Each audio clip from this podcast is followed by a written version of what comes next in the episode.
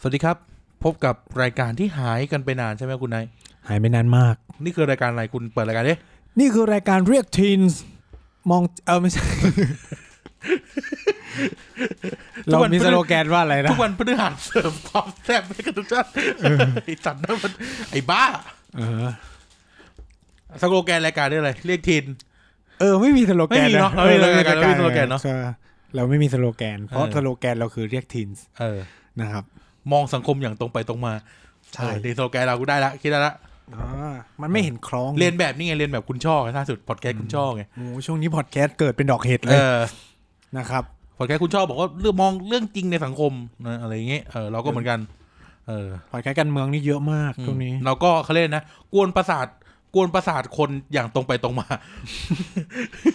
เขาเรียกว่าอะไรนะแบบมีบางคนรีวิว เคี้ยวช็อกโก ว่า แลตก่อนไหมเวน อะไรนะเขาเรามีหน้าที่มากระตุกความ เรา คิดคน เราคือเราเคยพูดไปในเทปหนึ่งไงว่า เราเนี่ยเหมือนสิ่งที่อ่าใครวะโซเครติสพูดไว้ อืม ก็คือข้าพเจ้าขอเป็นเพียงเห็บที่คอยกัดมาฮะ อืม อ่า ซึ่ง เขา โซ เรี กาย ก ที่ก็คือโดนยาพิษ โดนยาพิษ ต ตัวนเราเนี่ยน่าจะโดนยิง เออ เขาบอกว่าม้าเนี่ย ถ้ามันอยู่เฉยๆเนี่ยมันก็จะเฉื่อยมันก็จะเหงา มันก็จะ อ๋อ ซึม นึกว่ามันก็จะหมดประสิทธิภาพ ใช่ มันก็จะไม่ดีดเท่าไหร่ เคนมผงเลยบ้า เราก็ต้องเป็นเห็ เห็ บ นลิ้นเหลวแล้ว เราต้องเป็นเห็บหมัดที่คอยกัดไม้กระตุ้นให้มันตื่นตัว อ่า เอออย่างงี้ นะครับ นะครับ ผมยังผมยังเพี้ยนเลยดูยังดูยัง โดโดผมผมผมแชร์ลง Facebook เลยเนี่ยผมก็เนี่ยกูยิงปืนทั้งคืนเลยพี่ ผมยังเพี้ยนเลย ชอบชอบ ชอบชอบชอบ อ่ะ ชอบในความกล้าของนักข่าวด้วย เออกูกูกูวิ่งแล้วจริง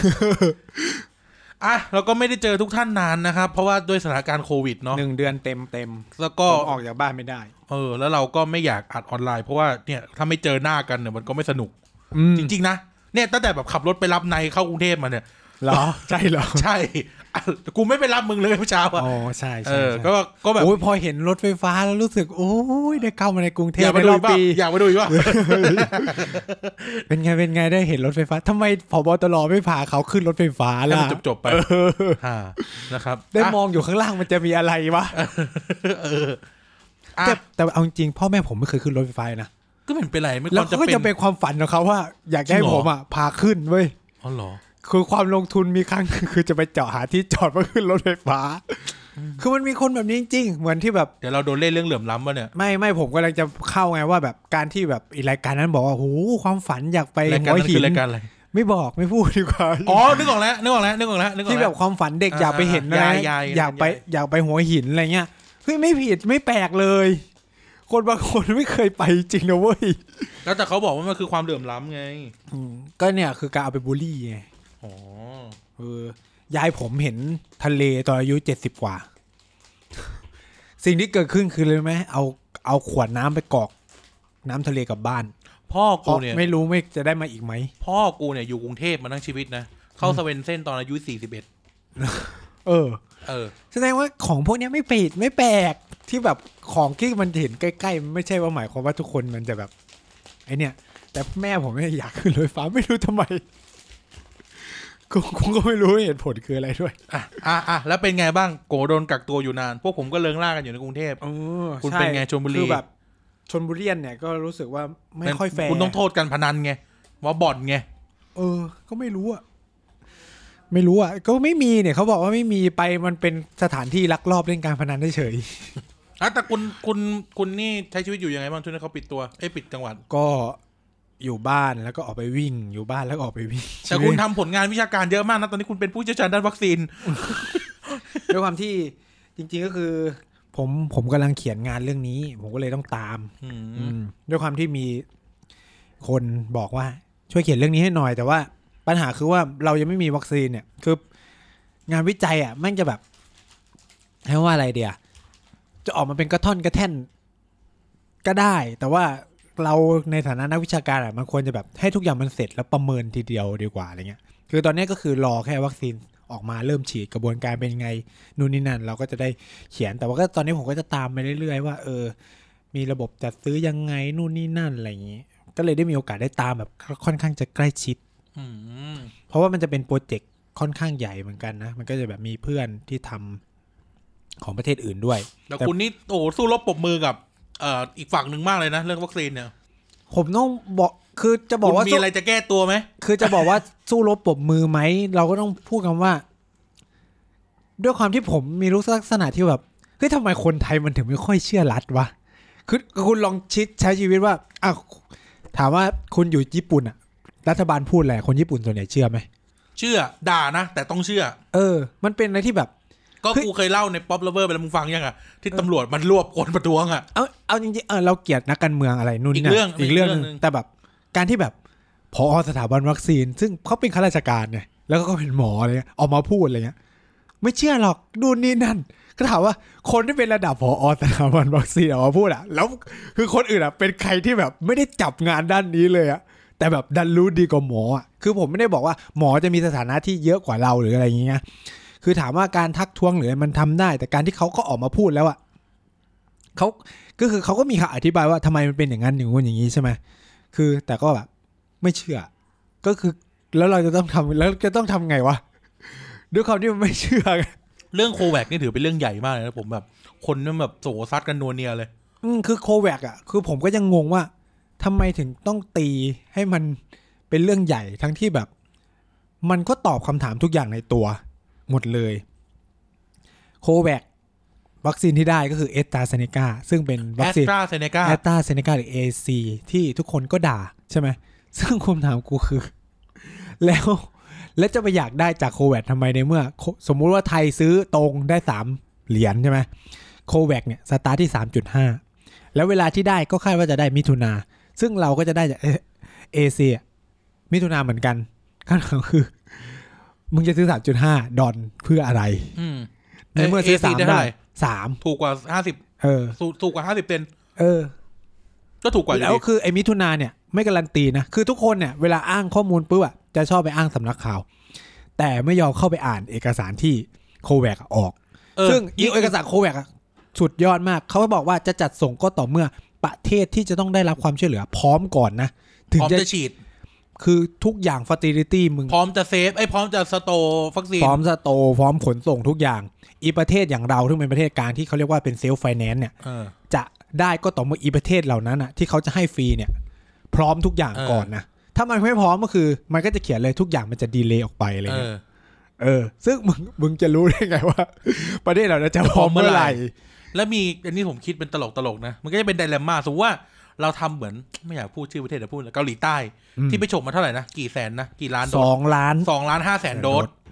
สองล้านหกอ่ะ เออมันก็จะเป็นไดเลมม่าอย่างอ่ะเนี่ยคนรวยไปฉกของคนคนนั้นมาอีก อืมคือ คือเออนั่นแหละ โครง มั การ ไม่ โค จบ แว ไม่ ก สิ้น อ่ะมันคือการที่จะทำยังไงให้ประเทศทุกประเทศเข้าถึงวัคซีนอ่ะ อืม การที่ประเทศรวยเข้าไปก็ไม่ผิดหรอก แต่ว่าเขาไม่ค่อยทำกัน คืออย่างสหภาพยุโรปอะอยู่ในโคแวกนะ แต่ว่าเป็นผู้บริจาค เป็น อยู่ โดเนอร์ เออเป็นโดเนอร์คือ กูไม่เอาวัคซีนนะ กูบริจาคเพื่อจะช่วยให้ก่อนเนี่ยประเทศพัฒนาแล้วสี่ประเทศที่หน้าด้านไปเอาประกอบไปด้วย นิวซีแลนด์ ใช้คำว่านั่นไม่เอา นิวซีแลนด์เกาหลีใต้แคนาดา แล้วอีกประเทศหนึ่งน่าจะเป็นเออผมไม่แน่ใจอ่ะนะสามสี่มันมีสี่ประเทศที่เป็นพัฒนาพัฒนาแล้วอะนะ ญี่ปุ่นนี่ติดกันเบิ่มเบิ่มๆเนี่ยยังไม่เอาเลยนะ อืมทุกวันนี้โคเกาหลีเนี่ย ยังไม่มีวัคซีนฉีดเลย อืม คืออย่างญี่ปุ่นอ่ะมันฉีดไฟเซอร์ไปแล้วไง อ่าเอา คือประเทศที่ มา ไม่ค่อยเอาโคแวกอ่ะ คือประเทศที่เขา ได้ ซื้ อ อย่าง อื่น ซื้อตรงได้ อืม คือโคแวกมันเป็นแบบ คือมันคือกองทุนที่สำหรับช่วยเหลือประเทศยากจนอ่ะ คุณ เออ เก็ตไหม เออเออ คือคือแค่เนี้ยไทยในฐานะประเทศ ระดับก ก ลา ลาง งบน เออ ก็ไม่ควรเข้าไปอยู่แล้วไหมคือเซนส์แรกเลยอะคือความงงของผมเวลาคุยกับคนกับคนที่พยายามจะบอกทำไมไทยไม่เข้าโคแวคคือ เอ้า ก็ในเมื่อมันให้ประเทศเล็กแล้วมึงจะไปแย่งโควต้าเขาทำไม เออ คิดสภาพว่าเกาหลีได้ไปสองล้านหกเนี่ย มันแบ่งให้กี่ประเทศได้อะเข้าใจปะ อืม เออ หรือแคนาดาได้ไปสองล้านกว่า เพราะเขาให้เป็นตามสัดส่วนประชากรสามจุดสามเปอร์เซ็นของประชากรอะไรเงี้ย เพื่อจะได้แบบจริงๆก็คือคำนวณเพื่อจะเอาไปให้ฉีดพวกบุคลากรการแพทย์ก่อนอะไรเงี้ย ก็เลยแบบเฮ้ยถ้าเอาอีพวกเนี่ยรวมกันเกือบสิบ10 ล้านโดสเนี่ยเฮ้ยไปให้ประเทศพยากจนอ่ะ มันจะดีกว่าไหม แล้วทุกคนอ่ะคือคาดหวังไปได้ไฟเซอร์ไหมปรากฏว่าในอาเซียนอ่ะมีแค่ฟิลิปปินส์เจ้าเดียวที่ได้ไฟเซอร์ แล้วได้แบบไม่ถึงแสนโดแสนโดสมั้งอืม เอาแล้วข่าวที่เขาบอกว่าแบบพม่าเอาสิงคโปร์เอามาเลเซียเอานี่คือยังไง ก็คืออาเซียนได้หมดยกเว้นไทยจะมีสาม มันจะมีสองสองกลุ่ม กลุ่มที่จะได้รับบริจาคกลุ่มพวกเนี้ยมันจะคือเหมือนได้ฟรีกับกลุ่มที่ซื้อเอง ซื้อเองก็จะซื้อในอัตราที่สูง ก็คืออย่างที่บอกสามจุดห้า แล้วก็ปันเงินไปให้ไปไปถูให้คนที่เขาไม่มีไม่มี สาม จ่ จุด ย ห้า บ้ง นี่มันคือค่าจองด้วยนะยังไม่รวมค่าขนส่งค่าอะไรซึ่งจะทำให้สูงขึ้นไอ้ของเรานี่สามคือจบ รวม อืม คือเห ซึ่ มาง บุฟเฟ่ต์ว่างั้นเถ ก็ อะ จะมีบรูไนมาเลเซียแล้วก็สิงคโปร์พวกเนี้ยจะเป็นเซลฟ์ไฟแนนซ์ อ่า ก็ต้องไปซื้อ ซึ่งพอผมไปอ่านของสถาบันวัคซีนอะก็คือเขาบอกว่าเขาไม่ซื้อ เพราะว่าหนึ่งเวลาไม่ชัวร์สองแพงสาม อ่า เลือกวัคซีนไม่ได้ อืม คือ อันเนี้ยผมไม่ได้บอกว่าเราไม่ควรจะเข้าโควิดนะ แต่คำถามคือในเมื่อมันช้ามันแพงแล้วมันเลือกไม่ได้ทำไมเราไม่เอาเงินตรงนั้นอะไปเลือกไปหาที่ได้เร็ว ใช่ไหมหรือไปหาที่ถูกกว่า เออ คือถ้ามันมีคอนดิชันไหนอ่ะดีกว่านั้นอ่ะก็เอาไปเลยใช่ไหมคือหลายคนจะชอบไปเที่ยวเนี่ยไหนบอกว่ามันแพงแล้วทำไมถึงเอาชิโนแวคต้องบอกว่าชิโนแวคได้กุมภานี้นะ อืม แพงแต่ได้เร็ว ฉะนั้นคอนดิชันมันไม่เหมือนกับ เอา โควิด ก่อนว่างั้นเถอะ เออคือคุณก็เหมือนเอาเงินซื้อเวลา เออ เออเข้าใจไหมหรือถ้าแบบชิโนฟาร์มหรือเนี่ยอย่างสปุตนิกเพิ่งเสร็จใหม่ เออ ดี ถ้าสมมุติเราสามารถซื้อได้ แพงแต่เร็ว ก็เอามาก่อน ก็เอามาก่อน แต่โควิดคือช้าแพงเลือกไม่ได้ เออ มีอะไรดีเขาถามคือ เเ ค ำถามคือมีอะไรดี เข้าใจไหมในเมื่อมิถุนาเราก็จะมี AC เข้ามาทำไมไม่ซื้อ AC ไปให้จบไปเลย อืม ในเมื่อแปลโคแบกก็ได้ AC เหมือนกัน เออ ซึ่งเผลอๆอะไอ้วัคซีนที่ได้ มันอาจจะเป็นฐานผลิตของเราที่บริจาคเข้าโคแวกก็ เอ ได้ อเออเออเกเก เพราะอย่าลืมว่า คือสยามเอลไซด์เนี่ยจะผลิต 200 ล้านโดสเนาะแต่ไทยอะซื้อมาประมาณ 20 กว่าล้าน หรือ 30 กว่าล้านเอง เออ ที่เหลือคือก็ต้องส่งให้กับเอสตาเซเนกา เออ เอสตาเซเนกาซึ่งเขาอาจจะเอาไปบริจาคลงโคแวกก็ได้ เออ เออคำถามคือแล้วมึงไม่ถึงราคาทุนล่ะ เออ จะไปคือหลายคนชอบบอกว่าทำไมถึงไปมองโคแหววเป็นคนกลาง คือมันคือคนกลางในสถานะที่ว่ามันเป็นคนดิสทิบิว เออ เออ โอเคแหละเขาอาจจะไม่ได้หวังกำไรนู่นนั่นแต่ว่าเราอ่ะ ซึ่งเป็นประเทศกลางบนเนี่ย จะต้องซื้อเขาแพงเพื่อจะต้องเอาเงินน่ะไปถัวให้ประเทศจนเข้าใจไหมอืม โอเค ถ้ามึงใจบุญก็โอเค รวยว่ากันไปเข้าใจปะ แต่นี่มันไม่ใช่ไง เออ อันนี้ก็เลยแบบ คือบางทีอ่ะเราก็ต้องมองด้วยว่าเออมันมีตัวเลือกอื่นอ่ะ ที่นอกเหนือจากโคแวก อืม เออ แต่ปัญหาของรัฐไทยประประการหนึ่งคือ ไม่ค่อยพูด คือชอบเป็นฝ่ายตอบโต้ คือคุณไม่ใช่ ไม่ค่อยประกาศก่อน ไม่ทำ อืม ไม่ทำเขาเรียกนะ การสื่อสารเชิงลุก เออ จะเป็นแบบรับอย่างเดียวปุ๊บปุ๊บไม่เนี่ย อย่างทุกวันเนี้ยไม่บอกว่าคุย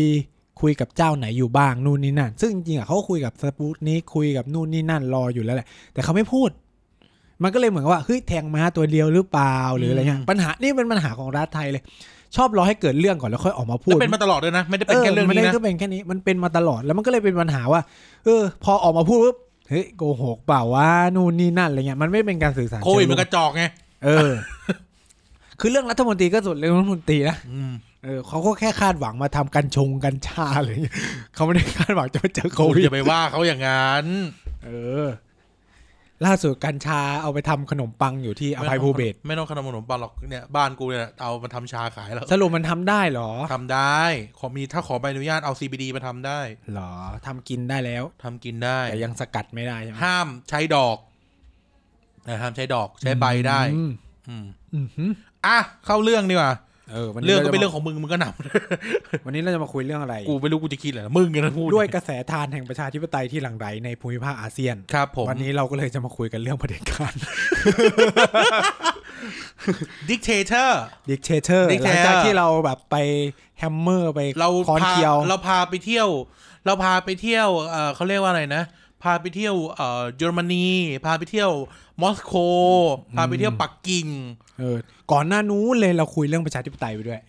เหรอวะ เออ เราคุยเรื่องประชาธิปไตยไปแล้ว เราพาร อบ ไป หนึ่ง เที่ยวเอ่อเอ่อเขาเรียกนอร์ดิกสเตทไปด้วย เออ รอบนี้เราก็เลยถึงเวลาแล้วล่ะถึงจะมาเที่ยวแถวนี้บ้าง เขาเรียกว่าเอ่อระบบการเมืองแบบประเทศเขตร้อน อืม เอาใจแต่กูพูดเรื่องจริงนะ ระบบการเมืองแบบประเทศเขตร้อน ลองไปดูก็ได้เทประเทศแถบเส้นเส้นศูนย์สูตรทั้งหลายเนี่ย ทั้งเหนือทั้งบนเนี่ย เป็นแบบนี้หมดเลย ฉะนั้นเราจะเริ่มยังไงดี เอาจากนิยามก่อนไหม เออไหนนี่คุณว่าไงนิยามหน่อยฮะนี่คุณเนี่ยเป็นผู้เชี่ยวชาญเพราะว่าคุณเนี่ยเป็นแบบฝ่ายเผด็จการมาตลอด อ๋อเหรอ ผมเป็นอะไรมอรัลคิงอะไรอย่างงี้แบบอริสเตอร์ อ๋อเหรอ เออ อลิสโตเติลอลิสเทอร์เทิลนี่อะไร เออริเทอร์เทิลที่เป็นเต่าไม่ใช่ นะครับ เอ่อดิกเตเตอร์ อ่าห ห รื รือ อ เผ เผ ด็ ด็ จ จ การ การ คือมันจะมีความ เต สั อบ ร์ชิปอ่ะอืม มันมีความสับสนอยู่ด้วยนะ มันจะมีคำอย่างเช่น authoritarian อืม อำนาจนิยม ผมว่ามันอยู่ในกลุ่มเครือเดียวกันไหม เออจะพูดว่ายังไงดีน่ะสุรวนมาที่กูจนได้ อืม คือจะพูดว่ายังไงดี คือ authoritarian เนี่ยมันเป็นเหมือนฟอร์ม มันเป็นเหมือนฟอร์มมากกว่า มันเป็นเหมือนฟอร์ม อืม ฟอร์มเอ่อกระบวนการการปกครองมากกว่า อืม เออ ส่วนไอ้ dictatorship เนี่ยมันเป็นฟอร์มของรูปแบบรัฐบาล อืม อืมเขาเข้าใจไอเดียใช่ไหมฟอร์มรูปแบบ คืออำนาจนิยมเนี่ย อาจจะอยู่ในลูกของประชาธิปไตยก็ได้ ก็ได้ ก็ได้ไม่ได้ไม่ได้บอกว่าไม่ได้ก็ได้ อืม เออ แต่แค่ว่าเขาเรียกว่าอะไรนะเอ่อ authoritarian เนี่ย หรืออำนาจอำนาจนิยมเนี่ยมันคือเหมือนกับว่าอำนาจมันรวมศูนย์น่ะ อืม เอออำนาจมันรวมศูนย์ มันรวมรวมศูนย์ในเชิงในเชิงไอเดียในไอเดียและโครงสร้าง ม เออ แต่ดิกเตอร์ชิพมันเป็นฟอร์ม of government ถ้าพูด อืม คืออ u โ o ลิ t าเ i ียนมันก็เป็นฟอร์ม of government เอออ ม มันก็เป็นฟอร์ม of government แบบหนึ่ง แล้วแล้วถามว่ามันจะอยู่ในเครือเครือเดียวกันไหม ก็อาจจะได้ คิดซะว่ามันเป็นเฉดเดียวกันขวา เออ มันเป็นเฉดเดียวกัน ใช่ คุณจะเรียกมันว่าขวาไหมล่ะ เออ ผมว่าความเป็นเผด็จการมันจะมีความเป็น มันจะมีปัญหากับคำว่า rule of law อยู่เนาะ อืม มันเหมือนกับว่าดิกเตอร์มันเหมือนกับว่าผูกอยู่กับ กลุ่มสถาบันใดสถาบันหนึ่ง หรือบุคคลใดบุคคลหนึ่ง ใช่ แล้วเราจะบอกว่าอ u โ o ลิ t าเ i ียนมันคือฟอร์มหนึ่งของดิกเตอร์ชิพก็ได้ อืม ก็ได้ สมมุติถ้าเราจะพูดให้มันให้มันอีซี่ที่สุดอะนะ อืม เออ มันคือมันคือเรื่องของ power ideology อะ เออ เออ ก็คือ เอ่ออ่ะเดี๋ยวพูดเรื่องออโตลิเทเรียนก่อน คือออโตลิเทเรียนมันเป็นฟอร์มของกเมนที่แบบ มันลด มันลด มันลดความแตกต่างหลากหลายของของของการแชร์อำนาจลง อืม ใช่ไหม ก็คือไม่ชอบไม่ชอบในความเป็นพหุอำนาจ ใช่ใช่ มีความเป็นหนึ่งเดียว ซึ่งเด็กเดลต้ชิพเนี่ยมันก็จะมีลักษณะ คล้ายๆแบบนั้นแหละ มีลักษณะเครือเครือๆกัน อื อื ม มเครือเครือๆกัน เออเขาเรียกว่าอะไรนะ เอ่อ จะบอกว่ามันเหมือนกันไหมเนี่ย ประเด็นสำคัญที่เราที่จะต้องคิด แต่ไม่ได้อาจจะไม่ได้คิดตอนนี้ แต่ว่า อาจจะพูดได้ว่า authoritarianism หรือว่าไออำนาจนิยมเนี่ย มันคือเครือเครือเดียวกันกับ dictatorship ละกัน อืม อืมอืมนะครับเขาเรียกว่าอะไรนะถ้าพูดในเชิง เอ่อ พูดในเชิง อืม เดี๋ยวนะใช้คำว่าอะไรเดียพูดในเชิงโซเชียลอีโคโนมิกอะอาจจะบอกได้ว่าออโตริทาเลียนนิซึมหรืออำนาจนิยมมัน มันคือการที่ส่วนกลางมันแทรกแซงทุกอย่าง อืม อืมแทรกแซงนี่อันนี้พูดในเชิงไอเดียโลจีนะ มันแทรกแซงทุกอย่าง อืม มันแทรกแซง มันแทรกแซงทุกอนูของชีวิตแล้วกัน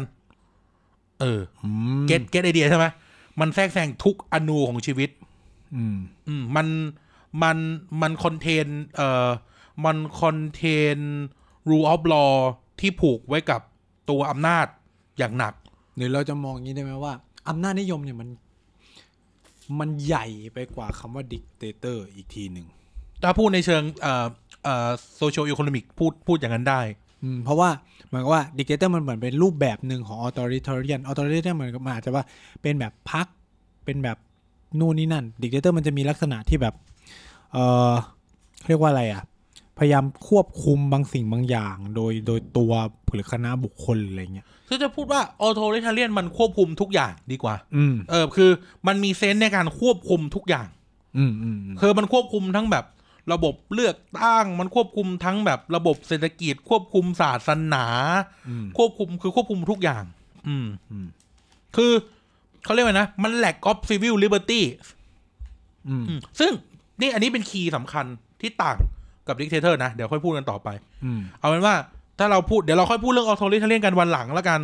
แต่เอาเป็นว่ามันเป็นฟอร์มโอโกเมนที่อยู่ในเขาเรียกนะสาแหลกเดียวกัน อืมอยู่ในอยู่ในสาแหลกเดียวกัน เป็นเฉดเดียวกันเหมือนที่เราคุยรอบก่อนว่าแบบคอมมิวนิสต์สังคมนิยมอะไรเงี้ย เออ มันคือเฉดเดียวกัน แต่แค่ว่ามันมันไปไกลกว่าใช่ไหมมันไปไกลกว่า อืม อืมมันจะมีเรื่องการมานิพูเลชันสังคมให้มันต้อง follow order อะไรเงี้ย อืม เออ มันจะเป็นเรื่องเรื่องประมาณนั้นนะครับ อืมอ้าวเดี๋ยวพอพูดเรื่องออโตเรเทเริ่มก็จะแบบตะกุกตะกักละเพราะว่าเชื่อมันเป็นอะไรที่ ที่พูดยาก เพราะว่าเราชอบใช้มันสับสน คือต้องบอกอย่างนี้ว่า เวลาเรามองคำว่า dictatorship อะมันก็จะแบบ เอ่อเผ เผด็จการกับอำนาจนิยม มันจะมาแบบเผด็จการอำนาจนิยม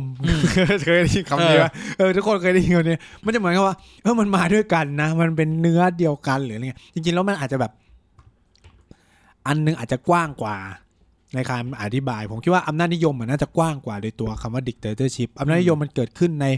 ระบบประชาธิปไตยก็ได้อำนาจนิยมมันเกิดในระบอบคอมมิวนิสต์ก็ได้ อย่างเผด็จการผมรู้สึกว่ามันมีความเป็น เราจะไม่ใช้เผด็จการแบบประชาธิปไตยในคำว่า อืม ประชาธิปไตยอะไรเงี้ย เออเข้าใจไหมหรือเผด็จการกับระบบบางระบบเป็นต้นอะไรเงี้ยมันก็จะแบบ อืม ไม่มันมันคือเหมือนเผด็จการมันเป็นแบบฉีกขาดนะฮะแต่อำนาจนิยมมันเหมือนว่า มันเกิดขึ้นกับระบบการปกครองอะไรก็ได้อะ ใช่ เมื่อถึง เอ่อ จุดหนึ่งอะ เออ มันคือการครอบงำ เออ ของรัฐ อื อื ม ม คือสมมุติ เช่น อำนาจนิยมเกิดขึ้นกับรัฐประชาธิปไตยในช่วงเวลาหนึ่งก็ได้ ก็ได้ เออ แต่ดิกเตอร์ชิพคือมันทำลายประชาธิปไตยไปเลยนะ ใช่ เออ ใช่ อันนี้อ่ะสมมติเปรียบเทียบแบ่งเฉดทำไมอยู่ดีเรามาเคลียร์เรื่องนี้กันวะ ให้นิยามไงให้นิยาม เอาโทริทาเรียนหรืออำนาจนิยมเนี่ย มันเหมือน มันเหมือนแห อืม มันคุมทุกอย่าง มันคุม มันคุมทุกอย่างจริง เออ ๆ ดิกเทเตอร์เนี่ย มันเหมือน มันเหมือนเสา อืม หรือมันเหมือน มันเหมือนป้อมประการป้อมหนึ่ง อืม ซึ่งทุกอย่างมันวิ่งไปรวมที่นั่น อืม เออ ทุกอย่างวิ่งไปรวมที่นั่นก็คืออะไรที่มันออกมาจากไอ้ป้อมปราการเนี้ยถือเป็นที่สุดใช่ไหม อืม เออ แต่แต่ออโทวิเลนคือทุก everything อืม เออ everything ซึ่งถึงบอกว่ามันคือเครือญาติเดียวกัน มันคือรากราก อืม ตระกูลเดียวกันอะ หรืออาจจะไปพร้อม ๆ กัน ไปพร้อมๆกันก็ได้นะ เออ เอออย่างเช่นในในในพม่า อืม น่ะในพม่าเนี่ยพูดได้เลยว่าเป็นออโตเรเลียน อืม มันไม่ใช่มันไปไกลกว่าเผด็จการแล้วอะ อืม เพราะว่าอย่าลืมนะพม่ามันจะมีเรื่องที่แบบ เช่นเอ่อเรื่องศาสนา ม เรื่องเอ่อเรื่องเอ่อชาติพันธุ์อะไรเงี้ยคือมัน เออ ไปแก่งกันนั้น ลองลองอันนี้พูดกันได้ตอนนี้ ลองสังเกตว่าเผด็จการหรือดิกเตอร์ชิพเนี่ย อืม มันไม่ไปไกลถึงขนาดนั้น อืม มันจะมีความแตกต่างหลากหลายอยู่บางอย่างได้ อืม เออ อ่ะ ลองสังเกตเรื่องนี้ดีๆนะครับ อ่าฮะ โอเค อ่ะ แต่วันนี้เราจะพูดกันเรื่องดิกเตอร์ชิพนะเพราะวันนี้ทุกคนก็พูดเผด็จการเผด็จการเนาะดิกเตอร์ชิพคืออะไรก็อย่างที่บอกมันคือรูปแบบหนึ่งของการปกครองนั่นแหละครับ อืม ซึ่งซึ่งมันเป็นขั้วตรงข้ามกับประชาธิปไตยแน่นอนอยู่แล้ว อืม นั่นเป็นขั้วตรงข้ามประชาธิปไตยแน่นอนอยู่แล้ว ซึ่งเอ่อว่ากันอย่างง่ายๆเอ่อเผด็จการหรือว่าดิกเตอร์ชิพนั่นมันคือการที่มีจุดศูนย์กลางการปกครองอยู่แต่เพียงผู้เดียว อืม อยู่แต่เพียงคนเดียว ผู้ห รัฐ รือคนหรือกลุ่ กลุ่ ม ม หรือก้อนเดียว รัฐาที่ปัดจะเป็นกลุ่มก้อน จะมีลักษณะเป็นหนึ่งอะ เป็นหนึ่งเออเป็นหนึ่ง เออแล้วต้องเชื่อฟังด้วย ใช่ใช่ ลักษณะง่ายๆของดิกเตอร์คือ มันไม่เปิดโอกาสให้เกิดความคิดเห็นที่แตกต่างเท่าไหร่ อืม เนาะ ใช่ ไม่เปิดเลยอะต้องใช้คำ นี้ ไม่เปิดเท่าไห ที่จริงแล้วอาจจะต้องบอกว่าเผด็จการคือรวบอำนาจเบ็ดเสร็จ อืม เออเบ็ดเสร็จ คือทุกทุกอย่างอะ ฉันจะดีไซน์ชีวิตพวกเธอให้เอง ใช่ใช่ใช่ เออ ใช่ ซึ่งอย่างที่บอกมันจะไปต่างกับออโตเรียนออโตเรียนมันจะเป็นเรื่องเชิงสถาบัน ใช่ ที่สถาบันมันไปในทางเดียวกันหมด แล้วก็ครอบงำประเทศใช่ไหมแต่ดิกเตอร์ชิพคือตัวตัวชั้น ตัวตัวรัฐาธิปัตย์อะเป็นทุกอย่าง เออประมาณ เออ นั้น เป็นทุกอย่างได้แล้วดิกเทเตอร์ชิพมักจะไปกับคำว่าอะไร อ่ามิลิเทอรี่ โททาลิทาเลียน เอาเหรอ เออ ก็คือเบ็ดเสร็จ เบ็ดเสร็จ เออ เบ็ดเสร็จทุกอย่าง คือเขาเรียกนะ เป็นกฎหมาย อืม เป็นกฎหมาย เป็นผู้ปกครอง เป็นศาล เป็นอะไร คือคือเป็นการเป็นทุกอย่าง อืม นะครับ นั่นคือ นั่นคือตัวมัน ซึ่ง ซึ่งก็อย่างที่บอกลากเดิมของมันเนี่ย มันก็มีมาตั้งแต่แบบสมัยโรมันแล้วอะ อืม ก็คือปกติโรมันเนี่ยโลกโลกโรมันมันต้องเป็นประชาธิปไตยใช่ไหม อืม แต่ว่ามันก็เกิดสิ่งที่เรียกว่าแบบเขาเรียกนะดิกแทร์ก็คือ ผู้เป็นผู้เผด็จการ ผู้เป็นเผด็จการ เออผู้เผด็จการแบบซีซ่า ซีซ่านี่จะเป็นดิกเตอร์ ใช่ซีซ่าก่อนเป็นจักรพรรดิอ่ะเอออซีซ่าซีซ่าออกุสตุสเนี่ยเอออะไรอย่างเงี้ยนะ หรือคาลิกูล่าอะไรพวกเนี้ยคือพวกเนี้ยเขาเป็นโรโรมันดิกเทเตอร์ อืม เออที่ที่ที่เขาเรียกเข้ามาครอบงำสภาโรมันอ่ะ อืม แล้วก็ปกครองโรมันด้วยตัวคนเดียว อืมจากแต่ก่อนนี้เป็นระบบสภาว่า ระบบ งั้น สภา เออ คือมันก็ไม่ได้เป็นประชาธิปไตยแบบที่เราเข้าใจกันสมัยเนี้ยนะ อืม แต่ในสมัยนั้นคือมันคือประชาธิปไตย อ่ เอา อ ใช่ไหมก็คือมีการโหวต มีการอะไร แต่ว่าไอ้ดิกเตอร์แบบโรมันน่ะมันคือ พอขึ้นมาแล้ว ไม่ต้องโหวตละ อืม กูคนเดียวปกครองประเทศ แล้วมันก็พัฒนาไปสู่ระบบจักรพรรดิไง อ่า เออ ที่เขาเรียกกันแบบซีซ่าเป็นผู้เผด็จการอะไรเงี้ยนะ โมนาค อืม ไม่ไม่เออคือพัฒนากลายกลายเป็นแบบนั้น อืม เออ ซึ่งไอ้รูปแบบการปกครองแบบเนี้ย ต้องพูดว่า ระบบเผด็จการเนี่ยโอเคเราเราเราทิ้งเรื่องเรื่องเรื่องซีซ่าไปนะ ต้องบอกว่าเอ่อระบบเผด็จการเนี่ยมีมีหลายแบบด้วย อืม ไม่ได้หมายความว่าแบบ จะต้องเป็น แบบนั้น ในพลยึดอำนาจหรืออะไรอย่างเงี้ยนะไม่ใช่แค่นั้น หรือจะลุงตู่เอารถถังไปจับยิ่งรักษณ์เนี่ยคือก็ เออ คือไม่ได้ว่านั่นคือฟอร์มเดียวของเผด็จการนะ เฮ้ยเขาไม่เอารถถังมาจับนะเขาเรียกประชุม เขาพูดว่าอะไรนะ เอาคุยกันไม่ได้ใช่ไหมผมรัฐบาลนะ แล้วก็ทหารเข้ามาจับเลย แล้วก็ชิบหายกันหมด มี เลย มีคนเขาซุดที่เขาเล่ากันในห้องกันเลย เออเออเออเอออะไรอย่างเงี้ยคือ คือระบบระบอบเผด็จการมันไม่ได้มันไม่ได้ผูกถูกยึดโยงอยู่กับแค่ทหารอย่างเดียว อืม ต้องใช้คำนี้มันคือมันมันสามารถไปอยู่ในฟอร์มอะไรก็ได้เหมือนไอออโตเรเรียนแหละแต่มันอยู่ในฟอร์มอะไรก็ได้แต่ว่าแค่ว่าแกนน่ะ หรือโพล่าของมันน่ะ มันมันนำโดย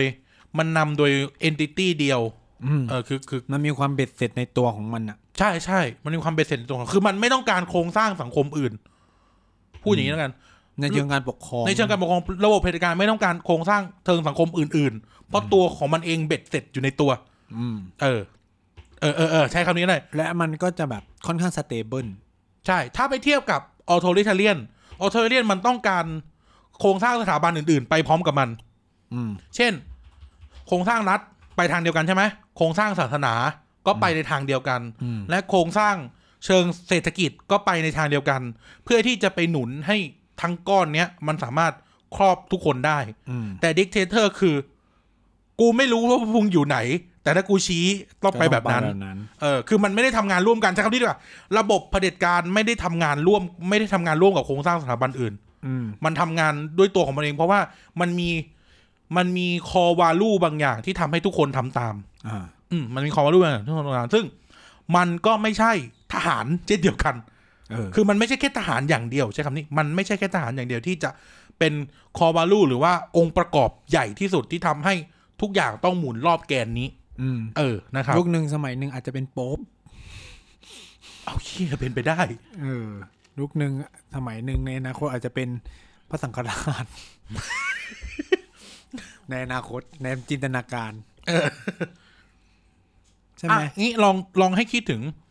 ตอนในายพลปักจุงฮี อ่า ขึ้นมาเป็นเผด็จการทหารเกาหลี อ่า ถามว่าโครงสร้างสังคมทั้งหมด มันไปพร้อมปักจุงฮี หรือปักจุงฮีเป็นคนชี้ให้มันไปด้วย เออ ก็ต้องบอกว่าปักจงฮีเป็นคนชี้ เออ ถ้าเราอ่านถ้าเราอ่านเอ่อ kicking away letter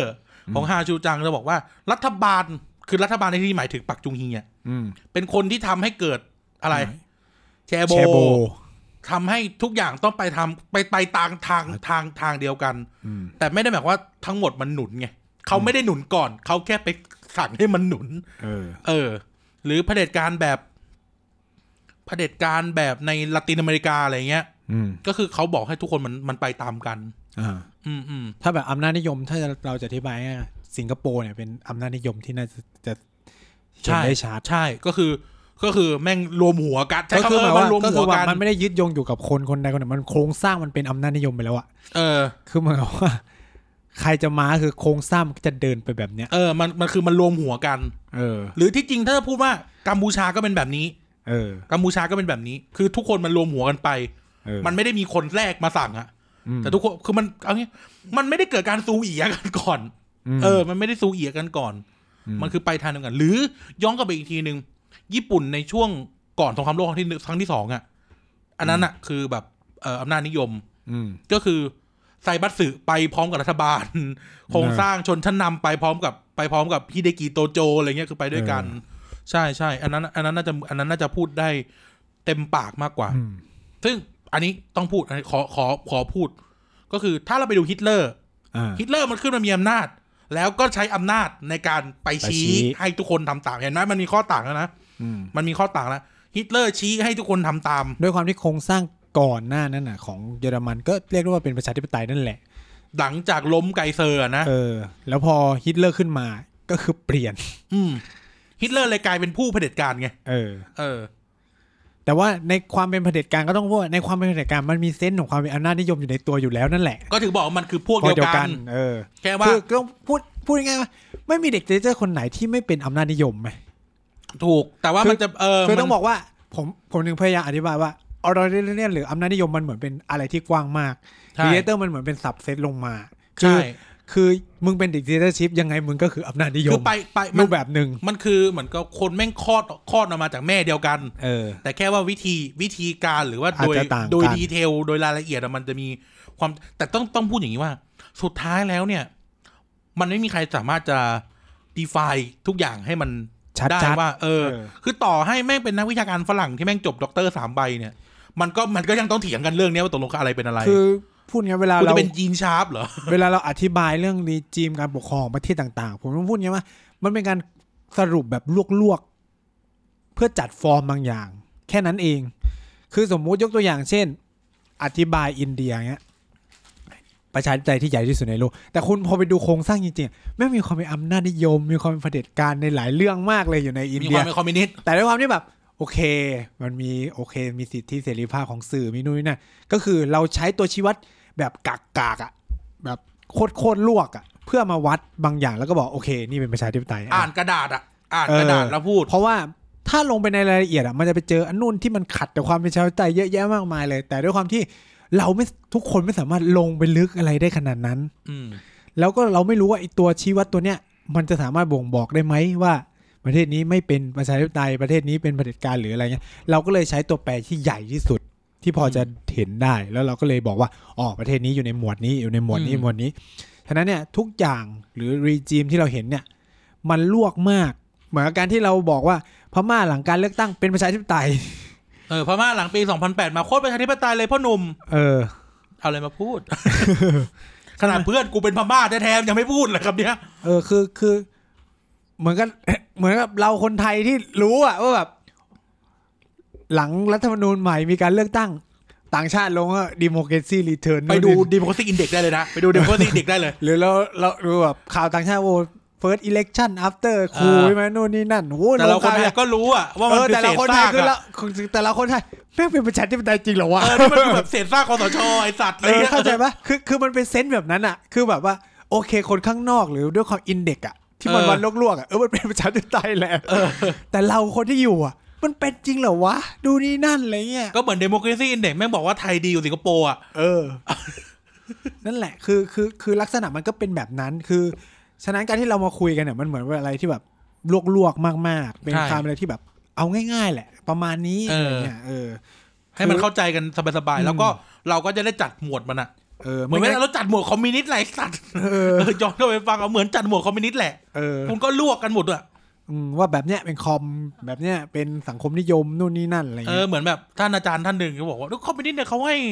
ทุกคนเนี่ยโอ้โหเท่ากันก่อนเลยนะเนี่ยโอ้โหเนี่ยข้อดีของคอมมิวนิสต์แต่เออเท่ากันไอ้เฮียใส่เสื้อเดี๋ยวเสียเดือนหมดเลย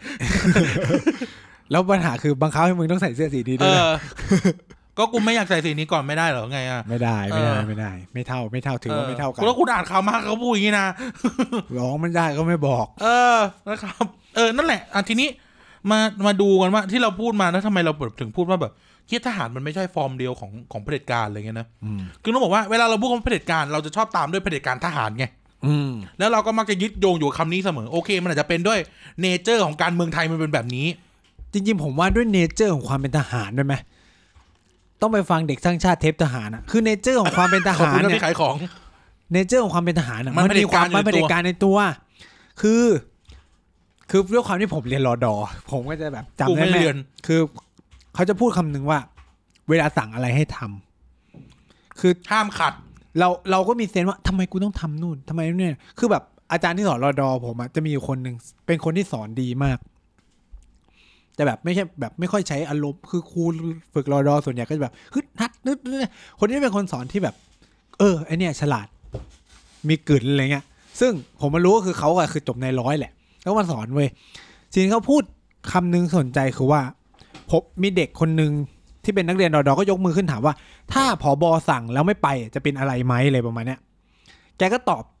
ด้วยคำง่ายๆก็คือว่าเหตุผลที่ทหารต้องฟังคำสั่งเพราะว่าถ้ามึงคนเดียวไม่ทำอ่ะจะพาทุกคนตายหากันหมด เช่นเขาสั่งให้บุก แล้วมึงเป็นฝ่ายที่ต้องปาระเบิดอะไรเงี้ย สมมติมึงไม่วิ่งไปเพื่อปาระเบิด ไอ้พวกที่วิ่งไปก่อนหน้ามึงอ่ะ ก็จะโดนยิงลาบหมดเลย อ่าฮะอ่าฮะอ่า เออ เดี๋ยวโผล่มาแป๊บนึง กันมาไอ้ เอ กัน อ เดี๋ยวไอ้กันมา คือคือคือเนี่ยมันคือความเป็นดิกเตเตชันในตัว อ่าฮะ แต่แต่ว่าเวลาเราเรียนรอดอนหรืออะไรเงี้ย เราจะไม่ค่อยรู้ว่า เออทำไมสั่งไปนู่นต้องไปทำต้องทำนู่นนะแต่แต่เนี่ยครูรอดอผมเนี่ยจะอธิบายอย่างเงี้ยเคลียร์มากว่า เฮ้ย เหตุผลที่มึงต้องฟังคำสั่ง เพราะมันเป็นแบบนี้นะเว้ย ถ้ามึงหลุดจากระเบียบวินัยเช่น เขาบอกให้หมอบให้คาน ไม่ทำอ่ะทำไมต้องคานต้องหมอบใช่ไหม ใช่ครับ ครูอาจารย์รอดอท่านเนี้ยผมก็จะบอกว่าอ้าวผมยกตัวอย่างมึงอยู่ในสมรภูมิเขาบอกให้หมอบ มึงไม่หมอบ เครื่องบินตรวจการของข้าศึกบินมา เห็นหัวมึงคนเดียว ทิ้งระเบิดเพื่อนตายหาหมด เนี่ยคือความที่เขาจึงต้องบังคับให้ทหารทุกคนอะต้องฟังคำสั่งเป็นดิกเตเตอร์ชีฟคือมึงแตกแถวไม่ได้ เพราะถ้ามึงแตกแถวอะคนอื่นก็จะซวยไปด้วย นี่มันเลยแบบเป็นเซนส์โดยตัวของมันเองว่าทหารมันเลยแบบ สั่งซ้ายหันขวาหันได้ เพราะเป็นแบบนี้เขาจะมีความเชื่อแบบเนี้ยตลอดเลยว่า ถ้ากูไม่ทำคนอื่นเขาซวยด้วยนะอะไรเงี้ยมันเหมือนถูกฝึกมาแบบนี้หมดเลย อืม เราก็เลยไม่ได้แปลกใจว่า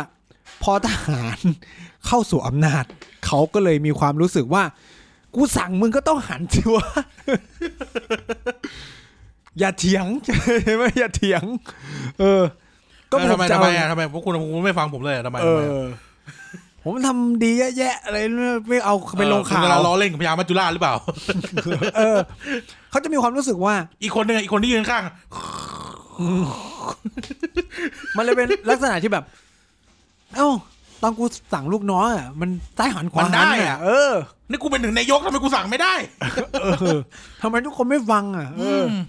ไปวิดพื้น เออ ข้างๆก็หลับไปสัก โอ้ยผมผมจะเดินไม่ไหวแล้ว ไม่ไหวก็ลาออกดิ ฮะ อยู่ที่ อ่านั่นแหละครับ แต่ทีเนี้ยเออใช่ military dictatorship เนี่ยมันคือฟอร์มหนึ่งเลยล่ะ ก็คือทหาร ถือเนี่ยถึงบอกว่ามันมีคอวาลูหรือมีองค์ประกอบอย่างหนึ่งที่เข้ามาคือมีกำลังอยู่ในมือ มีกำลังอยู่ในมือ อย่างที่เราเคยพูด ไม่น่าพูดในรายการนี้ เปล่าวะว่ากำลังเนี่ยกำลังอาวุธความรุนแรงความรุนแรงแล้วกัน อืม ถือเป็นอาวุธหรือถือเป็นเครื่องมือแล้วกัน ที่เบสิกที่สุดในมนุษยชาติแล้ว จะสร้างขึ้นมาได้ และมันตอบโจทย์ที่สุดในการกระทำอะไรบางอย่าง อืม ใช่ไหมคิดง่าย ๆ เวลานึกอะไรไม่ออกทะเลาะกันอย่างหนึ่ง สิ่งที่จบด้วยกันคือต่อยกัน ไม่ว่าอะไรจะเกิดอะไรขึ้น การใช้กำลังง่ายที่สุด อืม อืม ง่ายที่สุด แต่การใช้กำลัง sophisticate น้อยที่สุด อืม เออ ดูดูเขาเล่นนะ ดูทื่ออะดูทื่อ มันง่ายไง แต่ถามว่ามันมีประสิทธิภาพสูงที่สุดไหม ใช่ ใช่ ใช่ มันเห็นผลง่าย เออ เร็วต้องใช้คำนี้ว่ามันมันไม่ได้มี มันง่ายไง มัน เป็น ง่าย สิทธิภาพไหมคือแบบ ผมรู้สึกว่ามันเห็นผลไว ใช่ มันง่าย มันง่าย ก็ มัน คือ ใช้ แบบ ง่ายอ่ะ อ้าวไม่ชอบขี้นายนี่ ชก เลือด เออ ออก ผลลัพธ์ชัดเจน ก็ถามว่าญี่ปุ่น แต่ อยาก ถาม ได้ ว่า แมนจูเรีย เอาเดินเดินไปคุยเหรอ ก็ไม่อะเอาเครื่องบินไปถล่ม เออ ก็คือมันมันเห็นผลได้เร็วแต่ถามว่าประสิทธิภาพจะตามมาไหม เราไม่สามารถรู้ได้ เออ เช่น โอเค เราต่อยไปอ้าวไอ้นี่จะสวนเราไหม ยังไงไม่รู้แหละ เนี่ยเออ แต่มัน แต่ว่า เสร็จตรงนั้นแหละ เออ กูจบแล้วอารมณ์กูจบแล้ว กูได้ เออ ต่อยพออะไรเงี้ยคือนี่คือผลลัพธ์ที่เห็นได้ไว ใช่ นั่นแล้วทหารเขายึดถือเครื่องมือนี้ อืม เขาเลยเขาเลยขึ้นมาครองอำนาจได้ ได้ นี่คือเครื่องนี่คือรูปแบบหนึ่งนะครับ รูปแบบหนึ่งของของเผด็จการคือเผด็จการทหาร เขามีสิ่งนี้เป็นเครื่องมือในการปกครองไง อืม ถ้าคุณไม่เชื่อฟังใช่ไหมก็โดนการใช้กำลังไป เราก็อันนี้เรารู้กันอยู่เนาะ ใช่ แต่ทีนี้มันก็มีเผด็จการอีกหลายรูปแบบ เช่นเผด็จการพักเดียว อืม อ่าซิงเกิลปาร์ตี้ดิกเตอร์ชิพเดี๋ยวหรือวันหรือที่เราเรียกกันในศัพท์สมัยใหม่นะศัพท์อันนี้เป็นศัพท์สมัยใหม่ คือวันปาร์ตี้สเตทเออคือรัฐที่มีพักเดียวอะ่ะ อ่า เออ ซึ่งอันเนี้ยเออพูดพูดในเชิงอินส r ูเมนต์ของมันก่อนก็คือ เครื่องมือที่ทำให้เขากลายเป็นเผด็จการได้ คืออำนาจทางการเมือง อ่า อ่าเวลาทุกคนพูดว่า everything is การเมืองใช่ไหมการเมืองมีอยู่ทุกที่ใช่ เพราะเนี่ยเนี่ยคือเครื่องมือของเขา อืม ตำรวจเป็นการเมืองไหมใช่ ของเขานะทหารเป็นการเมืองไหมใช่ ใช่ ศาลเป็นการเมืองไหม่ใช่ เศรษฐกิจเป็นการเมืองไหมใช่เขาอะยึดยึดอำนาจนี้ไว้ เพราะอะไร เพราะว่าพอเขาเป็นวันปาร์ตี้สเตทเนี่ยเขาคือผู้ที่มีอำนาจอธิปไตยสูงสุด อืม ผู้ที่เป็นรัฐาธิปัตย์สูงสุด แต่เพียงผู้เดียว อืม คำว่าผู้นี้นี้ใช้กับนิติบุคคลนั่นคือพรรคการเมืองนะ เออ เออ ดังนั้นแล้วเขายึดโยงสิ่งพวกนี้ทั้งหมดไว้ ใช่ไหม อื เขาเลย enforce คนได้ อืม อืมเขาเลย enforce คนได้ ก็ต้องบอกว่าไอ นี่ ซิง มัน เกิ จะ ล มีคำนี้ ไอซิงเกิลปาร์ตี้เนี่ยก็ควบคุมทั้งกองทัพได้ ใช่ แต่ทีนี้ต้องพูดว่า มันจะต่างกับ authoritarian อย่างหนึ่งนะ ไอ้คำว่าบันปาร์ตี้สเตทเพราะรู้ไหมอันเนี้ยคือเขา enforce เครื่องมือของเขา แต่ authoritarian คือแม่งไปด้วยกัน อืม มันไปด้วยกันนะครับ เออ โอเค อ่ะอ่ะมึงมึงเหยียดเหยียด อ่า เอาไปอ่ะเหยียดไป อ่ะว่า นั่นแหละก็คือวันปฏิเสธเนี่ย ก็อย่างที่บอกก็คือมีมีเครื่องมือทางการเมืองทุกอย่างอยู่กับอยู่กับตัว อืม สั่งประชาชนได้เหมือนที่เราชอบพูดว่ารัฐราชการมีผลกับเราตั้งแต่เกิดจนตายอ่ะ อืม นี่แหละเขาถือเครื่องมือเนี้ยอยู่ในมือ วันปาร์ตี้คือจะบอกว่าวันปาร์ตี้สเตทเนี่ย แม่งถือว่าใหญ่ไปกว่าเผด็จการทหารอีกนะ ถ้าเราพูดถึงในเชิงมิติโครงสร้างของมันนะ ต้องบอกว่ามันไม่อยู่มันไม่อยู่ในเครือข่ายอาชีพเดียว อืม คือโอเคแหละ มัน เอ่อซิงเกิลปาร์ตี้ดิกเตอร์ชิพเนี่ย มันก็จะเป็นเหมือนกับว่า มีความเป็นพักความเป็นพักคือการรวมของคนที่มีอุดมการณ์เดียวกันเลย แต่ความแค่มันต่างคืออุดมอีอุดมการณ์นี้เท่านั้นไง ที่ใช้ในการปกครองประเทศ ใช่ใช่ เออ ฉะนั้นมันก็จะมีความ ฉะนั้นเนี่ย คนที่แต่คนที่อยู่ในพักการเมือง ไม่จำเป็นต้องเป็นนักการเมืองทุกคน อืม เป็นนักธุรกิจก็ได้ แล้วไม่ต้องอยู่ในฟอร์มของรัฐที่ไม่ใช่ประชาธิปไตยก็ได้นะโดยรัฐประชาธิปไตยก็ได้ อืมเป็นนักการเมืองเป็นเอ่อนักธุรกิจเป็นนักแสดงเป็นอะไรก็ได้ มารวมเป็น แต่ พัก แต่ความที่เป็นมิลิเ a อรี่ก็คือ แม่งก็คือทหารเท่านั้นเนี่ย เออ แต่อันนี้คือใครก็ได้อาชีพอะไรก็ได้ ผมการอะไรเงี้ยอยู่มีความคิด เนี่ย พรรค สมมติกันไนท์กายอาจารย์เด่นพี่เต๋า อืม เออห้าคนห้าคนพอดแคสเตอร์ทีพีดีเนี่ย เออ แม่งสามารถรวมตัวเป็นพักแล้วชนะเลือกตั้ง อืม เป็นพักเดียวในในในในประเทศไทยได้อะไรเงี้ย อืมแล้วเราแล้วเราก็ส่งออกความคิดของพรรคเนี่ยไปสู่คนอื่น อืม แล้วคนอื่นก็เชื่อตามเราตามเราตาม เอ เรา อ จนเราสามารถครองอำนาจได้ทั้งหมดจน ไม่ต้องมีเลือกตั้งละเพราะยังไงเลือกไปกูก็ชนะ หรือจะหรือจะเลือกหรือจะเลือกก็ได้นะ ถ้าจะเลือกก็เลือกก็ได้นะ อืม เออ เพราะว่าทุกคนก็จะเลือกเราเหมือนเดิม เออ เพราะทุกคน เป็นพัก เดียวกัน เออ อืม ซึ่งแต่ส่วนมากเนี่ยไอ้วันปาร์ตี้สเตทเนี่ยเรามักจะมองว่ามันเป็นรัฐแบบรัฐคอมมิวนิสต์เนาะอย่างในปัจจุบันก็จะมีเกาหลีเหนือเอ่อเอ่อซาลาวี จีน อาหรับเวียดนามอย่างเงี้ยมีซาลาวีอาหรับด้วยนะ เออ เออ ประเทศอะไรวะ มันก็แบบอยู่ในอยู่ในอยู่ในอยู่ในแอฟริกา อืม แล้วก็แบบพวกคิวบาเอริเทียอะไรเงี้ย ก็จะเป็นประเทศคอมมิวนิสต์ทั้งหลายนั่นแหละ ใช่ แต่ที่จริงเราอาจจะนับสิงคโปร์เข้าไปด้วยก็ได้ ใช้คำว่าก็ได้นะ ไม่ได้หมายความว่าต้องนับนะ จะนับสิงคโปร์เข้าไปด้วยก็แต่ว่าเอ่อถ้าในเชิง เขามีพักฝ่ายค้านเนี่ยเขาบอก ในเชิงทฤษฎีอ่ะ ในเชิงทฤษฎีอ่ะ เอ่อซิงเอ่อวันสเตทวันปาร์ตี้สเตทเนี่ย มันจะต้องมีแบบพวกโปลิตบูโรอ่ะ อืม เออ ในเชิงโครงสร้างเชิง ผม ทฤษว่ามัน ฎีอ่ะ ความเป็นทฤษฎีน่าจะแบบไม่มีพักฝ่ายค้านไหม ก็เป็นไปได้ คืออย่างในสิงคโปร์มีพักฝ่ายค้าน จีนเนี่ยมีหลายพัก แต่ไม่มีพักฝ่ายค้าน ที่จริงอ่ะ ที่จริงอ่ะ สิงคโปร์อาจจะไปนับอีกแบบหนึ่งแต่เดี๋ยวค่อยว่ากัน เออ อ่ะ ต่อไปเนี่ย มันก็จะมีสิ่งที่เรียกว่าแบบ personalist dictatorship หรือว่าเผด็จการบุคคล อืม เออซึ่งมันก็จะดู เอ๊ะมันต่างกับเผด็จการทหารยังไง ต้องใช้คำนี้เผด็จการทหารเนี่ยมันปกครองแบบแบบโอลิการ์กอะแบบคณะ ก็คือ พวกทหารนั่นแหละ เออ อืม นึกไม่ออกนึกคณะราษฎรก็ได้ อะ เอออ่ะเอออ่ะอันนี้กูพูดจริงๆนะอันนี้กูพูดจริง เออ เออ แต่ถ้าเกิดว่าแบบเป็นแบบเผด็จการแบบแบบบุคคลน่ะ มี เออ ใครเคยเป็นเผด็จการแบบบุคคลได้ไหมเนี่ย เผด็จการแบบบุคคลเหรอ ส่วนมากอะ่ะ มันจะเป็นแบบ มันจะเป็นแบบพวก คือต้องพูดอย่างนี้ เผด็จการบุคคลมันจะเกิดมาจากหนึ่งเผด็จการทหารสองเผด็จการพักเดียว ขึ้นมาแล้วมีผู้นำคนเดียวที่มีอำนาจเหนือคณะตัวเอง เก็ตไอเดียใช่ปะเก็ตไอเดียใช่ไหม คือมันสุดท้ายก็ต้องมาจากฟอร์มใดฟอร์มหนึ่งของก่อนหน้านี้ อาอาอาจจะพูดอย่างนั้นก็ได้ อืม หรือบางที มันอาจจะแบบเป็นแบบพวกเผด็จการที่แบบ ทุกคนหนุนคนนี้ อืม เออทุกคนหนุนคนนี้แล้วคนนี้ก็รวบอำนาจได้ด้วยตัวเองก็มี อย่างเช่นที่เกิดขึ้นในในในละตินอเมริกามันจะเกิดเกิดแบบนี้เนาะพวกแบบพวกที่เป็นเอ่อเผด็จการในละตินอเมริกาเนี่ย มักจะเป็นแบบนี้ ผมว่าในแถบแอฟริกาก็จะมีเผด็จการบุคคล อีดี เย อา อะ มินไง อืม อ่า เขาเป็นทหารเนี่ย ไม่ใช่แต่ว่าอีดีอามินเนี่ยมันไม่ได้แบบปกครองแบบโอลิการ์กเหมือนมันไม่ได้เป็นคณะเผด็จการนะ กู ฮะ กู อันนี้คือกูเลยอีดีอามินนี่คือกูกูอ่ะ เออ เออเอ คือ อ หลักคิด มีมี ง่ายๆ คนหนึ่งมีคนหนึ่งมีคนหนึ่ง อือฮึ ตายไปละลิเบียที่ลิเบียชื่ออะไร มูฮัมหมัดกัดดาฟี เออ นั่นอ่ะ คือเผด็จการบุคคล คือผมรู้สึกว่าประเผด็จการบุคคลมันจะมีลักษณะที่ว่า พอไอ้เหี้ยพอคนเนี้ยตาย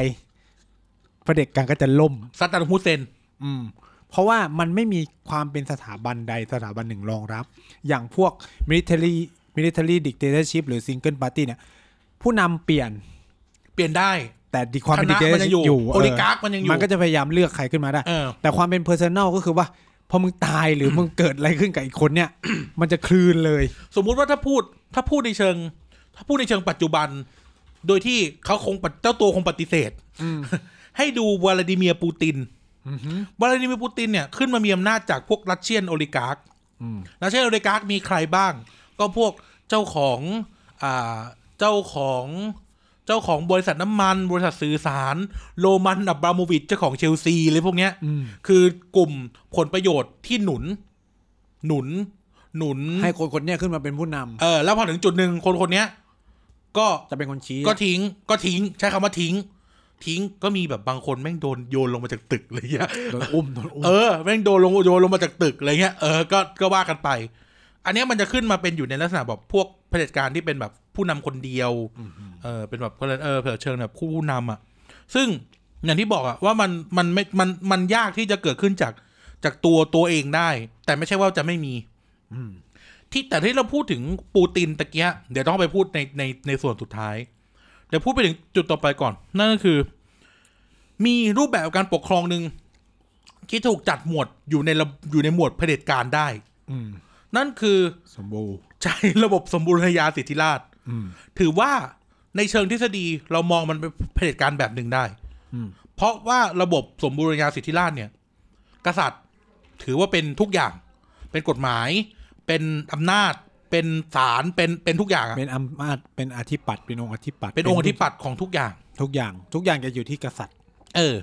ถึงแม้ว่าจะมีระบบราชการบริหาร เขาเรียกว่า ข้ล่ ถึงแม้จะมีราชสำนัก เออ ถึงแม้จะมีระบบเจ้าสำนัก หรือจะมีระบบราชการกระทรวงต่าง ๆ ที่เราเกิดขึ้น แต่ทุกอย่างก็คือกษัตริย์เป็นคนสั่งซ้ายหันขวาน ถูกต้องเออก็คืออำนาจทั้งหมดอยู่ที่กษัตริย์ ใช้คำนี้อำนาจอะไรอำนาจอธิปไตยทั้งหมดอยู่ที่กษัตริย์ อยู่ที่กษัตริย์และราชสำนัก ไม่มีราชสำนักด้วย เอาบางในหนังเกาหลีอะไร ไอสัตเงี้ย ว์หนังเกาหลีไม่นับ เราก็ต้องเขาเรียกว่าอะไรพวกมหาอำมาตย์อาจจะแบบใช้ก อัน ษัตริ นั้นย์มัเป็น นเป็นคน อีก เชิ เรื่อ ญ งหนึ่งไอเวน ก็คือแบบ ก็เรา มัน พูดเชิงโครงสร้าง มันมี บ้ ความเป็นเขาเรียกว่ามันมีความเป็นสถาบันสถาบันหนึ่งแหละ ที่จัดการอะไรพวกนี้อยู่ เออ ก็อาจจะถูกส่วนหนึ่ง คือเราไม่ต้องไปมองว่ากษัตริย์คิดเองหรือว่ามันมาจากอำมาตย์หรืออะไรเงี้ย เออ แต่ก็คือ กษัตริย์จะต้องเป็นคนลงนามนั่นแหละ โดยเชิงโครงสร้างมันเป็นแบบนั้น ซึ่งในปัจจุบันเราก็จะเห็นอย่างเช่น ในซาอุดี ซาอุ อาระเบียเนี่ย ชัดเจนหรือพวกรัฐแบบกาตาร์คูเวตอะไรพวกเนี้ยเนี่ยคือคือแบบนี้เลย แอบส o ูดมอน a คี เออเป็นอัสลูมนากีหรือแบบ คือตะวันออกกลางนั่นแหละ เอออาจจะแบบนับ ชัด ดิกเทนสไตน์อย่างเงี้ย เออแบบส่งส่งเจ้าหน้าที่เข้าไปฆ่าคนในสถานทูตเลย เออซึ่งเป็นสารทูตตัวเอง เออ สารกงสุลเลยนะ เอ เอ อ อประมาณนั้นอ่ะคือเนี่ยมันคือความเป็นดิกเตเตอร์ว่าแบบนี่คือแบบละเมิ เบ็ ด ด สิทธิ อำนาจเบ็ดเสร็จเบ็ดเสร็จ อืมแล้วเมื่อสนที่สัญญากูก็ไม่แคร์อะ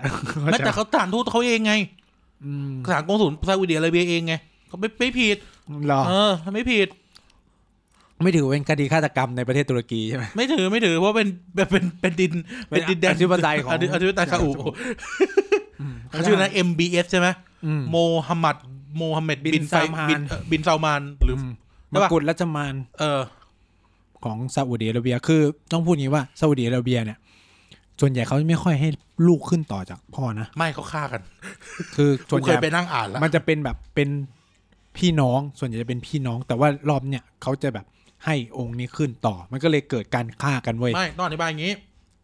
อ่ะ กินขนมไปด้วยเลยพวกเรา เขาฆ่ากันตลอดแหละ ไม่ต้องอธิบายอย่างนี้ ก่อนหน้าเนี้ย ราชวงศ์ซาอุดอ่ะ ซาอูดซาอูด ซาอุราชวงศ์ซาอุดเนี่ยเขาเขามีกษัตริย์แบบเป็นพี่น้องกันเพราะว่าลูกเขาเยอะใช่ไหมกษัตริย์เขาเลยไล่พี่น้องกันมาได้ แต่รอบเนี้ยมันหมดแล้วไงมันก็เลยเป็นลูกเป็นหลานละ มีอาแต่อาโดนจัดไปเรียบร้อ ก็ ย ได้ แล้ ไง ว คือมันมันน้อยลงเรื่อยๆไง อืมก็คือก็คือเขาบอกว่ากษัตริย์องค์ปัจจุบันเนี่ย ก็คือปล่อยตั้งใจจะให้ลูกขึ้นนั่นแหละ ก็เลย ลูกมันก็เลยจัดพวกอาพวกลุ เขา ง ขึ้น พวก มาเป็นนายกขึ้นมาเป็นอะไรเลยนะ อืมปราบ แต่ก็ว่าเขาบอกว่าสุดท้ายมันกูถ้าได้ฟังก็คือหมายว่ามันเสื่อมเสียเอ้ยค่อยมาเล่าดีกว่าเนี่ย เรื่องซาอุอะ อืม อืมนี่ก็เป็นรูปแบบหนึ่ง รูปแบบหนึ่งอ่ะตะกี้เราพูดถึงปูตินหรือสิงคโปร์ใช่ไหมมันมีฟอร์มสุดท้ายซึ่งมันมันเพิ่งถูกเรคคอนไนซ์โดยนักวิชาการเมื่อไม่นานมานี้เองนะ กูว่าจริง ๆ ก็คือแบบแม่งไม่กล้าฟันธงก็เลยคิดระบบนี้ขึ้นมา ใช่ มันเรียกว่าระบบไฮบริด อืม ดิกเตอร์ที่แบบ ยำ ไฮบริด ยำย เออยำยำคือ คือ แต่ขออ้างชื่อคนคนคิดได้ไหม อืม เขาชื่อว่านาตาชาฟรานซ์เอสรอเอสรอ ำกูว่ามันเป็นอะไรที่ง่ายอะคือแบบ เฮ้ย ฉันมองอย่างนี้มันก็เป็นซิงเกิลปาร์ตี้นะไอ้นี่ก็มีความเป็นทหารก็ไฮบริด คือ แม่งก็ คือ เล นาย ตาชาน่าจะคิดเหมือนเราคือว่าพวกมึงอ่ะยากกูจัดแบบนี้เลยก็ได้คือ มันอยู่ในหนังสือชื่อ Dictators and Dictatorship Understanding Authoritarian Regime and Their Leaders คือเขาบอกว่าบริการบางอย่างไม่จำเป็นจะต้องเป็นอย่างนั้นเต็มตัว มันสามารถหยิบองค์ประกอบ ของอันอื่นๆมาผสมได้อย่างนี้เหรอ ใช่ อืม ก็เราถึงบอกไงปูตินอย่างเงี้ยเราถึงมองปูตินว่าปูตินอยู่ในอยู่ในระบบการเมืองที่เป็นประชาธิปไตย แต่รอบตัวมีแต่โอลิการ์คก็คือพวกรัสเซียนโอลิการ์คมีเป็นหนังสือเลย อืม ก็คืออีพวกแบบพวกกลุ่มผลประโยชน์ทั้งหลาย รวมถึงพวกข้าราชการเก่า พวกทหารอะไรเงี้ยคือปูตินแม่งแม่งเป็นแบบเนี้ย คือมีเอลเมนต์หยิบ มีความเป็นเผด็จการทหารมาหน่อย มีความเป็นวันปาร์ตี้สเตทมาหน่อย อืม มีความมีความเป็นเขาเรียกนะ มีความเป็นเพอร์ซัน l ลมันเยอะอะไรอย่างเงี้ยนะเขาก็สามารถเอองั้นจับรวมกัน แต่ถ้าเราเห็นชื่อหนังสือของคุณนาตาชาเนี่ยจะเห็นว่าเขาเริ่มผสมกับคำว่าออโตริทาเลียนละ อืม เออเพราะว่าพอถึงจุดหนึ่งดิกเตอร์ชิพมันจะพัฒนาไปสู่จุดนั้นแหละ อ่า อืมอันนี้คือตามหนังสือนะจ๊ะ อืม อือหือ นี่คือ นี่คือเขาเลยกนะเผด็จการห้าแบบ อืม บนโลกวันนี้นะครับ ไม่ใช่แบบว่าลุงตู่คือเผด็จการแบบเดียวบนโลกวันนี้ไม่ใช่นะ อืม นี่เผด็จการเต็มเต็มเต็มบ้านเต็มเมืองไปหมดจ้ะคำนี้แล้วกัน มีหลากหลายรูปแบบเผด็จการไม่จำเป็นต้องเป็นทหารที่เราจะพยายามจะสื่อคือเผด็จการไม่จำเป็นต้องเป็นทหาร เป็นคนธรรมดาก็ได้ อืม ที่ขึ้นมามีอำนาจอะ อ่าฮะ นะครับ ผมเริ่มนึกออกแล้วความเป็นเผด็จการแบบเพอร์ซันอลประเทศในเอเชียกลาง ไอ้นี่ไงคาซัคสถานไง เออพวกนั้นอ่ะเป็นเผด็จการแบบที่มาจากคนทั้ ที่แม่ง นั้น อยู่ เล มาสามสิบปีอะ เออ ก็คือแบบไม่ได้เป็นทหารไม่ได้เป็นนี่อะไร เป็นอดีตผู้นำในสหภาพโซเวียตเฉ เป็น ย อดีต เออ ๆไม่ได้เป็นทหารด้วย เป็นคนแบบ เป็นแบบ นักการเมืองธรรมดา นักการเมืองธรรมดาเออก็คือแต่ชนะเลือกตั้งมาสามสิบปีอ่ะ มีเนี่ย ไอ้ประเทศอะไรวะทาจิกมั้งที่แบบประธานาธิบดีแม่งแบบ แต่งตัวเหมือนมาราโดน่าแล้วก็แบบ ออ เล่นบาสนี่ไม่รู้ว่าเออ คือประเทศในเอเชียกลางจะเป็นแบบนี้หมดเลย พวกอดีตสหภาพโซเวียต อืมอืมอืมอืม อืมอันนี้ก็เป็นแบบเผด็จการแบบเพอร์ซันอลอะไรเงี้ย สถานสเตท อืมพวกสถานสเตทยกเว้น เอ่อ ปากีสถาน เออครับผมลืมแล้วคีร์กิสถานคีร์กิสถานเป็นประเทศเดียวในเอเชียกลางที่ไม่เป็นเผด็จการ เป็นอะไร มันมันมีความเปลี่ยนมันไม่ได้แบบเขาเรียกว่าไม่มีความเป็นเผด็จการแบบ personality แต่มันจะมีความสนะมีความเป็นอำนาจนิยมเชิงโครงสร้างคือ ประธานาธิบดีมันเปลี่ยน แต่ยังมีความเป็นอำนาจนิยมอยู่อะไรเงี้ย เออ แต่ประเทศอื่นอ่ะ มันจะเป็นแบบการบอกหลังแม่งออกจากสหภาพโซเวียตแล้วก็อยู่กับอีผู้นำคนเนี้ย จนถึงทุกวัน เอ นี้ อ เออจะเป็นแบบ กู นั้นหมด จำได้เลยแบบแม่งคาซัคสถานแม่งโดนแซวเลยอะว่าแบบ จน เนี่ย ตาย เออ จนตายถึงได้เปลี่ยนผู้นำ ที่เหมือนกับว่าแบบอะไรนะ นักการทูตนักการทูตอังกฤษ หรืออเมริกาแม่งแบบเขียนเมโมว่าแบบรับราชการวันแรกจนวันสุดท้ายอ่ะ ก็ยังเป็นคน ก็ ดี เจอคนเนี้ย ม เออ ก็คือคนของคาซัคสถานที่ก็คือผู้นำเพิ่งจะเสีย ก็เลยได้เปลี่ยน เออ เออเลือกกี่ทีก็คือชนะไอ้นี่ ใช่ ก็คือชนะ แล้วเปลี่ยนมาก็คือแก๊งเดิมอ่ะ ก็มีอยู่แค่นั้น เออนั่นคือแบบประเด็นประเด็นการมันอยู่ในฟอร์มแบบนี้ก็ได้อะไรเงี้ยนะ ม อืม อ่ะ นั่นแหละครับ นั่นคือ นั่นคือเผด็จการเนาะ เออ จะบอกว่าอะไรดี ที่จริงเราจะบอกว่าไอ้เผด็จการแบบไฮบริดอ่ะ อาจจะพูดว่าแบบคืออดอลพิทเลอร์ก็ได้นะ อืม หรือจะพูดแบบในเชิง personality อดอลพิทเลอร์โอเค ขอ ขอพูดชื่อนี้แล้วกันนะ ก็ ก็ได้อ่ะ ก็ได้ อืม อืม ทีนี้มันจะมีคำว่าฟาสซิส คุณนายอธิบายคำว่าฟาสซิสเนี่ยมันต่างหรือมันคืออะไรกันแน่ฟาสซิสเนี่ย ผมว่าฟาสซิสต์มันก็คือ มันคือเผด็จการทหารไหม อืม เผด็จการจะอธิบายอ่ะเผด็จการชาตินิยมทหารหรือเปล่า ฟาสซิสต์เนี่ยมันเป็นคำภาษา ภาษา อิ อิ ตา ตา ลี ลี เหรอ อืม ซึ่งมันมันแปลว่ามันแปลว่าเขาเรียกอะไรนะเอ่อชาตินิยมอำอำนาจนิยมขวาจัดอะ เอออ ม เออ มันแปลว่าอำนาจนิยมขวาจัดนะคำนี้แล้วกัน อ่า อืมนั่นแล้วมันก็จะแบบ มันจะไปสุดโต่งกว่า อืม อืมมันมันจะสุดโต่งกว่า คือ คือเผด็จการเนี่ย มันไม่จำเป็นต้องยึดโยงกับ ผม กับชาตินิยมหรือขวาจัดนะ ต้องใช้คำนี้นะ เออเออ เออแต่ว่าฟาสซิสต์อ่ะคือมันคือขวาจัด คือฟาสซิสต์มันมีความเป็น nationalism อยู่ข้างในด้วย ใช่มันมันก่อจากมันก่อจากไอเดีย เออ ในชาติลิซึม เออ ใช่ ความเป็นชาตินิยมเข้ามาอะไรเงี้ย คือต้องบอกว่าดิกเตเตอร์ไม่จำเป็นต้องมีชาตินิยม ยกตัวอย่างง่ายๆ เช่น จีน เผด็จการ อาจจะต้องการเปิดประเทศ ขายทรัพย์สินของประเทศ คิวบาไงไม่ได้ชาตินิยมแบบนั่นอ่ะ คือความเป็นชาตินิยมเช่น มันจะมีความแบบ protectionism มีความแบบกูปิดประเทศอ่ะไม่อยากให้ต่างชาติเข้ามาเกลียดพวก อืม ต่างชาติหรืออะไรเงี้ย จอ แต่ มพ ว่า ลปอไงที่แบบเปิดอ่ะ เออหรืออย่างเคสดิกเดเตอร์ในเกาหลีเงี้ยก็เปิดนะ เออ ถึงแม้จะแบบป้องพยายามป้องกันนะแต่ก็คือก็ต้องทำธุรกิจกับเมืองนอกเมืองนาอะไรเงี้ยไม่ได้ เออ เกลียดชังนะจอมพลปออะจัดเป็นฟาสซิสต์นะปราบจีนกระจายเลย ใช่ เขาเขาจัดจอมพลปอเป็นฟาสซิสต์นะ จอมพลปอเป็นฟาสซิสต์ สร้างไทเนสขึ้นมาเนี่ยมันมีความเป็นชาตินิยมอยู่อ่ะ เออ เป็นประเผด็จการที่เป็นฟาสซิสต์อ่ะ มันมีอย่างบันทึกแบบพวกแบบนิยายในยุคในยุคในยุคนั้นนะที่จะแบบ เราคือฟาสซิสต์ที่ยิ่งใหญ่ยิ่งเกลียดอย่างยิ่งและไทยอะไรอย่างนั้นนะ อืม แต่อย่าลืมแบบมุสโสลินีไม่ได้เป็นทหารมันน่าจะไม่ผิดอ่ะเอออ อะไรแบบเนี้ย เขาก็มีความเป็นชาตินิยมอิตาลี อืม เอ่อดังนั้นแล้วก็ก็นะอย่างที่บอกว่าเราถ้าเราแตกย่อยเข้าไปเนี่ย เอ่อฟาสซิสต์เนี่ยมันไม่ได้เป็น มันไม่เอ่อผู้นำฟาสซิสต์ก็ไม่จำเป็นต้องเป็นทหาร อืม อืม อืม ไม่คือไม่ได้แบบไม่ได้มีพื้นเพมาจากทหารนะ อืม เออ อ๋อมุสโสลินีเป็นเป็นทหาร เป็นทหาร แต่แบบไม่ได้เป็น ไม่ได้ขึ้นมามีอำนาจเพราะเป็นทหารใช้คำนี้ เหมือนฮิตเลอร์อะฮิตเลอร์ก็เคยเป็นทหาร แต่ไม่ได้หมายความว่าจะขึ้นมามีอำนาจเพราะเป็นทหาร เออก็คือ เออ ไปเล่นการเมืองนั่นแหละ เออ มันจะไม่ มันจะไม่เหมือนเผด็จการแบบ แบบแบบเผด็จการทหารอะก็คืออันนั้นคือทหารมายึดใช่ไหมแต่นี่คือคนคนมายึด อืม นั่นอาจจะอธิบายว่าฟาสซิสต์มันมันยึดโยงกับความชาตินิยม อืม สูงแบบสูงมากๆ เอาแบบง่ายๆ ก็คือมันมีความเป็นชาตินิยมอยู่ในตัว แล้วก็ อืม เป็นเผด็จการด้วย ก็คือไม่ชอบความเป็นแบบพหุวัฒนธรรม ไม่ชอบความเป็นแบบพูดหลายภาษา ซึ่งพอพูดพอพูดอย่างเงี้ย แม่งจะยากเข้าไปอีกเว้ยมันจะยากเราจะคุยกันเรื่องเผด็จการยากอยู่เพราะว่า เออเออฟาสซิสต์แบบแบบเยอรมันอะมันก็ไม่ได้ยึดโยงกับความเป็นเยอรมัน แต่มันไปยึดโยงกับความเป็น อารยันไง เอออารยันแทน เออซึ่ซึ่ง ง นี่เป็นของชาตินิยม ซึ่งแม่งไม่ หอนน เกิดกับอิตาลี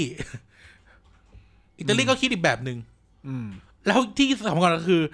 เอ่อจักรวรรดิญี่ปุ่นก็ไม่ได้คิดแบบนี้ จักรวรรดิญี่ปุ่นไปยึดโยงกับความเป็นเอเชีย เออ สร้าง เออ วงไพบุญแห่งมหาเอเชียบุรพา เออนั่นเราจะไปบอกว่าเราอาจจะตีความใหม่โดยเราโดยเรานะโดยเรา อืม ผมบอกท่านผู้ฟังอย่างนี้โดยเราว่าเผด็จการแบบฟาสซิสต์ที่มันเกิดขึ้นจริง ๆ บนโลกเนี่ย มันไปยึดโยงกับกับอะไรที่ที่ขวาจัดโดยที่ไม่จำเป็นจะต้องเป็นเรื่องชาตินิยม อืม อืม โดย มัน โดย มี โด แวย ดี ลู เทล บางอย่าง เอ ที่ อ เขา โดย ต้องการจะไปให้ถึงนั่นแหละ เออแต่ว่ามันเป็นแวลูแบบขวาจัดใช้คำนี้แล้วกันมันเป็นแวลูแบบขวาจัด อืม เออคือคือพูดง่ายๆคือขวาจัดมันไม่มีพื้นที่ให้กับความเป็นอื่น อืม เออ ความเป็นอื่นในที่นี้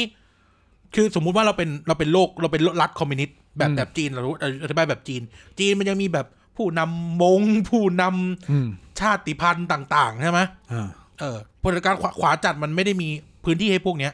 ถ้ามันไม่ใช่พวกเดียวกันตั้งแต่แรก อืม อืมอย่างเช่น อย่างญี่ปุ่นอ่ะญี่ปุ่นมันแบบสร้างแบบวงไพบูลย์แห่งเอเชียมหาเอเชียบุรพาอย่างเงี้ย ก็คือก็คือพูด ก็ ง่าย เอา ๆคือ เอาแค่เอเชียเอา อีพวกตะวันตกต้องออกมาจากเอเชีย เออก็คือเอา แพวก เอเชียเท่านั้น เออ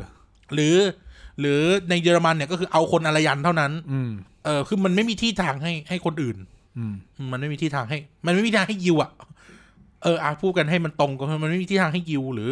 หรืออื่นๆอะไรเงี้ยนะครับ อืมหรือ อืม คนเอเชียนหรือคนดำด้วยไหม เออ ใช่นั่นนั่นคือ นั่นคือเรื่องของเผด็จการ อือฮึ นะครับ เราจะคุยอะไรต่อนะลืม อ๋อ เราก็จะมาเข้าถึง ประเด็นที่กำลังร้อน เฮ้ยเราจะไปพม่าเลยเหรอ ก็นานอยู่แล้วนะนานแล้ว เราจะไปพม่าเหรือเราจะคุยเรื่องอะไรพม่าวะ เราก็จะมาคุยว่าพม่าเป็นเผด็จการไหม อ๋อเราจะคุยเรื่องนี้ไอ้ห่ามึงลืมสคริปต์เราเราจะคุยกันว่าเอ่อประชาธิปไตยเนี่ย ประชาธิปไตยเนี่ย มักจะไม่สามารถเกิดขึ้นได้ ถ้าจุดเริ่มต้นมันมาจากเผด็จการทหาร อืม รู้จักแล้วเราคุยสคริปต์นี้กันไว้ เออใช่ เออ คุณคิดเห็นกับคำนี้ของผมว่ายังไง อืม เราเรียนกันเมืองเปรียบเทียบมาห้องเดียวกัน แล้วแต่ ผมว่ามันแล้วแต่แล้ว เหร แต่ อวะ ที่ คือปัญหาของคำอธิบายในทุกวันเนี่ยมันจะเหมือนกับว่าเราพยายามหาจุดจุดหนึ่งเพื่อจะทำให้ตัวเองสบายใจ ยกตัวอย่างเช่น คนที่เกลียดประชาประชาธิปไตยในวงเล็บจะมีคนกลุ่มหนึ่งที่ไม่ค่อยโอเคกับการเลือกตั้งเลยเขาก็จะบอกว่า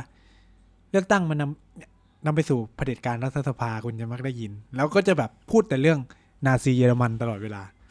ซึ่งคำถามคือนาซีเยอรมันเนี่ยแม่งเป็นตัวอย่างกี่เปอร์เซ็นต์ของระบบประชาธิปไตยระบบรัฐสภาในโลกใบนี้วะ มีที่เดียวแล้วกูคิดว่า เออ เอามีอ่ะกูให้ฟาสซิสที่หนึ่งอ่ะ เออ ให้แบบ คือ ฟาสซิสอิตาลีที่หนึ่ง คือน้อยมาก คือเราพยายามแบบยกตัวอย่างเคสเคสเดียวเพื่อจะล้มทุกอย่างที่มันเฮ้ยคุณค่าที่มันมีดีมาก่อนนะ เออ อื่นๆอ่ะ เออ เออ หรือแบบคนที่มาเขาเรียกว่าอะไร ทำไมเขาไม่ยกเคสแบบริพับลิกันเดโมแครต เออหรือมาพัก วิก คนที่ชื่นชมเผด็จการก็จะแบบหูเนี่ยดูจีนดูเกาหลีใต้ดูเวียดนาม ถามว่ามันเป็นกี่เป เกา อร์ หลีเห เซ็น นือต์ไม่ใช่เกาหลีใต้ เกาหลีใต้ก่อนหน้านี้ ทำไมเราลืมพูดเรื่องเกาหลีเหนือกันวะ แล้วลุงปักจุงฮี เอา หรือ ปัจ อะไร จุ เงี้ย ฮี เออใช่ไหมมีความเป็นเผด็จการ แล้วประเทศพัฒนาแล้วก็ถามว่ามันเป็นกี่เปอร์เซ็นต์ แต่สุดกูขอกูขอแวะเรื่องนี้หน่อยกูเป็นมนุษย์คนหนึ่งที่เถียงยังเอาเป็นเอาตายเลยว่า เกาหลีใต้เนี่ยแม่งพัฒนาได้ด้วยเผด็จการ อืม กูกูเถียงเรื่องนี้แบบเอาเป็นเอาตายเลย ว่าแบบเออไอ้เฮียเราต้องอย่าลืมบทบาทเผด็จการทหารที่มันส่งผลนะ คือคือตรงเนี้ยมันก็ใช่ไงก็คือหมายความว่าก็เนี่ยถึงจะบอกไงว่า คนที่ชื่นชมในระบอบเผด็จการ แต่เขาคิดอย่าง เขา นี้ จะใช้เคสพวกนี้ เออ มาอธิบายว่าเนี่ยมันเป็นอย่างนั้นอย่างนี้คำถามคือ เปอร์เซ็นต์การซักเซสของ เอ มันนะ อเปอร์เซ็นต์สักเซสอ่ะมันเท่าไหร่ ถาม เนี่ย เอากูถามแต่สมมติคือกูไม่ได้สนับสนุนนะ เออ แต่กูจะถามกลับไปว่าทุกคนเนี่ยเหมือนกูตลกตะแหลนะแต่ว่ากูถามกลับว่าโอเค เราเข้าเราทำความเข้าใจว่า ปักจุงฮีทำให้เกาหลีใต้เจริญใช่ อืม แต่ถามว่าบ้านเรามันมีปักจุงฮีไหม เออ แค่นั้นน่ะ มันไม่มี คือมันไม่มีตัวแปรเหมือนกันขนาดนั้น คือต้องพูดว่าแต่ คืออย่างที่บอกอะประเทศใครก็คือประเทศมัน มันมีความแตกต่างกัน คือ อยู่นะ คือผมว่าก็จะเป็นคนหนึ่งที่ไม่ค่อยโอเคกับทุกคนที่แบบ ชอบแบบลอกอะมึงเข้าใจปะอยากเป็นแบบนั้นอะก็คือเอาแบ จะ บนั้น เอา อะ ทุกอย่างมาหมด มาหมด ให้มันเป็นแบบนั้นคำถามคือ คนไทยไม่งเป็นคนแบบนั้นไหม ก็เขาบอกแล้วไงว่าคนไทยกินข้าวกินข้าวเจ้ามาปลูกข้าวสาลีได้ยังไง คือผมตอนเนี้ยผมกำลังชอบเพจเพจหนึ่งมากอะไรขาหักอะไรต่างอย่างนะ ฮะเพจที่อะ เพ ไร จ วะ ฟุตบาทอะไรต่างอย่างที่เขาจะแบบไปตามถ่ายแบบ ฟุตบาทเสียๆนะ ฟุตบาทริมถนนที่จะแบบมีร้านค้านู่นเนี่ย อ่าอ่า ประเทศอยากประเทศเจริญ ต้องจัดการพวกนี้ให้ได้ก่อนอะไรเงี้ยเออเนี่ยคือถามว่าเฮ้ยอยากเป็นญี่ปุ่นอ่ะมึงเคลียร์รถ ริมทางทางเดินได้ไหมคือแบบเราอ่ะอยากคือแบบฝันอยากเห็นทางเดินสวยๆแบบทำไมประเทศเราไม่มีทางเดินสวยๆวะคำถามคือเฮ้ยเฮียร้านลูกชิ้นปิ้งร้านนี้อร่อยแวะ สอนอพญาไทอ่ะ ช่วยเคลียร์มอไซค์แกร็บกับฟู้ดแพนด้าที่จอดอยู่หน้าลานวิลล่าฮารีให้กูที เออ คือถามว่า คุณยังแบบยินดีปีดาหุยหมึก หมู ย่า ปิ้ ง ง หมึกย่างร้านดีอร่อ ก๋วย ยเตี๋ยวซอยคอนก๋วยเตี๋ยวต้มยำซอยคอนแวนต์ คือแบบซึ่งตั้งอยู่ตรงไหน มูปิ้ซอยคอนแวนต์ตั้งอยู่บนถนน หรือตั้งอยู่ทางเท้า แต่ฝันอยากเห็นทางเท้าที่ดีนะ ใครไม่เชื่อ ใครเถียงกูเรื่องนี้ มานัดกันกูจะพาขับรถไปดูสักสี่ทุ่ม คือผมอะจะเป็นคนชอบเดินไง แล้วคือแบบทำไมกูต้องเดินลงไปถนนเพื่อจะหลบอะไรพวกนี้ หน้าราม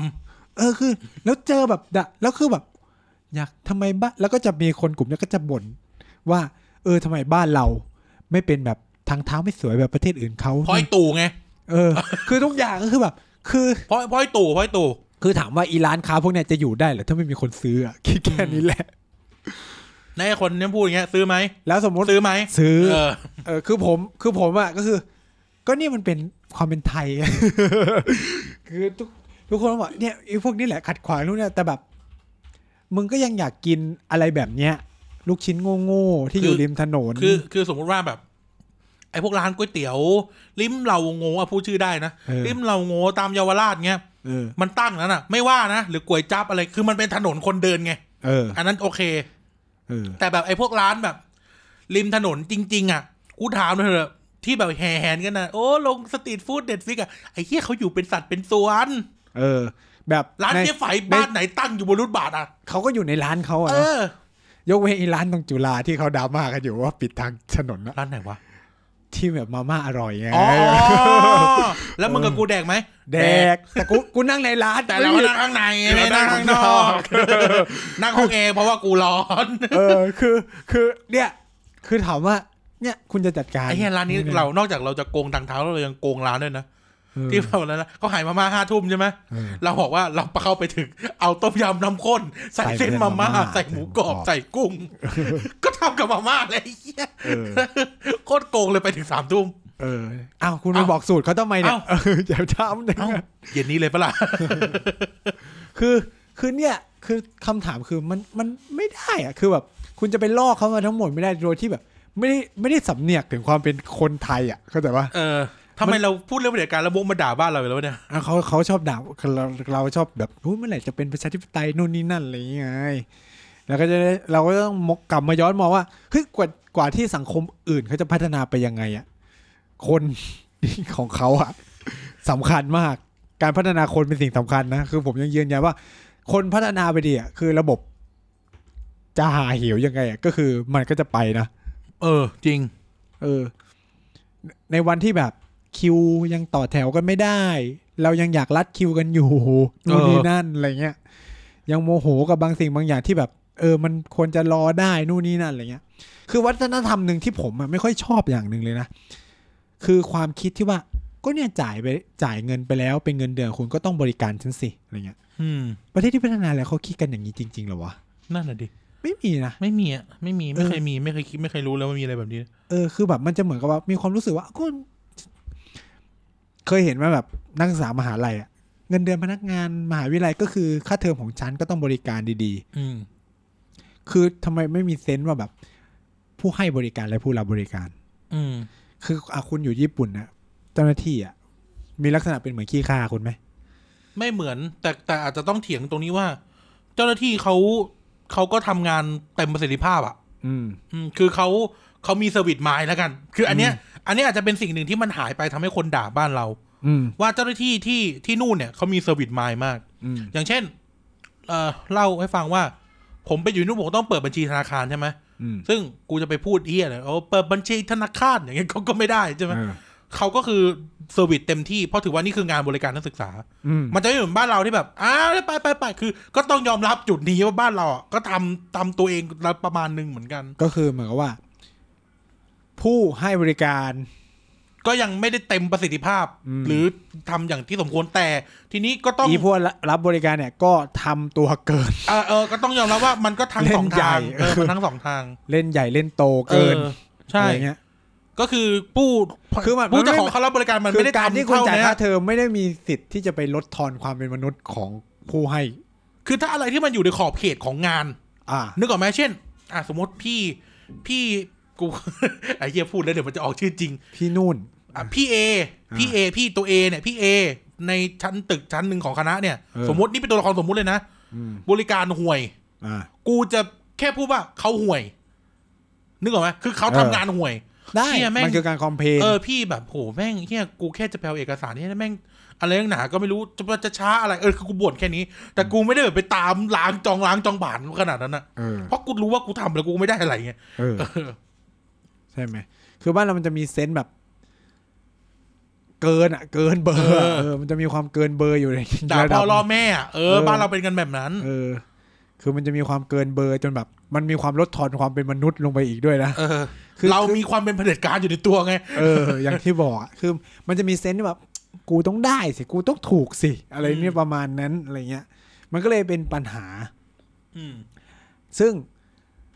ที่เราจะมาคุยกันเลย แล้วนะ เรื่องเผด็จการในสัตว์ เออ หมายถึงว่าที่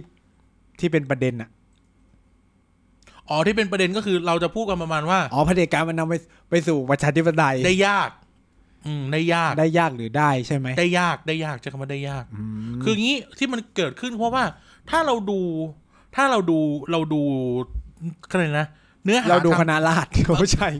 เราดูเนื้อหาทางประวัติศาสตร์อะเราจะเห็นว่า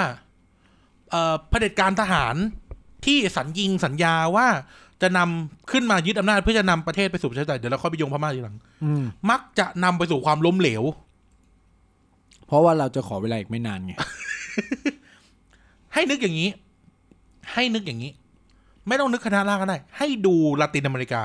อืม ว่าสุดท้ายแล้วเนี่ย การได้มาซึ่งประชาธิปไตยในในเอ่อในในชิลี ในเอ่อมีประเทศที่อะไรวะ อาเจนเนาะ เอออาร์เจนตินาหรือว่าในใน ส่วน เป ใหญ่ รู ใน อะไรพวกเนี้ย ส่วนใหญ่ประเทศพวกนี้มันก็คือเป็นมันเป็นการต่อสู้เพื่อได้เอกราชไหมมันไม่ใช่เป็นการไม่ได้มาซึ่งประชาธิปไตยไหม ไม่ไม่แต่ว่าอ่าต้องคัดส่วน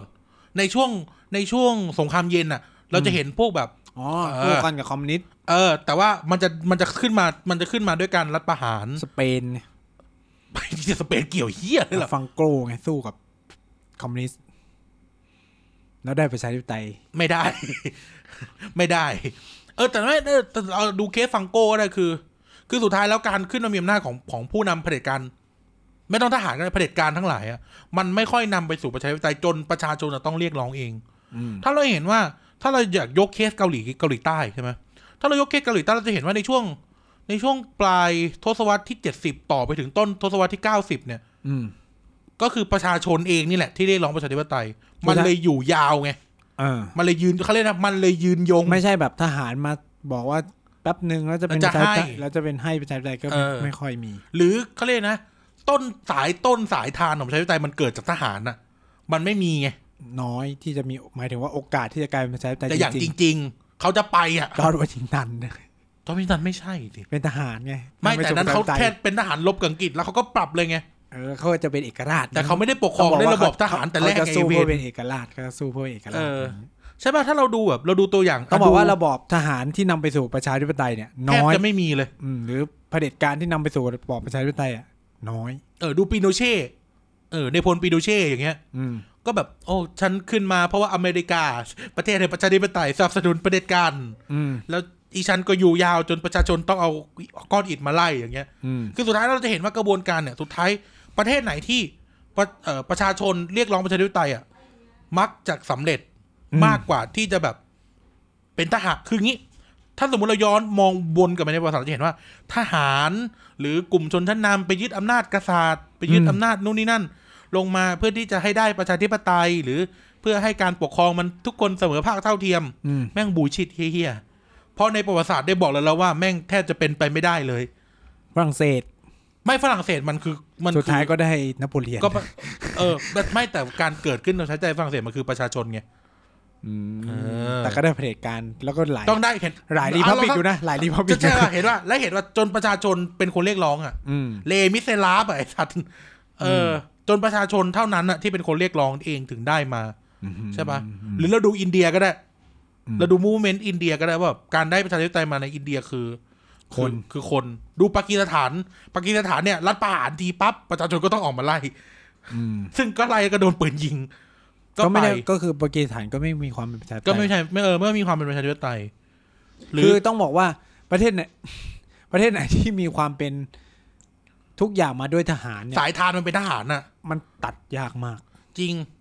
นี่กูพยายามจะวนออกไปข้างนอกก่อนจะวกกลับมาที่นี่นะเนี่ย กูตัดเลยกูตัดเข้าเลย ไม่กูเลยจะชี้ให้ดูอีกประเทศหนึ่งเว้ยมึงไทยได้กูจะชี้ไปประเทศอะไร ตอนนี้คนคนตอนนี้คนไทยกำลังแบบ เอาประเทศเนี้ยวนกระบดาประเทศตัวเองซึ่งไม่ใช่พม่าด้วย เอออะไรวะ อินโดนีเซียเนี่ย โดอะไรวะ อินโดนีเซียเนี่ย ลองนึกดูนะซูฮัตโต ซูอ่ะกูพูดกูพูดด้วยประสบการณ์ส่วนตัวเลยนะกูใช้ชีวิตอยู่ในอินโดนีเซียในช่วงที่เขาประท้วงอ่ะ อืม นั้นแล้วคือเห็นมาแล้วอะว่าแบบเผด็จการแม่งไม่สามารถจะแบบรักษาสัญญาได้ อืม หรือการขึ้นมาเป็นเป็นคณะบุคคลเป็นอะไรมาปกครองประเทศอะไม่มีทางจะนำไปสู่ประชาธิปไตยได้เลย ถ้าประชาชนไม่เรียกร้องได้ด้วยตนเอง อืม เออ แล้วลองดูหลังจากวันนั้นน่ะ จนถึงวันนี้ อินโดนีเซียมันมันไปถึงไหนแล้ว ระบบประชาธิปไตยเขา ถึงแม้ว่าจะล่าสุดคือ ทหารก็มีอำนาจ จะยึดอำนาจ คือต้องบอกว่า ภูมิภาคอาเซียนเป็นภูมิภาคแห่งอำนาจนิยม และเป็นภูมิภาคที่ทหารมีบทบาททางการเมือง ใช่ ไม่มีประเทศไหนที่เป็นประชาธิปไตยที่แท้จริง ฟิลิปปินส์ล่ะ ดูเตเต้ขึ้นมาได้ใครอ่ะ คนที่อยู่เบื้องหลังดูเตเต้ก็คือตระกูลมาร์กอส อืม อืม ที่ดูหนั ก็ ง เป็นก็เป็น ที่ไป ความ ดูหนังแล้วก็ฟิ อั น นนั้น หนั คื ง อ แตกเลยนะ อำนาจนิยมแบบหนึ่ง อืม อืม ไม่มี ไม่มีประเทศไหนที่เป็นประชาธิปไตยจริง ๆ เลย อืม ในอาเซียนไม่มี มันเป็น ล เน ย เจอร์ของพวกเรา มันเป็นเนเจอร์ทำให้อาเซียนผู้เชี่ยอะไรไม่ได้ ก็ที่กูพูดไง อะไรนะแต่วิทยุอะเอ่อตอนเรารับพม่าเข้าอาเซียนอะเขาเป็นเผด็จการกว่านี้อีก แล้วตอนเนี้ยเราจะไป พม่ ว่า เป็นประเทศก่อตั้งด้วยไหม ไม่ไม่ใช่ ไม่ใช่พม่าไม่ใช่ประเทศก่อตั้ง อ๋อมีแต่ประเทศที่แบบเอา ประเทศอเมริกาประเทศอเมริกา อืมเพราะว่าพม่าเป็น non alignment เออนั่นเป็นเอ็นเอ็ม อืม แต่นั่นแหละก็คือแบบตอนที่พม่าเข้าอาเซียนอะแม่งเป็นเผด็จการกว่านี้อีก แล้วตอนเนี้ยเราจะไปพูดอะไรได้ คือมันพูดไม่ได้ เพราะว่าถ้าคุณใช้คำว่าเผด็จการ แล้วหันไปทางไทยหันไปทางขวาอ้าวเยี่ยแม่งมีลาวมีเวียดนาม มีกัมพู ใครบอกเวียดนามไม่เผด็จการบ้างอะ เออคือทุกคนอ่ะตื่นเต้นกับพม่ามากเลยนะ แต่แบบเฮียข่าวที่แบบเออเขาเรียกว่าพรรคคอมมิวนิสต์เวียดนามแม่งอุ้มนักข่าว อุ้มนักสิทธินุ่ม ลาวอย่างเงี้ เงี ย ยบกิ๊บ คือแบบ ข่าวที่แบบทหารลาวป่าบมงอย่างเงี้ย เออคือทุกคนอ่ะแบบเวลาด่าประเทศไทยหูเนี่ยดูเวียดนามไปนู่นเป็นเป็นแบบนั้นแบบเวียดนามเวลา ก็ เดี๋ยวก็ไปเหมือนกัน ทุกทุกทุกคน ทุกคนทุกคนเล่นแต่โซเชียลเน็ตเวิร์กไง ทุกคนไม่อ่านแบบเรดิโอฟรีเอเชียไง อ่ะ ชี้เป้านะครับเฮ้ยเรดิโอฟรีเอเชียวะขอดูเพิ่มนึงที่แบบเรดิโอฟรีเอเชียใช่เรดิโอฟรีเอเชียเนี่ย แม่งเป็นเหมือนแบบแหล่งแหล่งข่าวสำหรับแบบพวกนักต่อสู้ เรียกร้องกับอำนาจนิยมเผด็จการในในเอเชียทั้งหลายอ่ะ เออ ซึ่งเรดิโอฟรีเอเชียเนี่ยแม่งมีภาษาเวียดนาม มีภาษาอาหรับ มีภาษามาลายู มีภาษาพม่า มีภาษาลาว มีภาษากัมพูชมีภาษาเขมร อืม แต่ไม่มีภาษาไทยนะ อืม เออ เรดิโอฟรีเอเชียไม่มีภาษาไทย เออ ซึ่งแบบพวกแอคทิวิตพวกอะไรในในเซาท์อีสเอเชียเนี่ยแม่งกระกองกันอยู่ที่เนี่ยอืม คือผมก็จะบอกว่าถ้าจะด่า เอามีภาษาทิเบตด้วย ก็ด่าให้หมด เออ จริง อันเนี้ยก็จะด่าเอ้ามันจะมีพวกแปลกๆอวยอวยเวียดนามอ้าวมาด่ารัฐบาลพม่า ผมก็จะแบบเฮียเวียดนามนี่ แม่งหนักเลยนะ โคตรเผด็จการโคตรเผด็จการเลย หี้ นะเออถึงแม้จะเปิดให้เข้าไปเที่ยวก็เถอะแต่ เอ ว่า อ โอ้โหคือคือคือแบบพูดล่าสุดคือแบบ Facebook ก็คือไล่จับหมดเลยอะที่ผม ใช่ ดูข่าวล่าสุดก็คือแบบจับยันแม่งก็คือจีนดีๆนี่แหละ เออ คือพูดเลยลาวเนี้ยอุ้มหายอุ้มหาย เคยเล่าไปแล้วนี่ว่าแบบ เออ ไอตีวิตด้านแบบสิทธิมนุษยชนในลาวโดนอุ้มหน้าบ้านตัวเองอะ เออ คือมันเป็นแบบนี้หมดนะ คือมันยังเป็นอยู่นะ แค่เราแบบ คือเราแค่เห็นภาพพัฒพัฒนาของมัน หรือในเขมรอย่างเงี้ย อืม หนักกว่านะ โหนั่นเขายิงดื้อๆเลยนั่นอ่ะ เออ คือ คือ คือ คือมันเป็นเหตุ คือ คือ ถามว่าถ้าเราจะเทคแอคชั่นกับพม่า คือหมายความว่า ถ้าเวลาคนพูดว่าอาเซียนทำไมไม่พูดอะไรเลย จะพูดอะไรอ่ะ ถ้าพูดขึ้นมา พม่าหันมาอ้าวทำไมมึงไม่ด่าเวียดนาม จะพูดอะไรได้ถามแค่นี้ จะพูดอะไร ได้ ใช่ไหม มันก็เลย ถ้ายไม่าก ไม่ใครมีวิพากษ์วิจารณ์กษัตริย์บรูไนเลย ใช่ไหม คือ มีอ่ะเอากูถามแค่เนี้ยมีใครรู้บ้างไหมว่าเคยเกิดการพยายามจะรัฐประหารยึดอำนาจเอ่อสุลต่านฮัสซานโบเกียมาแล้ว อืมมันคือมันขาวข้างในมันไม่มีมันปิดจนแบบเราไม่รู้อะไรเลยอะไรเงี้ย เออ กูเนี่ยรู้เพราะว่าเพื่อนเพื่อนเป็นบรูไนเว้ย เออ แล้วก็แบบคือเขาเหมือนว่า ในวิชาในวิชาเรียนเรียนเรื่องชาตินิยมหรืออะไรเงี้ย อืม เขาก็ให้มาพูดถึงแบบเอ่อจุดด่างพร้อยในประวัติศาสตร์อีสัตว์ เออ เออ กูก็เอาเรื่อง 14 ตุลาไปพูด เพื่อนบรูไนแม่งมาถึงเรื่องนี้เลยเว้ย แบบมีการฆ่ากัน 500 กว่าคนในวัง เมื่อแบบปี 80 หรือปี 90 สักอย่างอะเออ แล้วก็แบบไอ้เฮียเรื่องนี้กูแบบ ไม่เคยรู้มาก่อนอะไม่เคยรู้มาก่อนเลยจนแบบเฮียจริงเหรอวะ ก็คือเหมือนกับว่า มีเชื้อพระวงศ์ไปขน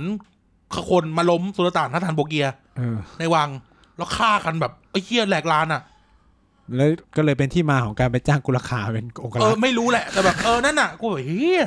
เพราะว่าไว้ใจคนในไม่ได้ เออ กูแบบเฮียเรื่องนี้กูไม่เคยรู้มาก่อนเลยอ่ะ เออ คือเนี่ยมันเป็นเนเจอร์เนเจอร์เนเจอร์ของภูมิภาคนี้ เออเอออี คือคือคือเนี่ยคือที่คือที่เราจะมาคุยให้ฟังคือว่า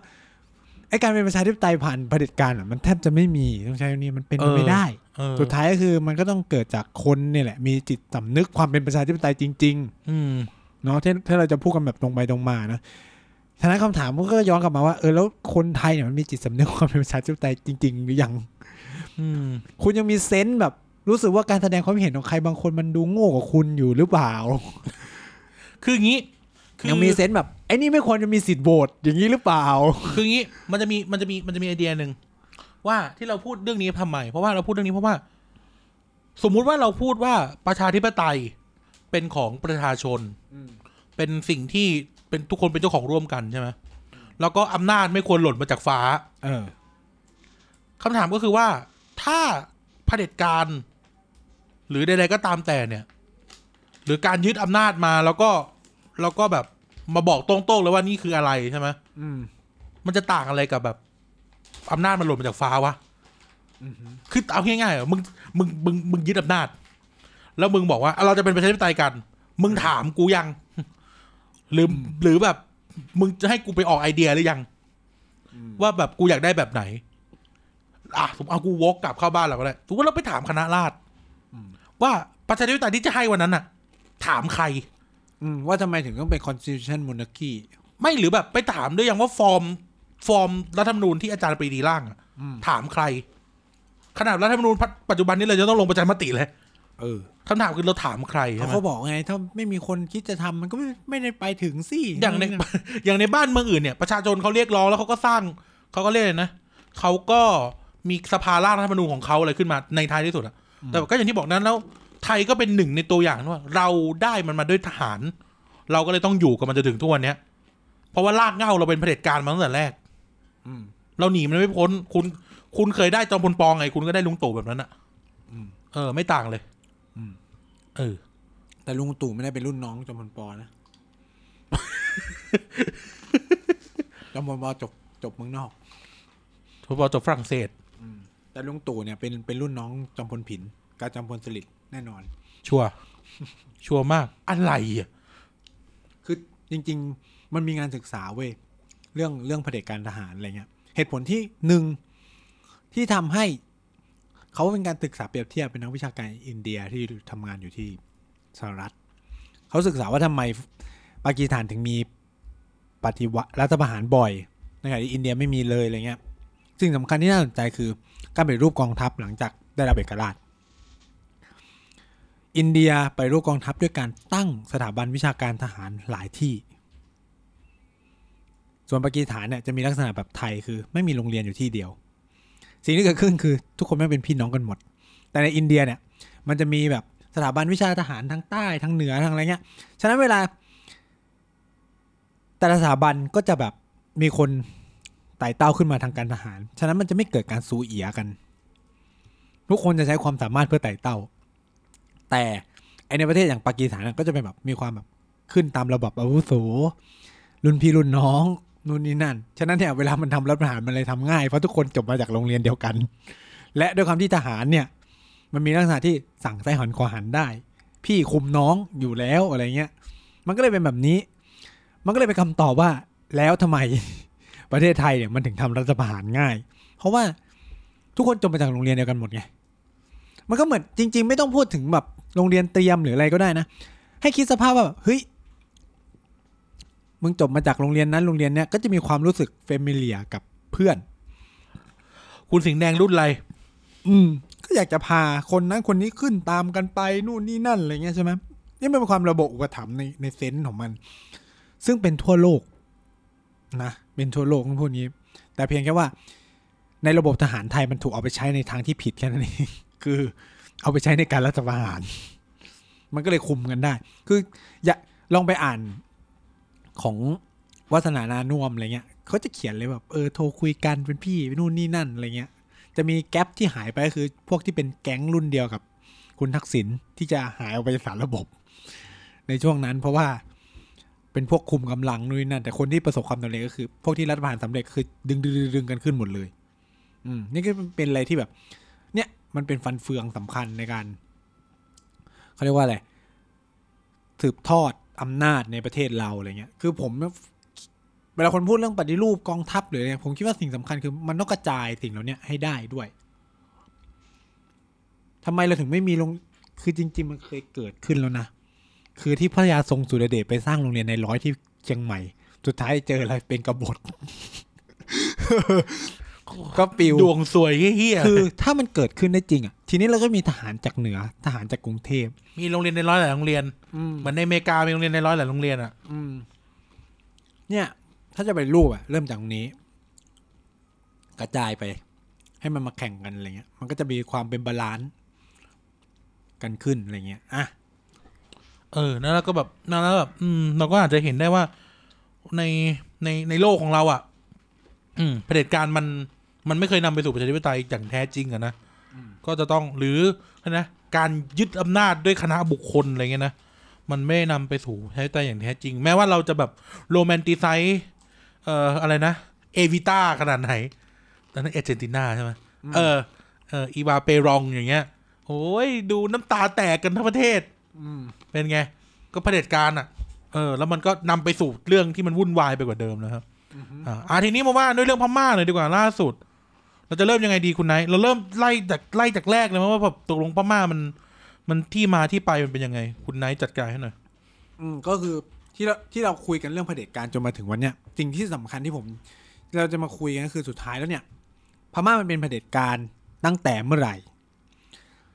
แล้วความเป็นเผด็จการของพม่ามันหายไปไหมหรืออะไรเงี้ยมันก็เลยเป็นเราก็เลยมาฝอยอธิบายเรื่องดิกเตอร์ชิมา เยอะแยะมากมายจนมาถึงตรงเนี้ยแหละ ก็เพราะว่า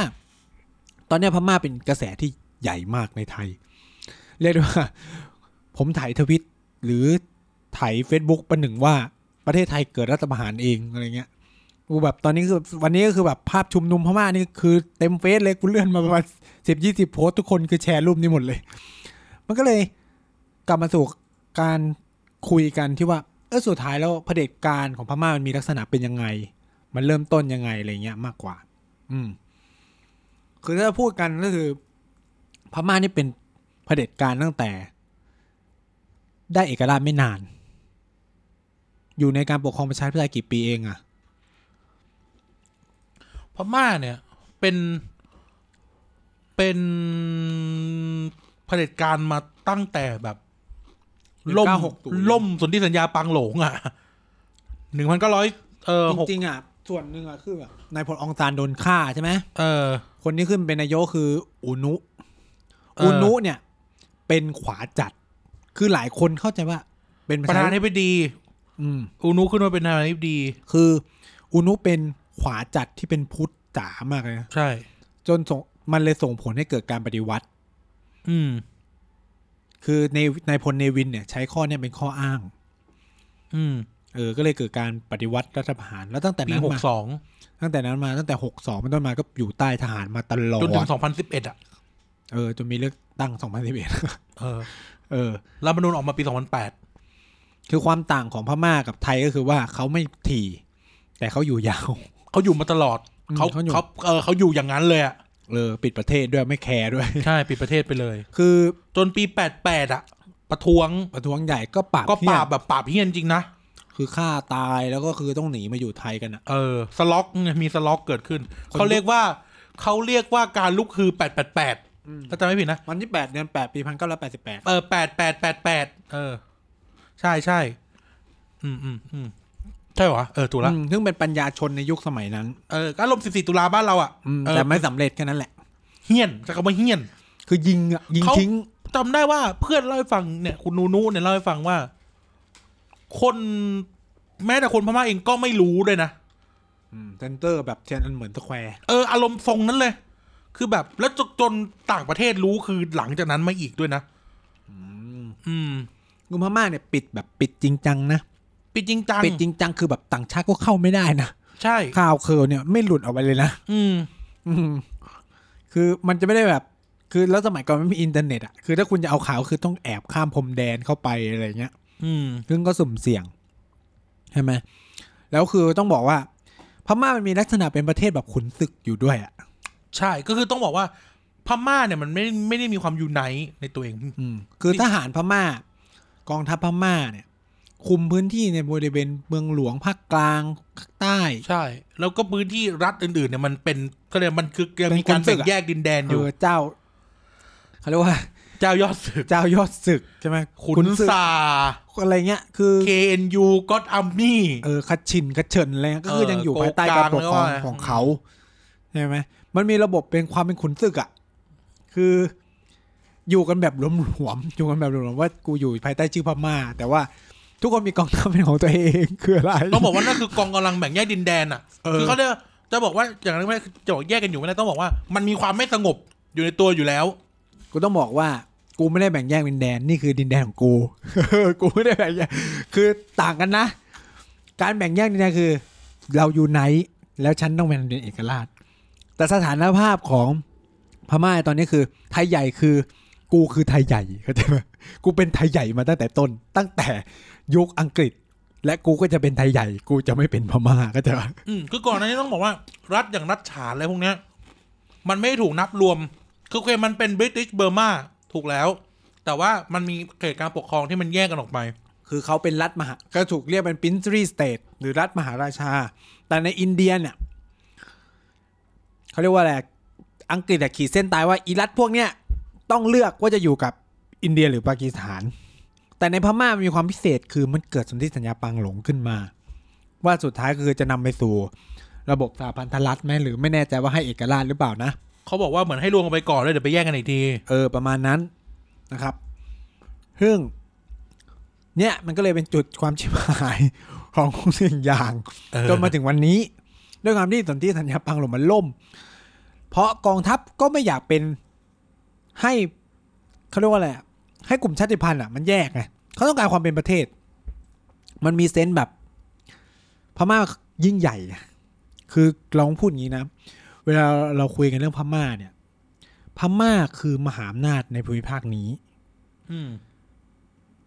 ตั้งแต่อดีตแล้ว อืมขอพระเจ้าบุเรงนองอ่ะ เออ คือคือ พระเจ้าประดุม พม่า หรือว่า เนี่ยรวยกว่าไทยนะถ้าพูดกันตรงไปตรงมาเนี่ยสยามอยุธยาเนี่ยคือเด็กมาก อืม เพราะว่าพม่ามีอย่างมีเมืองอย่างมอตมะ มีนู่นนี่นั่นทำการค้ากับฝั่งตะวันตกใช่ไหม เออ เพราะหลังจากเขาถูกอังกฤษยึดอ่ะก็เรืองรองเป็นมหานคราอยู่นะ สถาบันการศึกษาใหญ่ ๆ ก็อยู่ในย่างกุ้ง คน มหาวิทยาลัย เจ้า เจ้าทางเหนือนี่ต้องไป ไป เรี เรีย ย น น ในใน ที่เอ เย อ กู เจ้า ล น้อยสุกเกษมเนี่ยไปเรียน ไอสัตว์มึงฟังมาเมียมาเหรอ ใช่ไหมต้องไปเรียนที่พม่า มึ แล้ว ง ไป ฟังมาเมียมาใช่ไหม แล้วไปเจอมาเมียดูนนี่นั่นเขาไปเรียนอะไรป่าไม้ไหม สังเกต เออ คือแบบ คือกูด้วยความที่กูฟังจากรายการเอาฟุตบ้างเขาก็พูดประมาณว่าเนี่ยโอ้เจ้าต้องเจ้าทางเหนือเนี่ยต้องลงไปเรียนคนมีตังค์ต้องไปเรียนที่พม่านู่นนนั่นโดยบอกว่าเจ้าไทยไม่ไปอย่าเจ้าไทยไปยุโรป เจ้าไทยรวยกว่า อ่านนะฮะเจ้าไทยบางส่วน เปลี่ยนไปเรียนปีนัง อืม คือ คืออากูขอเคลียร์กับเอาพุทช่องช่องช่องที่กูเป็นเจ้าของด้วย เออ ว่า จะพูดอย่างนี้ก็ไม่ถูก ถามว่าเจ้าไทยจะขี่ช้างขึ้นไปเรียนที่พม่าทำไม อืม คือจริง ๆ อ่ะ เวลาดูดูแมปอ่ะ พม่าจะมีความขนานกับทางเหนือเนาะ เออ คือเขาติดกันไง อืม เออ แล้วเจ้าไทยจะขี่ช้างขึ้นไปเรียนที่ย่างกุ้งทำไม อืม ถูกป่ะอาสมมติกู เราไปเรียนที่ปีนัง ปี ก็ได้ เรียนไปเรียนปีนังไปเรียน ฮ้ไม่ใช่เรารวย ไปเรียนสิงคโปร์ไง อืม เจ้าไทยก็ นั่งเรือไปเร็วกว่า ไม่ต้องอ้อม ก็ไม่ต้องอ่ะกูก็ไม่ต้องขี่ช้างอ่ะกูแค่เนี้ย คือ มึง การ เคยขึ้นมึงเคยขี่ช้างป่ะเคยนั่งช้างป่ะ อืมโยกไปโยกมา เออเดินโลหนึ่ง คือต้องบอกว่า แล้วกู รอห้าเสด็จพม่านะ คุณรู้ว่าไป ประมาณ ยังไง พม่า ไปทางเรือ ใช่อ้อมไปนะน่ะ เออ เพราะว่าเขาไม่การเดินทางทางบกสมัยก่อนเสี่ยงมาก ติด เออ ไข้ป่าตายหาเลย เออ คือระบบการศึกษาไม่ได้ดี ระบบการรักษาไม่ได้ดีขนาดนั้น เขาก็จะไม่เสี่ยงเดินทางทางเรือ รอดที่สุด อย่าลืมนะว่า บางเชื้อโมงบางส่วนเนี่ย ไปอินโดไชน่าแทนด้วย อืม เพราะว่ารักษาทางการแพทย์เนี่ยฝรั่งเศสมันดีไง อืม ก็คือไปไปอินโดคือไปไส้งอนน่ะ ไปไส้งอนดีกว่า แต่เจ้าใหญ่ ๆ ส่วนใหญ่ก็คือส่งเรียนเมืองนอก หมดเลย ไม่ได้เยอะใช้คำนี้ไม่ได้เยอะนะ ก็คือคนที่จะถูกจบมาเพื่อคุมกระทรวงต่างๆอะ อืม จะถูกส่งไปเรียนเมืองนอกเมืองนา เอออ่ะถ้ามันคนละเรื่องเนี่ยก็วนมาเทปนี้อีก อืม แล้วก็ทีนี้เนี่ย เมื่ออย่างเงี้ย พม่าก็เขาเรียกว่าอะไรเขาก็คือมีทรัพยากรของเขาอยู่แล้วเพิ่งมันอยู่ได้ เพราะว่ามันทรัพยากรม เขา หาศาล เขาเออบ้านเมืองเขาใหญ่นะ คือต้องบอกว่าความโชคดีของพม่าคือทรัพยากรเขาเยอะ อืม กูกูปิดประเทศแต่มึงก็อยากซื้อของกูอะ ป่าไม้เพชรพลอยก๊าซธรรมชาติ หยก หยกอืม หยกพม่าคือดีมาก ใช่หยกพระแก้วอ่ะ ตกลงพระแก้วมรกตเป็นของอะไรครับ เป็นของร้านสร้าง อืมขนาดเพื่อนกูคนลาวคุณโสลินดาทำงานอยู่ไอทีดียังบอกเลยของของที่ ของ ใครใครใครใครเอาไปไว้ไหนก็ของอันนั้นแหละ จะไปคิดอะไรมากคือตอนนี้อยู่กับใครคนนั้นก็เจ้าของ เออกูก็บอกพระแก้วมรกตเป็นของลำปางได้ไหมไปอยู่ลำปางตั้งสามสิบสองปี อืม ใครเป็นคนสร้างก็ไม่รู้ เขาบอกพระเจ้าเมกุฎเนี่ยที่ขึ้นครองราชย์ต่อพระนางจิรวภาเนี่ย เขียนสารไปถึงเอ่อพระเจ้าเอ่อพระเจ้าชัยเชษฐ์นะ อืม ว่าแบบเออขอคืน อืม เพราะตอนหนีพม่าอุ้มไปด้วย เออขอคืนได้ไหมเจ้าชัยเชษฐ์บอกว่าไม่ให้ ก็คือจริงๆมันเป็นของร้านนาเนอะ ต้องถามว่าก็อย่างที่บอกอ่ะสมันใครได้ไว้ก็เป็นของคนนั้น อืม แต่หยกเอามาจากพม่าแอ น่าจะเป็นหยกพม่า ช่างสกุลพะเยา นักวิทยาการได้ตีความแล้วว่าช่างสกุลพะเยานะจ๊ะ คือต้องบอกว่าสมัยก่อนเนี่ย ร้านนามันอยู่ ติดไปทางพม่า เออ คือคือถ้าดูแบบอะเห็นเลยย่างกุ้งกับ ดินแด กัน บลำพูนเนี่ยแม่งเท่ จำนวนมากของร้านนาเดิมอยู่ในพม่า อืมข้ามนิดเดียวถึง ทำไมเราคุยเรื่องนี้มากลับไปคุยเผด็จการทหารต่อ เออทำไมเรา แล้วมันถึงไหนแล้วเนี่ย มาถึง แปดแปดแปดแปด เออถึงแปดแปดแปดแปดแต่ก็ไม่สำเร็จก็เลยต้องอยู่กับเผด็จการต่อ ต่อ ไป ไป จนไปถึงนู่นน่ะ คือคือด้วยความพีเรียดมันยาวเนี่ยสิ่งสำคัญคือ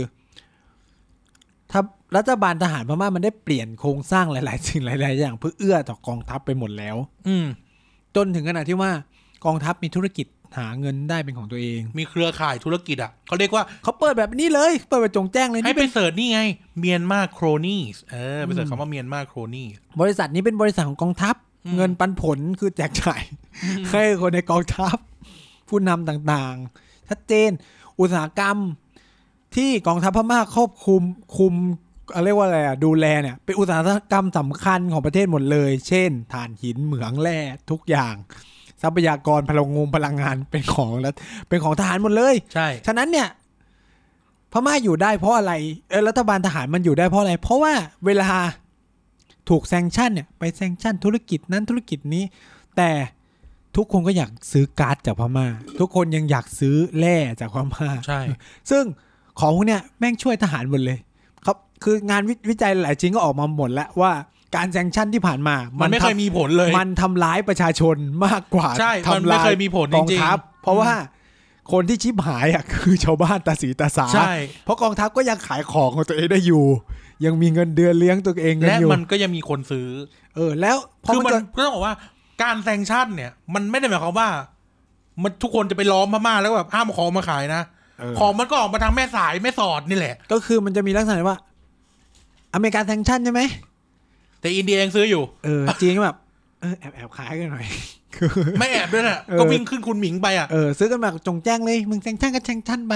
คือเขาแซงชั่นระบบการเงินทำให้โอนผ่านระบบ อันนี้ไม่ได้ กูก็หิ้วเงินไปซื้อเลย อืม จบ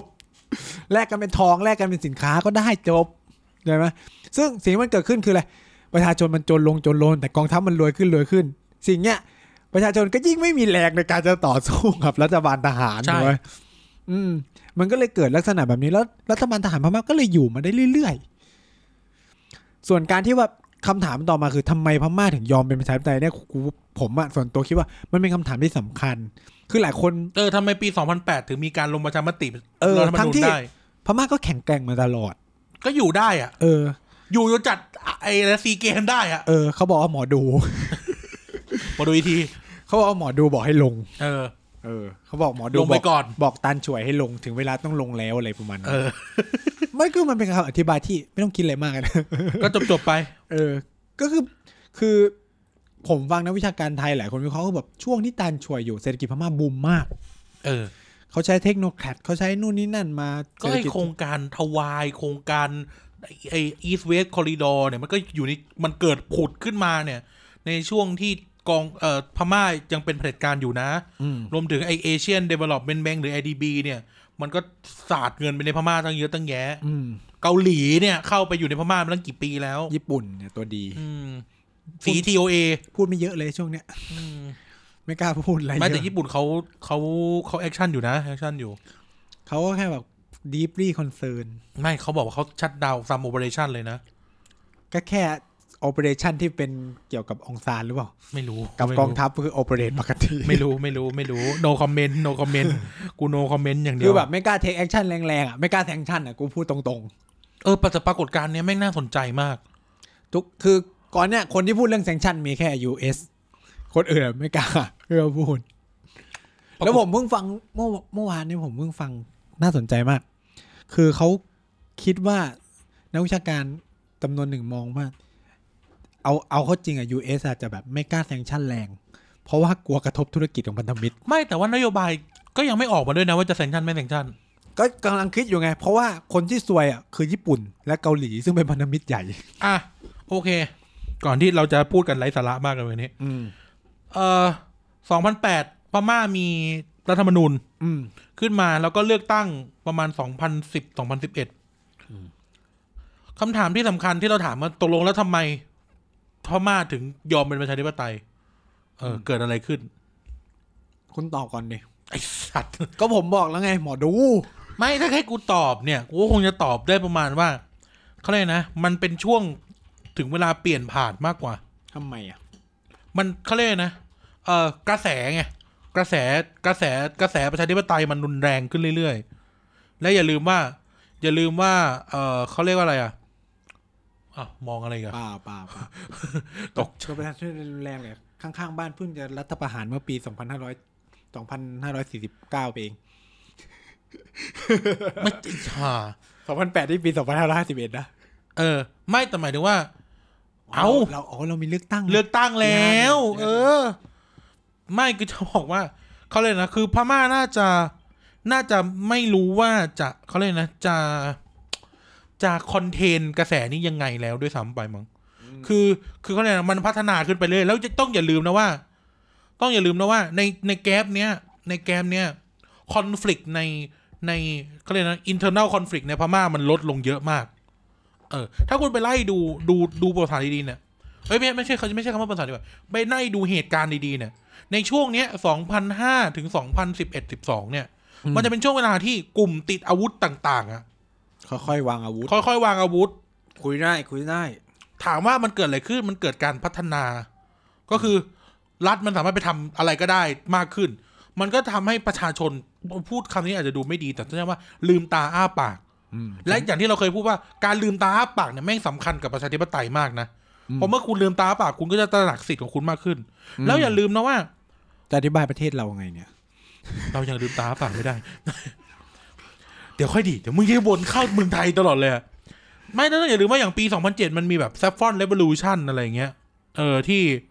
ที่แบบเริ่มต่อต้านความรุนแรงในพม่า เริ่มมีเอ่อการพูดถึงเรื่องเอ่อการลงขอให้รัฐบาลทหารลงจากอำนาจอะไรอย่างเงี้ยนะรวมถึงพูดถึงเรื่องเศรษฐกิจอะไรเงี้ยรู้สึกว่าเออคือต้องคิดอย่างนี้ รัฐบาลทหารพม่าแต่กินมึงก็พูดไปแล้วไงว่า อืม รัฐบาลทหารพม่าเนี่ยมันมีกิจกรรมของตัวเองถูกไหม เออ แต่มันจะไม่สามารถโตไปได้มากกว่านี้แล้ว ถ้าเราพูดในเชิงในเชิงเศรษฐในเชิงเศรษฐกิจเนี่ย อืม มันจะไม่สามารถโตไปได้มากกว่านี้แล้ว เพราะว่ารัฐบาลทหารมันทำทำธุรกิจที่เป็นธุรกิจเขาเรียกว่าอะไรอะ raw material ธุรกิจถ้ากูใช้คำว่าธุรกิจสัมปทานอะ เออ เออป่าไม้หรืออะไรพวกเนี้ย แต่ไอ้ธุรกิจแบบ ผูกขาดอะพวกนี้ เออธุรกิจแบบพวก innovation ไม่มี เออมันไม่มี มันไม่มี start up ใช่แล้วการการเป็นอยู่ของการการมีอยู่ของรัฐบาลทหารมันอาจจะขัดขวางเรื่องนี้ อืม เขาก็เลยต้องใช้คำนี้ เขาไม่ได้ไม่ได้ยอมแพ้ แต่เขาปรับตัว อืม เออรัฐบาลทหารพม่ามันปรับตัว โอเค งั้นอยู่ก็เลือกตั้งไปมีอะไรมากคือเราจะเห็นคำว่าพม่าบูมไง อืม เออ ทุกคนแม่งแห่กันแล้วไปฮุนไดเออสีทีโอเอยาโยอิเออากะเนี่ยเต็มพม่าไปหมด เออ โอสถสภา แกร็บล่าสุดแกร็บฟูดแพนด้าเข้าไปแล้ว อืม เออคือเราจะเห็นเห็นประกอบการณ์นี้ซึ่งถามว่ามันดีกับใคร ในท้ายสุดมันดีกับรัฐบาลทหาร อืม อืมมันดีกับรัฐบาลทหารอยู่แล้ว เพราะว่าเมื่อทุกอย่างมันฟู เขาก็หาช่องทางเก็บเกี่ยวผลประโยชน์ได้ต่อ อืม เออ นั่นก็คือสิ่งที่ทำให้จากการวิเคราะห์ของเรานะ ว่า เออ มันน่าจะเป็นสิ่งที่ทำให้สล็อกอะยอมแพ้ ไม่ใช่ยอมแพ้ ยอมถอย ยอมถอยเพราะว่าเอาจริงๆเขาก็รู้สึกว่าเขามั่นคงระดับหนึ่งแล้ว อืมสล็อกก็เลยยอมถอย ผมคิดว่าถ้าเขาไม่รู้สึกมั่นคงเขาไม่ปล่อย สล็อกเนี่ยคือเอ่อเอ่อ state law and order restoration council นะจ๊ะ อืม เออ สล็อกก็น่าจะถอยอะไรเงี้ยนะ ถึงเวลาแล้วที่องซานจะได้ออกจากการกักกันมาเป็นเวลาสามสิบกว่า ใช่ แล้วเขาอาจจะมีวิธีคิดว่า การมีรัฐบาลพลเรือน คุ้มง่ายกว่าปะ ไม่ไม่ไม่อย่างนี้ การมีรัฐบาลพลเรือนง่ายกว่าในการรับ มื แผนเศรษฐกิจใหม่ของอาเซียน อืมแล้วคุมประชาชนด้วยแหละ เขา เขาไปอยู่หลังฉากเป็นแบบซูสีไทเฮา ไม่ก็แต่แต่เดี๋ยวค่อยไปคุยกันเรื่องฟอร์มรัฐบาลแต่ว่าเห็นว่า อืม รัฐเราจะเห็นว่าพอรัฐบาลพม่าเปลี่ยน มาเป็นพลเรือน อืม อย่าโอเคพลเรือนครึ่งหนึ่ง เราจะเห็นว่าโครงการต่างๆ มันเริ่มเดิน อืม คือทุกคนมันทุกคนมันรอ ต้องอย่าลืมว่า สิ่งหนึ่งที่มันเป็นวิธีคิดทั่วไปเลยในการทำเศรษฐศาสตร์การเมืองคือว่า ถ้าการเมืองมัน ไม่นิ่ง ไม่นิ่ง ทุกอย่างมันจะชะลออ ม เออ ถามว่าทำไมรัฐบาลไอ้ยรัฐบาลเผด็จการทหารมันควรจะนิ่งสิเลยตามความคิดทั่วไปใช่ไหมรัฐการรัฐบาลเผด็จการทหารควรจะนิ่ง แต่ต้องอย่าลืมว่ารัฐบาลเผด็จการทหารพม่าอยู่ในช่วงแรงต้าน อืม อยู่ในช่วงที่อองซานซูจีกำลังจะถูกปล่อย อยู่ในช่วงที่ NLD กำลังเข้ม NLD คือพรรคอองซานซูจีนะกำลังเข้มแข็งอยู่ในช่วงที่คนออกมาประท้วงถี่กว่าเดิม อืม ในช่วงเนี้ยทศในช่วงทศวรรษที่สองพันเนี่ย จนถึงต่อด้วยสองพันสิบเอ็ดสองพันสิบสองเนี่ย มันอยู่ในช่วงที่เอ่อประชาชนพม่าแอคทีฟกว่าปกติ อืม ซึ่งถามว่าเราพูดเรื่องนี้ทำไม เพราะว่าการแอคทีฟแบบเนี้ย เราไม่รู้ว่าวันใดวันหนึ่งแม่งอาจจะแบบคลิกเดียวแล้วแม่งล่มเลยก็ได้ไง อืม ไม่รู้ว่าจะเกิดอะไร จริง ๆ อ่ะ จะบอกว่ารัฐบาลเผด็จการทหารมันสเตเบิลอ่ะ ไม่ไม่ คือจะบอกว่ามัน ถู ส ก เต ครึ่ง เบิ ห ล นึ่งนะ มันถูกครึ่งหนึ่ง ในเชิงอำนาจ แต่ว่าเอาจริงในเชิงรูออฟลอไม่นิ่งเลย อืม วันดีคืนดีอาจจะเหมือนลุงบ้านเราปิดเหมืองแม่งเลย ใช่นี่เป็นส่วนสำคัญ นี่คือสิ่งที่เอกชนกลัวที่สุด คือมึงไม่รักษาสัญญา เอออยู่ดีแบบเอาเฮียมสี่สี่ เออ หรือแบบที่จีนเจออะอยู่ดีก็ยกเลิกสร้างเขื่อนจากจีน เออ เออ เพราะว่าเกิดผลกระทบทางด้านเศรษฐกิจคือ สมมติคุณดิวไม่ลงตัวกับเผด็จการเนี่ย เขาจะทำอะไรก็ได้ นี่คือปัญหาเหมือนกันที่แบบเอกชน คือถ้าสมมติคุณอยู่ในระบบประชาธิปไตยที่มันมีความเป็นรูออฟลอชัดเจนอ่ะมันก็จะไปตามโพ ซิดิ้ง โทษขอ ทุ ง กอย่า มั งมันนออกมาเป็นกฎหมายไง เอออ่ะมันมีข้อกฎหมายนี้อ่ะมีการประมูลด้วยนะสมมติประมูลผ่านกูได้จบ อ่ะประมูลอัถวายสร้างบาบาบาว่าไป เออแต่ถ้าอยู่ในเผด็จการเฮ้ย วันนี้ไม่เอาแล้ว เออคุณทำไม่ถูกใจอ่ะไม่เอาละ เออ สัญญานั้นก็ล้มไปเลย ซึ่งเนี่ย เนี่ยมันเป็นสิ่งที่ เออเขาเรียกนะ มันเป็นสิ่งที่ เอ่อ งานหลาย ๆ ชิ้นที่เขียนประมาณว่า มันเป็นปัญหาที่ทำให้ เอ่อ โครงการพัฒนาในอาเซียนที่เราชอบพูดกันอะเอ่อ อะไรนะ ระเบียงเศรษฐกิจ หาเหวอะไรเงี้ย มันชะลอ ถ้า ถ้าไปดูไทม์ไลน์นะ มันชะลอในพม่าที่เดียว ทั้งหมด เออ ยกตัวอย่างไตรเลทเรลโรดระหว่างไทยพม่า แล้วก็อินเดีย เออ อินเดียสร้างเสร็จแล้ว ไทยสร้างเสร็จแล้ว เหลือเชื่อมพม่าเข้า พม่ายังเป็นลูกลังอยู่เลย ใช่ หรือไอ้ถนนที่เราวิ่งจากคุณหมิงลงมา ลงมาเชียงรายอะ อืม นั่นอ่ะ มันก็คือชะลอแค่ช่วงพม่าทำ เราเลยต้องตัดไปเข้าทางลาวแทน เออ เราเลยต้องไปวิ่งออกทางนู้น เพราะรอเราพม่าไม่ไหวและอีกอย่างคือ ตรงนั้นเป็นรัฐฉาน เออ ไม่อยู่ในเข คือ ต แม่งไม่สแม่งคือ ไม่ มัน เสถียร เป็นของพม่าแต่มันไม่สเตเบิลสุดๆเลย เออ เออ หรือ เราคุยกับเจ้ายอดศึกเลย พี่แอดก็เลยขึ้นไปร้องเพลง การวันชาติ บ้าบอ เออ หรือเราดูแบบอะไรนะ ระเบียงไออีสเวสคอริดอร์เวียดนามเอาเขมรเอา เราเอาพม่า เอาไม่เอา มันจะเป็นคำเนี้ยจะเอาไม่เอา อืม ก็ก็ถึงบอกว่ามันเลยถึงเวลาที่แบบรัฐบาลทหารต้องต้องปล่อยมือไปก่อน โครงการทวายอ่ะชัดสุดเลย ถนนภาคตะวันตกเราเสร็จหมดแล้ว ที่เขาพูดไง ไม่ต้องพี่พวกเรากูเนี่ยไปดูมากับมือกับกระตา เส้นสุพรรณน่ะ อืม เส้นสุพรรณที่แม่งจะวิ่งไป ทำตี ออก เลนหกหกเลนแล้วมั้งหก โอ้โ เลนมั้ง แปดเลนน่ะ กำลังจะมีมอเตอร์เวย์ด้วย เออ ก็คื เสร็ อ จหมดแล้ว ทำรอไว้แล้วตั้งแต่ตั้งแต่ อีทวายยังไม่สร้าง กูอยู่มหกอ่ะ เออ อีจะวาย ฝั่งพม่ายังไม่เสร็จ เออ เออ ก็เนี่ยมันเลยทำให้พม่ามันเลยต้องต้องปรับเนาะ อืม อืม อ่ะ โอเค พอเราพูดถึงอ่ะโอเคพม่าก็นำไปสู่ช่วงที่เขาเรียกว่าพม่าบูมเนาะแล้วนี้กูเรียกเอง คือพม่าบูม ทุกคนแบบหูพม่าพม่าต้องพบพม่าเจริญแล้วอย่างงู้นอย่างนี้ใช่ไหม อืม หารู้ไหมว่า ก็อย่างที่เราพูดไปในในเซกในในช่วงช่วงก่อนนั้นเนี่ยว่า อะไรที่มันได้มาจากทหารอะ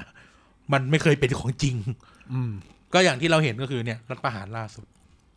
นะคุณจัดการสถานคุณเล่าเรื่องนี้ให้ มันเป็นการรัฐประ ให้ หารได้อย่างไร คุณเล่าไปก่อนเดี๋ยวกูค่อยพูดเรื่องนั้น พูดหลายรายการแล้ว มันไม่ใช่การรัฐประหาร อ๋อเหรอ อืม เพราะว่านี่มันเขาไม่ได้ฉีกรัฐธรรมนูญแล้วมันรัฐธรรมนูญอนุญาตให้เขาทำได้ คือนี่คือสิ่งที่เราเรียกว่าอำนาจมันถูกแทรกซึมอยู่ในเขาเรียกว่าอะไรอะสถาบันทางการเมืองทั้งหลายแล้ว ใช่ อืม คือเขาได้ทำล็อกทุกอย่างไว้หมดแล้ว เขียนไว้หมดแล้ว คืออย่างที่ผมอย่างที่ผมคุยไปก็คือว่า ถ้าไม่ชัวร์ไม่ปล่อย อืม มันเป็นไปไม่ได้ที่คนที่มีอำนาจมาอย่างยาวนานเป็นสิบสิบปีขนาดนั้นจะไปปล่อยเสือเข้าป่า ให้ดูตัวอย่างเอ่อเผด็จการไทยก็ได้ อืม เออโอเคโอเคเลือกตั้งเลือกตั้งแม่งได้พักเดิมไม่สัตว์ ก็ต้องทำอีกรอบนึง ถ้าไม่ฟังใช่ไหมรัฐประหารเขาไม่แคร์นี่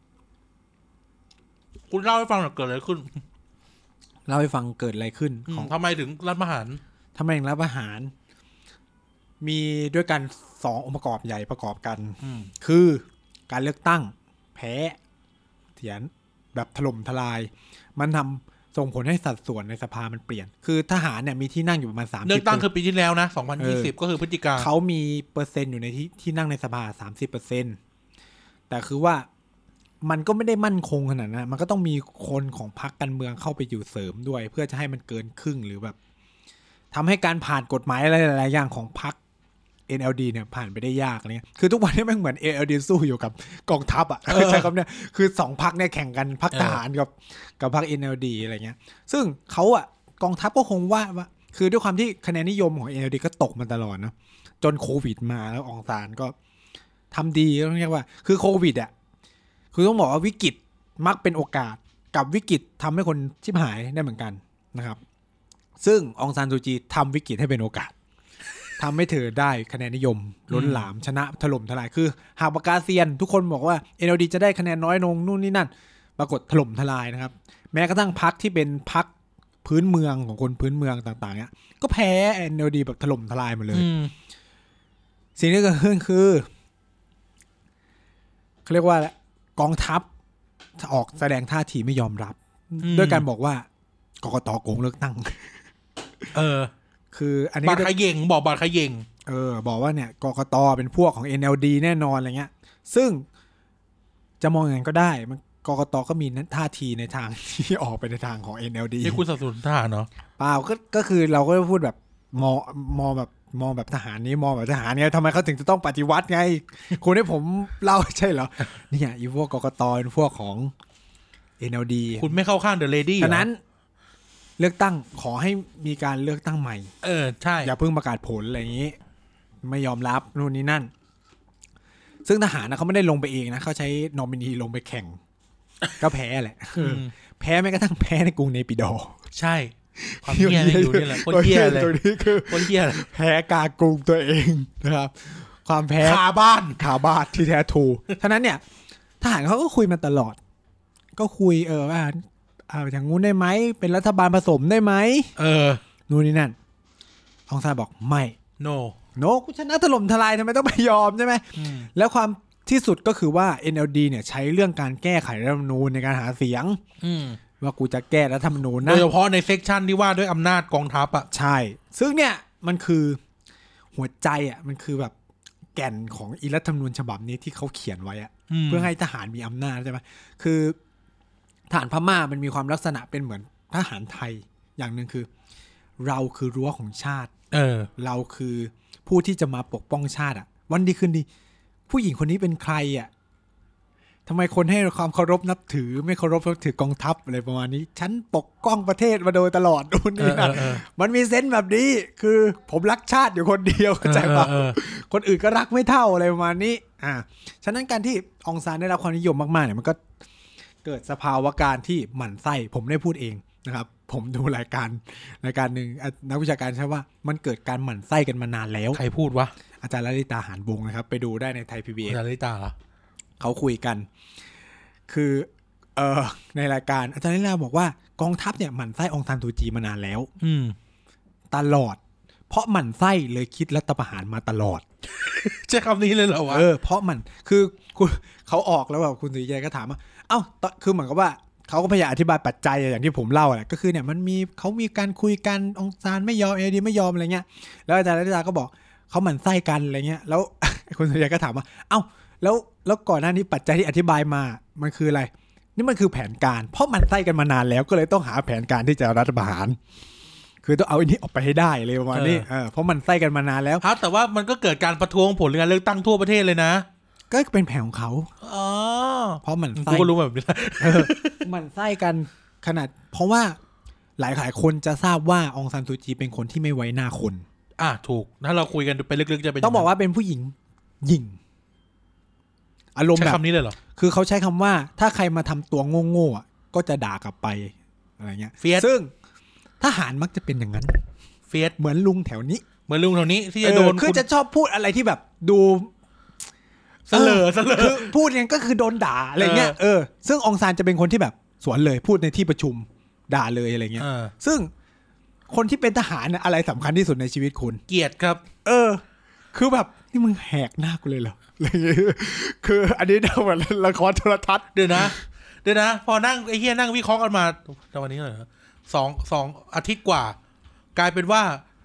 แม่งกลายเป็นเหมือนซีนอารมณ์ ในละครทีวีไปแล้วเหรอเนี่ย ชคือคือคือตอนแรกอะผมก็แบบ เออไม่อะไรคือ อันเนี้ยคือกูฟังมาจากอะไรกันเออแม่งก็เมกเซนหรือนะ เหี้ย คือคือมันหลายองค์ประกอบป คือ ระกอ เข้า บ ใจ กัน ได้เข้าใจได้ คือคุณต้องเข้าใจนะ บางครั้งอะการรับประหารมันเป็นเรื่องของอารมณ์ด้วยนะ ะถูก เออก็หมั่นไส้อ่ะเออไม่ด่ากูได้ไงมาปลดกูได้ไง เออ มบกล้าปลดกูจากต่างประเทศได้ไง รัฐบาลมา วิดีโอคอลมาปลดเลยนะมึง เออ รัฐบาลแม่งเลยอะไรอย่างเงี้ย เออ คุยกันไม่รู้เรื่องไหมรัฐบาลแม่งเลย เออซ่อนเอาซ่อนปืนไว้ในห้องอ คือด้ว อย ฟฟิ ค ศ วาใช่ไหมหมั่ ม นไส้กันมานานคือคุณเข้าใจไหม แก้แค้นสิบปีก็ไม่สายก็สิบปีที่กูอาแฟนมา สิบสามปีสิบสามปี ก็สิบเอ็ดอะตั้งแต่เลือกตั้งปีสองพันสิ ก็ บ ไม่สองพันแปดแล้วรัฐธรรมนูญออกมาสิบสามปี เออแล้วเขาเลือกตั้งครั้งแรกปีอะไรสองพันสิบเอ็ด สองพันสิบเอ็ด ผ่านมากี่ สิบ ปี ปี เออ ไม่มีวันสาย เออไม่มีมันสายกูหมันไส้กันมาตั้งแต่วันแรกที่มึงได้เป็นรัฐบาลแล้วอะไรอย่างเงี้ย เหี้ยจริง เออ ก็เลยวางแผนกันมาเรื่อยๆนะครับ จนประจวบเหมาะกับ อ่ะตกลงรายการเราจะเอาเหตุปัจจัยเรื่องนี้เป็นหลักในการคุยใช่ไหม ก็นี่ไงก็จะอธิบเราก็จะอธิบายปัจจัยอื่นควบด้วย อ๋อ นั่นคือเนี่ยประเด็นเรื่องรัฐธรรมนูญเอ่ยที่พยายามจะแก้เนี่ยคือผมคิดว่าเขาคุยกันไม่ลงตัว อำนาจมันเสียสมดุลใช่คำนี้อำนาจมันเสียสมดุล เนี่ยคือ พอฝั่งหนึ่งอ่ะรู้สึกไม่มั่นคงอ่ะความชิบหายก็จะเกิดขึ้นแหละ แต่ความชิบหายเกิดขึ้น เพราะว่าอีกฝั่งหนึ่งมันเสือกมีอาวุธ ฝ่ายที่มันรู้สึกไม่มั่นคงมันมีอาวุธ ไม่ แล้วมันเคยปกครองประเทศนี้มาโดยตลอด ไม่กูไม่ใช่คำนี้ ฝ่ายฝ่ายที่ฝ่ายที่เสียดุลเนี่ย เสือกเขียนไว้แล้วไง เสือกเสือกล็อกทางออกไว้แล้วไง อืมคือคือห่างประกาศเนียนมากเลย วันเสาร์วันอะไรวะ วันอาทิตย์ วันก่อนวันรัฐประหารบอกว่าไม่ทำ ไม่ทำไม่ จะ ทำ เคารพรัฐธรรมนูญ ทุกคนก็สบายใจ เช้าวันต่อมาแม่งไล่จับเลย ไล่จับแต่กลางคืน เออไล่จับเอาเหรอ เออ ก็จับจับ สาย จั ข่าว บ จากพม่ากูบอกว่าไล่จับแต่กลางคืน จับจับจับจับปุ๊บปุ๊บปุ๊บปุ๊บออกแถลงการณ์รัฐธรรมนูญมาตราหนึ่งร้อย สี่ สี่สิบ สี่สี่สิบเจ็ดสี่ร้อยสิบเจ็ด เออสี่ร้อยสิบเจ็ดได้ระบุไว้ว่าอะไรเงี้ย เราสามารถเกิดสเต t อิมเมอร์เจนซีได้โดยการ ไม่ประธานาธิบดีเซ็นเซ็นเซ็นโยนโยนอำนาจการปกครองให้กับกองทัพได้ เออ เกิดเขาเรียกว่าสิ่งที่เรียกว่าสเต t อิมเมอร์เจนซี เออซึ่งประธานาธิบดีเนี่ยมันโดนทหารจับก่อนแล้วค่ อยเซ็น เออ ก็คือเอาปืนจี้หัวให้เซ็นว่า เอองั้นแหละ พื้นที่หัวไม่เซ็น ก็เซ็น เอออั อันนั้นก็เกิดการถ่ายโอนอำนา แต่ จ อยู่ได้ปีเดียวนะ เออ แต่ต่ออายุได้นะ เหมือนเขาบอกว่าต่ออายุได้นะ เท่า ถ้ามีเหตุจำเป็นอ่ะ เท่าที่เห็นการต่อยุคจะยากมาก สิ่งแรกที่กองทัพทำคืออะไร คุณรู้เปล่า ๆทำอะไร ยุบกกตเว้ย เออยุบกกตแล้วเอาสา อั ร นนี้แหละแค้นของอองซานสุจีอีก เห็นไหมผมบอกแล้วว่า เพราะเขาเชื่อว่ากกตมันโกง เออ เขาเลยต้องจัดการอะไรที่ บัตรมันเขยง อืม กูก็ยุบกกตก่อนเอาผู้พิพากษานู่นนี่นั่นมาเป็นกกต เออ ต่อมาค่อยไปจัดการคนของ NLD ไล่เก็บไล่ แต่เขาคิดมาแล้ว เขาคิดมาแล้ว พอเขายึดปั๊บเขาแม่งแทนคนทันที อืม ทุกอย่างมันถูกออกแบบมาแล้ว เพราะแค้นกันเป็นสิบปี แม่งเซตมานานกว่าแบบรัฐประหารในเมืองไทยกูกล้าพูดคำนี้ เออมันไม่ใช่แบบที่แบบเนี่ยนายกอะโทรหาผมเลย เออ มันจะไม่มีแบบตื่นเช้ามาต้องเช็คชื่อข้าราชการคุณรู้เรื่องนี้ไหมต้องเช็คชื่อข้าราชการ เออ เรียกข้าราชการไปอะไรนะจากที่ตั้งแล้วก็จะมีฐานมาคอยเช็คเว้ย เออ ว่าใครมาไม่มา เออ เออ มันเป็นการรายงานตัว ใช่ เหมือนกันปฏิวัติบ้านเราก็ต้องเรียกรายงานตัว ไม่ เหอน อั กัน นนี้คือบ้านเรา บ้านเขาไม่ต้อง เพราะว่าคุยกันเสร็จ บ้ แล้ว แล้วแทนเลย คุยกันเสร็จแล้ว สมมติเนี่ย สมมติไอ้เนี่ยไอ้กายเนี่ย แม่งเป็นเหมือนแบบ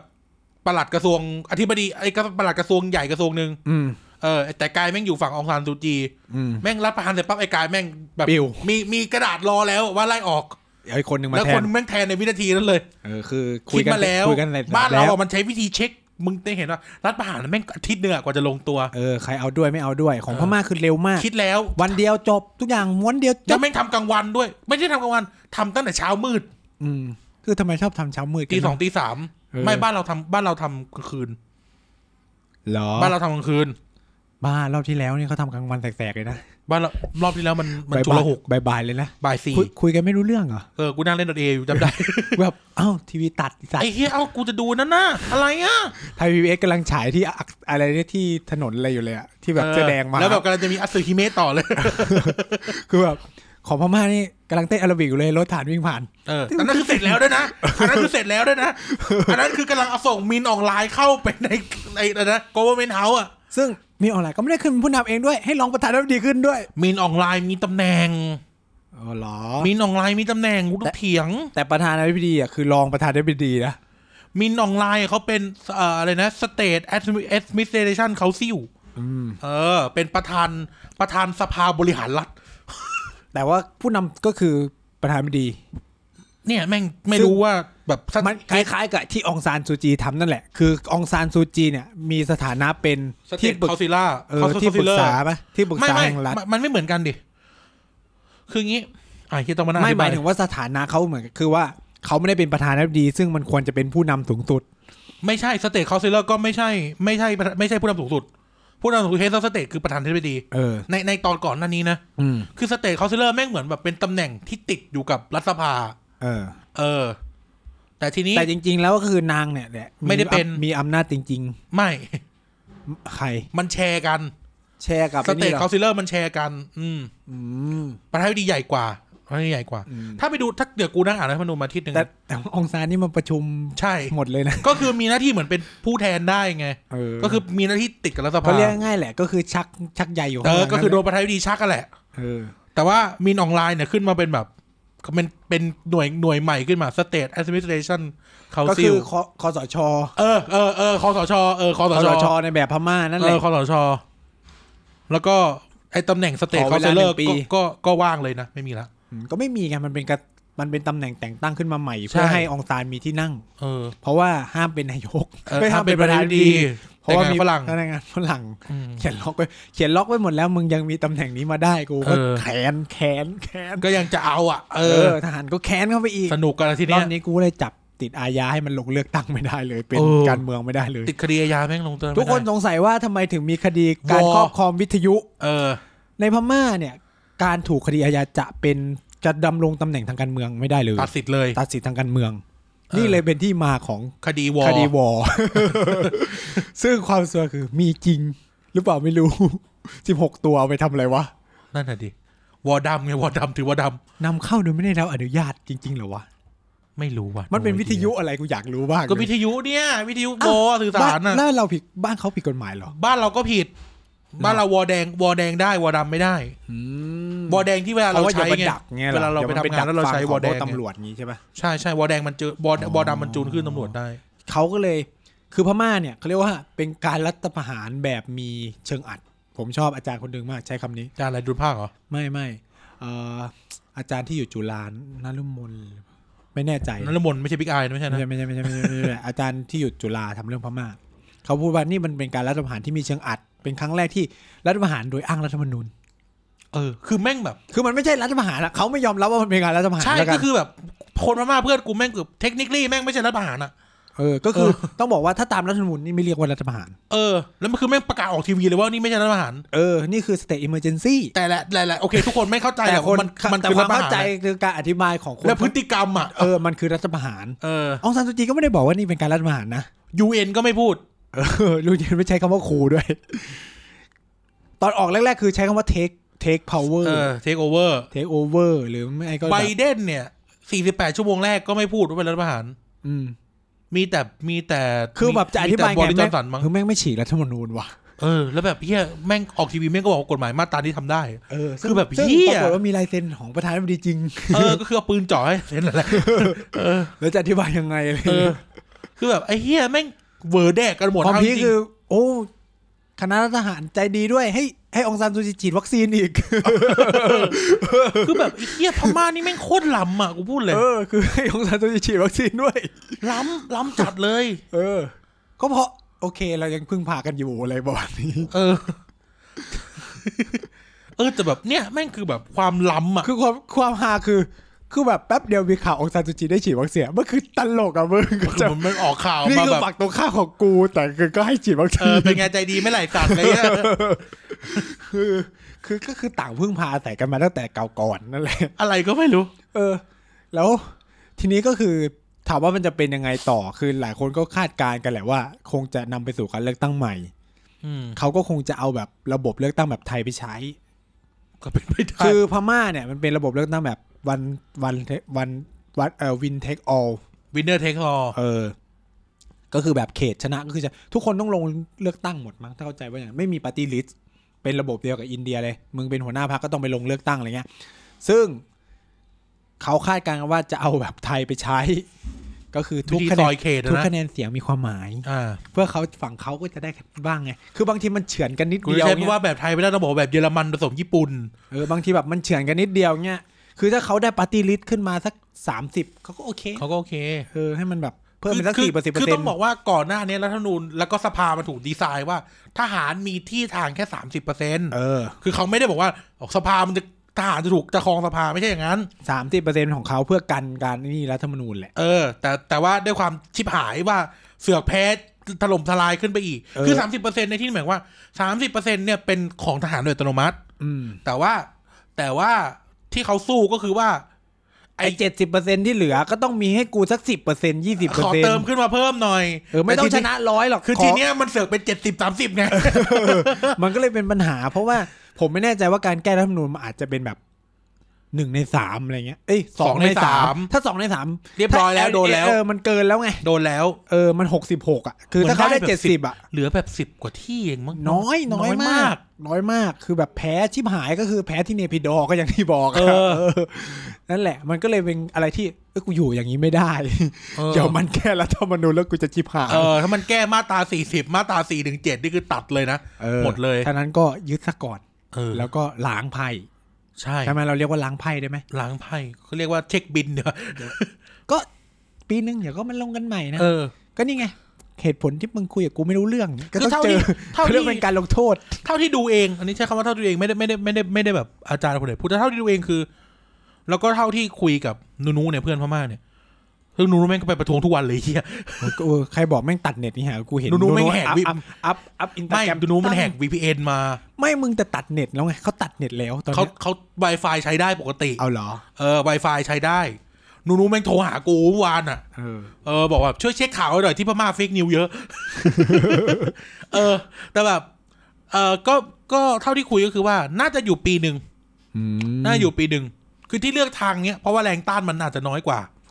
ในตอนแรกที่คิดนะ ความ แต่ทีนี้คือกูว่าแรงต้านเยอะมาก แต่ว่าตำรวจพม่าแม่งเอาจริงเฮี้ยๆเมื่อวานนูนูแม่งโทรบอกว่าแบบ ถ้าเดินเลยเข้าไป ตี ยิง เขาบอกว่าที่รัฐอะไรไม่รู้ยิงยิงขึ้น ที่ ฟ้าด้ว เม ยว ดี เออยิง ไม่ที่เมวดีนี่คือ ยิงใส่คนเลยเหรอ ยิงหลายคนแล้วจับไปสิบกว่าคน เออ เออ ซึ่งที่พม่าไม่มีข่าวนี้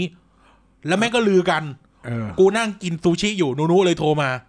เช็คข่าวฝั่งไทยให้หน่อย เออ กูก็เลยที่ใช้เวลามันครึ่งชั่วโมง คือต้องบอกว่าพม่าไม่แคร์นะครับ ยิงก็คือยิง เพราะว่ามึงความบาดก็คือ เพราะ So ว่า what? โซวอตกูคำนวณไว้หมดแล้ว นี่เราพูดเราไม่ได้บอกว่าดีนะเราเล่าให้ฟังเฉย ออเราเล่าให้ฟังว่าทุกอย่างเขาคำนวณไว้หมดแล้วว่าเขาจะโดนไล่ อืมเขาโดนแซงชั่นมาสามสิบกว่าปี อ่ะ ไม่เป็นที่อะไรเลย ใช่คำเนี้ย ก็ดูอะก็ดูอะก็ดู เออ อะ ก็คือยิงเละเหมือนกัน เออ เออ ก็คือไม่แคร์จริงๆเขาไม่เป็นเผด็จการที่ไม่แคร์เยี่ยอะไรจริง ๆ อืม แต่แค่ว่าผมไม่แน่ใจว่าตันเขาเรียกว่าอะไรอะมินออนไลน์จะแบบใจเด็ดไหมอะไรเงี้ยเพราะว่าหลังปี88ก็ไม่มีการฆ่าอะไรกันใหญ่ขนาดน้อย น้อยปล่อยประท้วง ปล่อยให้ประท้วง ก็อาจจะปล่อย คือผมคิดว่าถ้าจะลดกระแสก็คือปล่อยอองซาน แต่ แล้ว ก็ ก็ปราบ ไม่ปราบนี่ตอนนี้ปราบหนัก คือป มากล่อยปล่อยอองซานเสร็จก็ค่อยจับเข้าใหม่ ก็จับจับปล่อยปล่อยๆอ่ะ ๆเออจับจับไปปล่อยให้มีคดีติดตัวอะไรเงี้ย จนจนต้องหนีออกนอกประเทศอะไรอย่างงี้หรือเปล่าเอาไม่ใช่ ไม่เขาก็ไม่เคยหนีนะ เออเขาก็คืออยู่ให้จับนะ คนนี้ เอ คือ อ เขา คน ต้อง จ ถื ริ อง ว่า ต้อง มัน ถื เล อยว่า เป็นเหตุว่าทำไมคนพม่าถึง รัก รักองศานมากนี่คือนักสู้ตัวจริ เอง อต้องต้องบอกว่าองซานซูจีเป็นบุคคลที่น่าชื่นชมนิยมยินดีคือเขา คือนี่ย สู้ คือแบ จ บอ ริ ย่าง ง ๆนะ คือเขาคือแบบอย่างของนักสู้ที่คนไทยควรจะเอาอย่าง ผมว่าเนี่ยคือคือแบบเดียวกับที่มหาตมะคันธีทำเนรูทำคือว่ากูผิดกูยอมรับว่ากูผิดอ่ะ คือ ถ้ากฎหมายมึงเฮีย ต่อให้ต้นมันเป็นต้นไม้พิษ เออ แต่กูผิดแหละ กูก็ ก็ ยอ จับ ม จับดิ เออกูจับไปเลย จับจนกว่าทุกคนจนกว่ามึงจะแก้กฎหมายอ เพราะว่าจับไปก็ยังสู้อยู่ดี เออ เออ ก็อย่า มั ง น ที่อย่างที่อย่างที่ผมเคยบอกว่า อ่ะ ปล่อยเขาจับเราเลย เอ เออ จนเขาจับเราจนถึงคนสุดท้ายอ่ะเขาก็จะไม่เหลือประชาชนในปกครอง เออ เออ จับไปเลยแน่จริงมึงจับไปเลย เออคือคือเนี่ย เดี๋ยวกูไปก่อม็อบใน คือ ก๊ อก ง ต่อ ซานอ่ะโดนกักบริเวณสิบยี่สิบปีเลยนะ เออ ก็คือโดนก็คือน่ะแต่ ปีแปดแปดโดนจับ เออ ปีแปดแปด ก็โดนจับโดนอะไร ก็ เงี้ย ปีนั้นน่ะไอ้ ก็ ปี ไม่หนีคือหนีถามว่าหนีได้ไหมสามีเป็นคนต่างชาติทำไมจะไปอยู่ตรงนอกไม่ ถาม น้ำ ว่า ได้ จะหนีได้ไหมหนีได้ เออ คนเราอ่ะ เออ พ มัน ม่านะมึงไม่ใช่ เออ ซีเอ ชนทางธรรมชาติเยอะแยะ เออเอาเจ้ายอดศึกมาช่วยกัน เนาะส่งกันลบกันเลยไม่ เออ ใช่ ลบอะไรเงี้ย นั่นแหละ คือ คือเนี่ย คือคนที่สู้แบบจริง ๆ เขาก็เลยแบบ ได้รับความเคารพนับถือ นี่ จาก คือ คน แบ พ บ ม่า เป็น political figure ที่แท้จริงอ่ะ อืม ก็เลยมีคาริสมาเยอะมาก ใช่ ต้องคือต้องยอมรับโอเค ต่อให้เขาเป็นนักการเมืองที่โอเค เรารู้ว่าการเมืองมันเป็นโลกก่อนปิ้นป้อนนะนะ เออ แต่ในวิธีในวิถีของการต่อสู้อะ คนยอมอยู่บ้าน 20 ปีอะมึงคิดแค่ เอ นี้ อ นั่งอ่านแฮร์รี่พอตเตอร์อะ แล้วต้องคอยฟังข่าวจาก BBC เพราะไม่รู้ว่าข่าวข้างในพม่าอันไหนจริงอันไหนปลอมอะไรเงี้ยเขาพูดว่ายังไงบ้าง ใช่ แล้วคุยกับใครก็ไม่ได้ด้วย เหี้ยโดนคุมไม่หมดใคร ได้ จะ รัเข้ารบาง หา ได้รับรางวัลโนเบลก็คือต้องลูกไปเอาอ่ะ เออ ก็คือเนี่ย คือ นี่ ต้อง คน ต้องบอกว่านี่คือบุคคลที่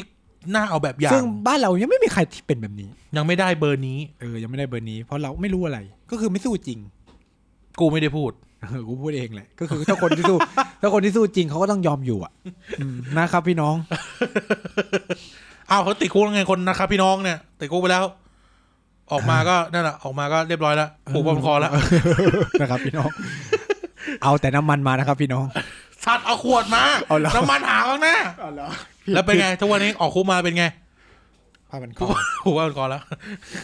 เฮ้ยคนคนคนพูดอีกคน คนที่เอาน้ำมันมาอีกคนนึง เออเออเออ เออ แต่ก็สามเกลอไง เออสาม สาม เก เกล ล อ นั่นแหละนะครับ นี่นี่คือแบบนี่คือความเป็นพ ผม ม่ อยากเตือน อืม น้องๆเยาวชน อย่าทำแบบนั้น เออ ช่วงนี้ผมก็ดูเหมือนกัน เออ โอ้คนเราเปลี่ยนกันง่ายเนาะ เออคนเราเนี่ยมัน เนี่ยเนี่ยคือปัญหาของนักต่อสู้เพื่อการเมืองของ ใน ประเท บ้า ศ นเรา นี้ อ่ะ เออคุณสังเกตดิตั้งแต่ไม่รู้น่ะไม่ว่าใครอ่ะ แปดสิบปีที่ผ่านมา เออ ไปดูคนที่เป็น 14 ตุลาเมื่อตอนนี้ดิ คือแบบเออคนที่ยังสู้มันก็ยังมี แต่ก็คือไม่ได้แข่งขันเหมือนเดิมแล้วอะไรเงี้ย อะไร นี่คือ เ นี่คือความเป็นเนเจอร์ของสังคมไทยนะ เรา เราเปลี่ยนคนได้ เราเราพูดอย่างนี้ เราไม่ได้เบลมนะว่าอะไรดีไม่ดีแต่พูดอย่างนี้ มันน่าสนใจว่าเกิดอะไรขึ้น คือ นะพี่ว่า ผมว่ามันเป็นส่วนหนึ่งของการสอนคนของคนไทยนะอย่าแข็งมากจนเกินไปอย่ามันจะหัก เนี่ยพอมันงอไปงองงง ยอมหักไม่ยอมงอ เออสักพักแม่งงอจนแบบเอ้าไม่เหลือความเป็นตัวตนแล้ว กระจนมันม้วนไม่ด้านนึงแล้วน่ะมันน็อกรอบตัวเอง อ่ะ เออนี่แหละ คือคือการบ่มเพาะคือเนี่ยมันเป็นดินแดนแห่งความคอมเพลมไ s ์ ที่แท้ทรูจริงๆ ก็คือมึงหาจุดตรงกลางจนมึงม้วนตัวเองอ่ะ เออก็จะว่า เออ คือมันเลยแบบ ไม่มีใครที่แบบจะยืนหยัดได้แบบแท้ทรู ไม่ไป อะ สักทางอ่ะ เออ นั่นแหละมัน ทั้ ก็ งสเลย องฝั่งนะพูดเขาว่าทั้งสองฝั่งเลยนะ เออ ก็คือผมเลยพูดว่ากูไม่กล้าพูดว่ากูเป็นอะไรเพราะกูไม่รู้อนาคตกูจะเปลี่ยนอะไรอีกเออ คนเรามันก็เปลี่ยนความคิดไปเรื่อยๆอ เพราะว่าเพราะว่า เพราะว่าเมื่อสิบปีแล้ว กูก็ไม่ได้เป็นแบบนี้ เออ เออใช้คำนี้เลย เราก็จะเปลี่ยนของเราไปเรื่อยๆอะคนที่แบบ เอยตอนมหาลัยเนี่ยโอ้ยชื่นชมในระบบคอมมิวนิสต์ เป็นไงที่ทุกวันนี้เรียนเรียนด่าข้าราชการกันเต็มที่เลยนะ เออเนี่ยคือคื กู อ ชาไปชี้ตัวได้เลยอะ เออคือคือคนเรามันเปลี่ยนเรื่อยๆอย่าไปคิดว่า เออเขาเป็นแบบนี้ณวันนี้ แล้วมันจะเป็นแบบนั้นตลอดชีวิต คนที่เป็น ได้ไหม เป็นคนไม่คนที่เป็นตลอด เราไม่ได้ปฏิเสธว่าไม่มี มีมี แต่ว่าก็ต้องยอมรับว่าในธรรมชาติของมนุษย์ ทุกคนมันเปลี่ยนกันได้ อืม ขนาดเผด็จการยึดอำนาจแล้วบอกว่าจะให้ประชาธิปไตยเรายังเปลี่ยนใจเลย เนาะ เออ นั่นแหละ ทำไมเทปเผด็จการไม่งออกมาทางเรื่องนี้ได้แล้ววะเนี่ยเราคุยเรื่องเฮียอะไรก็ไม่รู้เต็มไปหมดเลย เออ แล้วคุณว่าเผเผด็จการพม่าเนี่ยเหมือนกับไทยไหม เราว่ามันไม่เหมือน เขาทำไมคนไทยชอบมาเปรียบเทียบกัน เราว่าเราว่าเผด็จการมันมันมีความต่างเยอะนะ เราเรากล้าพูดในในในเชิงในเชิงเขาเลยนะเอ่อเอ่อสังคมวิทยาการเมืองว่าเผด็จการในแต่ละที่ไม่เหมือนกันจริง อืม ๆ คือคือลักษณะร่วมอย่างที่เราพูดไปตอนต้นรายการอะความเป็นดิกเตเตอร์ความเป็นดิกเตอร์ความมีดิกเตอร์ชิพหรือว่าเอ่อความการที่คุณจะโทโททาริเทเลียน คุณจะออโทริเทเลียนเนี่ย มันเหมือนกันใช่ อืม แต่ว่าลักษณะโดยดีเทลของมันอะ ไม่เหมือน มันไม่เหมือนนะให้พูดยังไงมันก็ไม่เหมือนจริง คุณ ๆ คิด นะ ว่ามีคนสนับสนุนรัฐประหารครั้งนี้แบบเยอะไหม น่าหารในเมียนมานะ อืมถามนุนุมาบ้างไหม มี มี เราไม่อยากใช้คำนี้เราพูดเป็นภาษาอังกฤษแล้วกัน หนูนุพูดว่าคนที่สนับสนุนการรัฐประหารครั้งนี้เป็น grassroots อืม อืม น่าสนใจน่าสนใจ ซึ่งจะแปลกๆ ใช่ไหมเห็นไหม ของไทยคือ middle class เออของไทยมันจะเป็น middle class ใช่ไหม อ่ะใช่ป่ะ นี่เห็นป่ะ เราเห็นเอลเมนที่มันต่างกันเผด็จการมันต่างกันอะเออ ผมว่าเขาอาจจะตกหล่นในนโยบายของของของซูจีด้วยไหมเพราะว่ามันเน้นแบบการพัฒนาทางด้านคนที่มีการศึกษาเท่านั้นมันถึงจะเข้าตู่ มั ระ น บบ มี เศรษ มัน ฐ มี กิจ ประเด็ ได้ นมันมีประเด็นหนึ่งอันนี้ไม่ใช่นูนูนูพูด แต่เป็นเพื่อนอีกคนหนึ่งเพื่อนคนที่อยู่ในกระทรวงต่างประเทศที่พม่า อืม แต่เราไม่โทรหามันเพราะเราไม่รู้มันเป็นตายร้ายดียังไง แต่เราเห็นเราเห็นมันพูดมันพูดในในงานเขียนของมันชิ้นหนึ่งอืม มันพูดว่า ประเด็นใหญ่ที่เกิดขึ้นในการเมืองพม่าก็คือว่า นโยบายทหารมันเปลี่ยน คือนโยบายทหารมันกลายเป็น cash all อะแต่นโยบาย NLD มันเป็นนโยบายแบบ มุ่งคน พม่า พม่า พม่า เกตเกตเกตคำพูดนี้ใช่ไหมโอเค ไว้แค่นี้แล้วนะ ไว้แค่นี้ก็พอ เออ คนโรฮิงญาก็เลยดีใจที่มีรัฐประหาร ไม่คงไม่ใช่อย่างนั้นหรอก ก็กูดูในข่าวอะ หรอ มีหรอมีข่าวนี้เลยเหรอ คเออ คนโรฮิงญาที่อยู่ในบังกลาเทศมีความหวังว่าจะได้กลับไง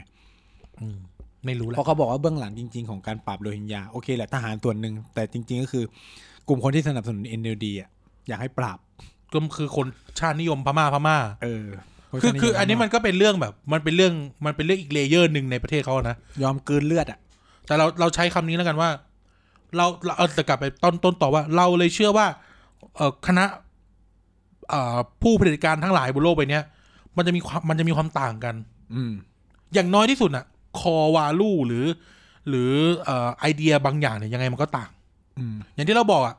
วิธีคิดเชิงเผด็จการของฟาสซิสต์ในเยอรมันกับในอิตาลีไม่เหมือนกัน อืม ฟาสซิสต์ในญี่ปุ่นไม่เหมือนกันฟาสซิสต์ในไทยก็ไม่เหมือนกัน อืม เอออย่างอย่างกระบวนการฟาสซิสต์ในไทยจอมพลปอพูดว่าอะไร ไทยไหนก็คือไทยเหมือนกัน ดังนั้นเลยเลยไปเอามาให้หมด อืม ใช่ไหมจะไทยน้อยไทยพวนไทยยองหาเหี่ยวเลยนะ ทำมันเป็นไทยอ่ะ ทำให้ เออ เป็นไทย ไม่คิดไปถึงนู่นอะไทยอาหมนู่นอะ คือเขาไม่ใช่เขาเรียกว่าอะไรนะ ไม่ได้ผลัก คือไม่ได้เอาแบบ เฉพาะคนที่เป็นไทย แต่ว่า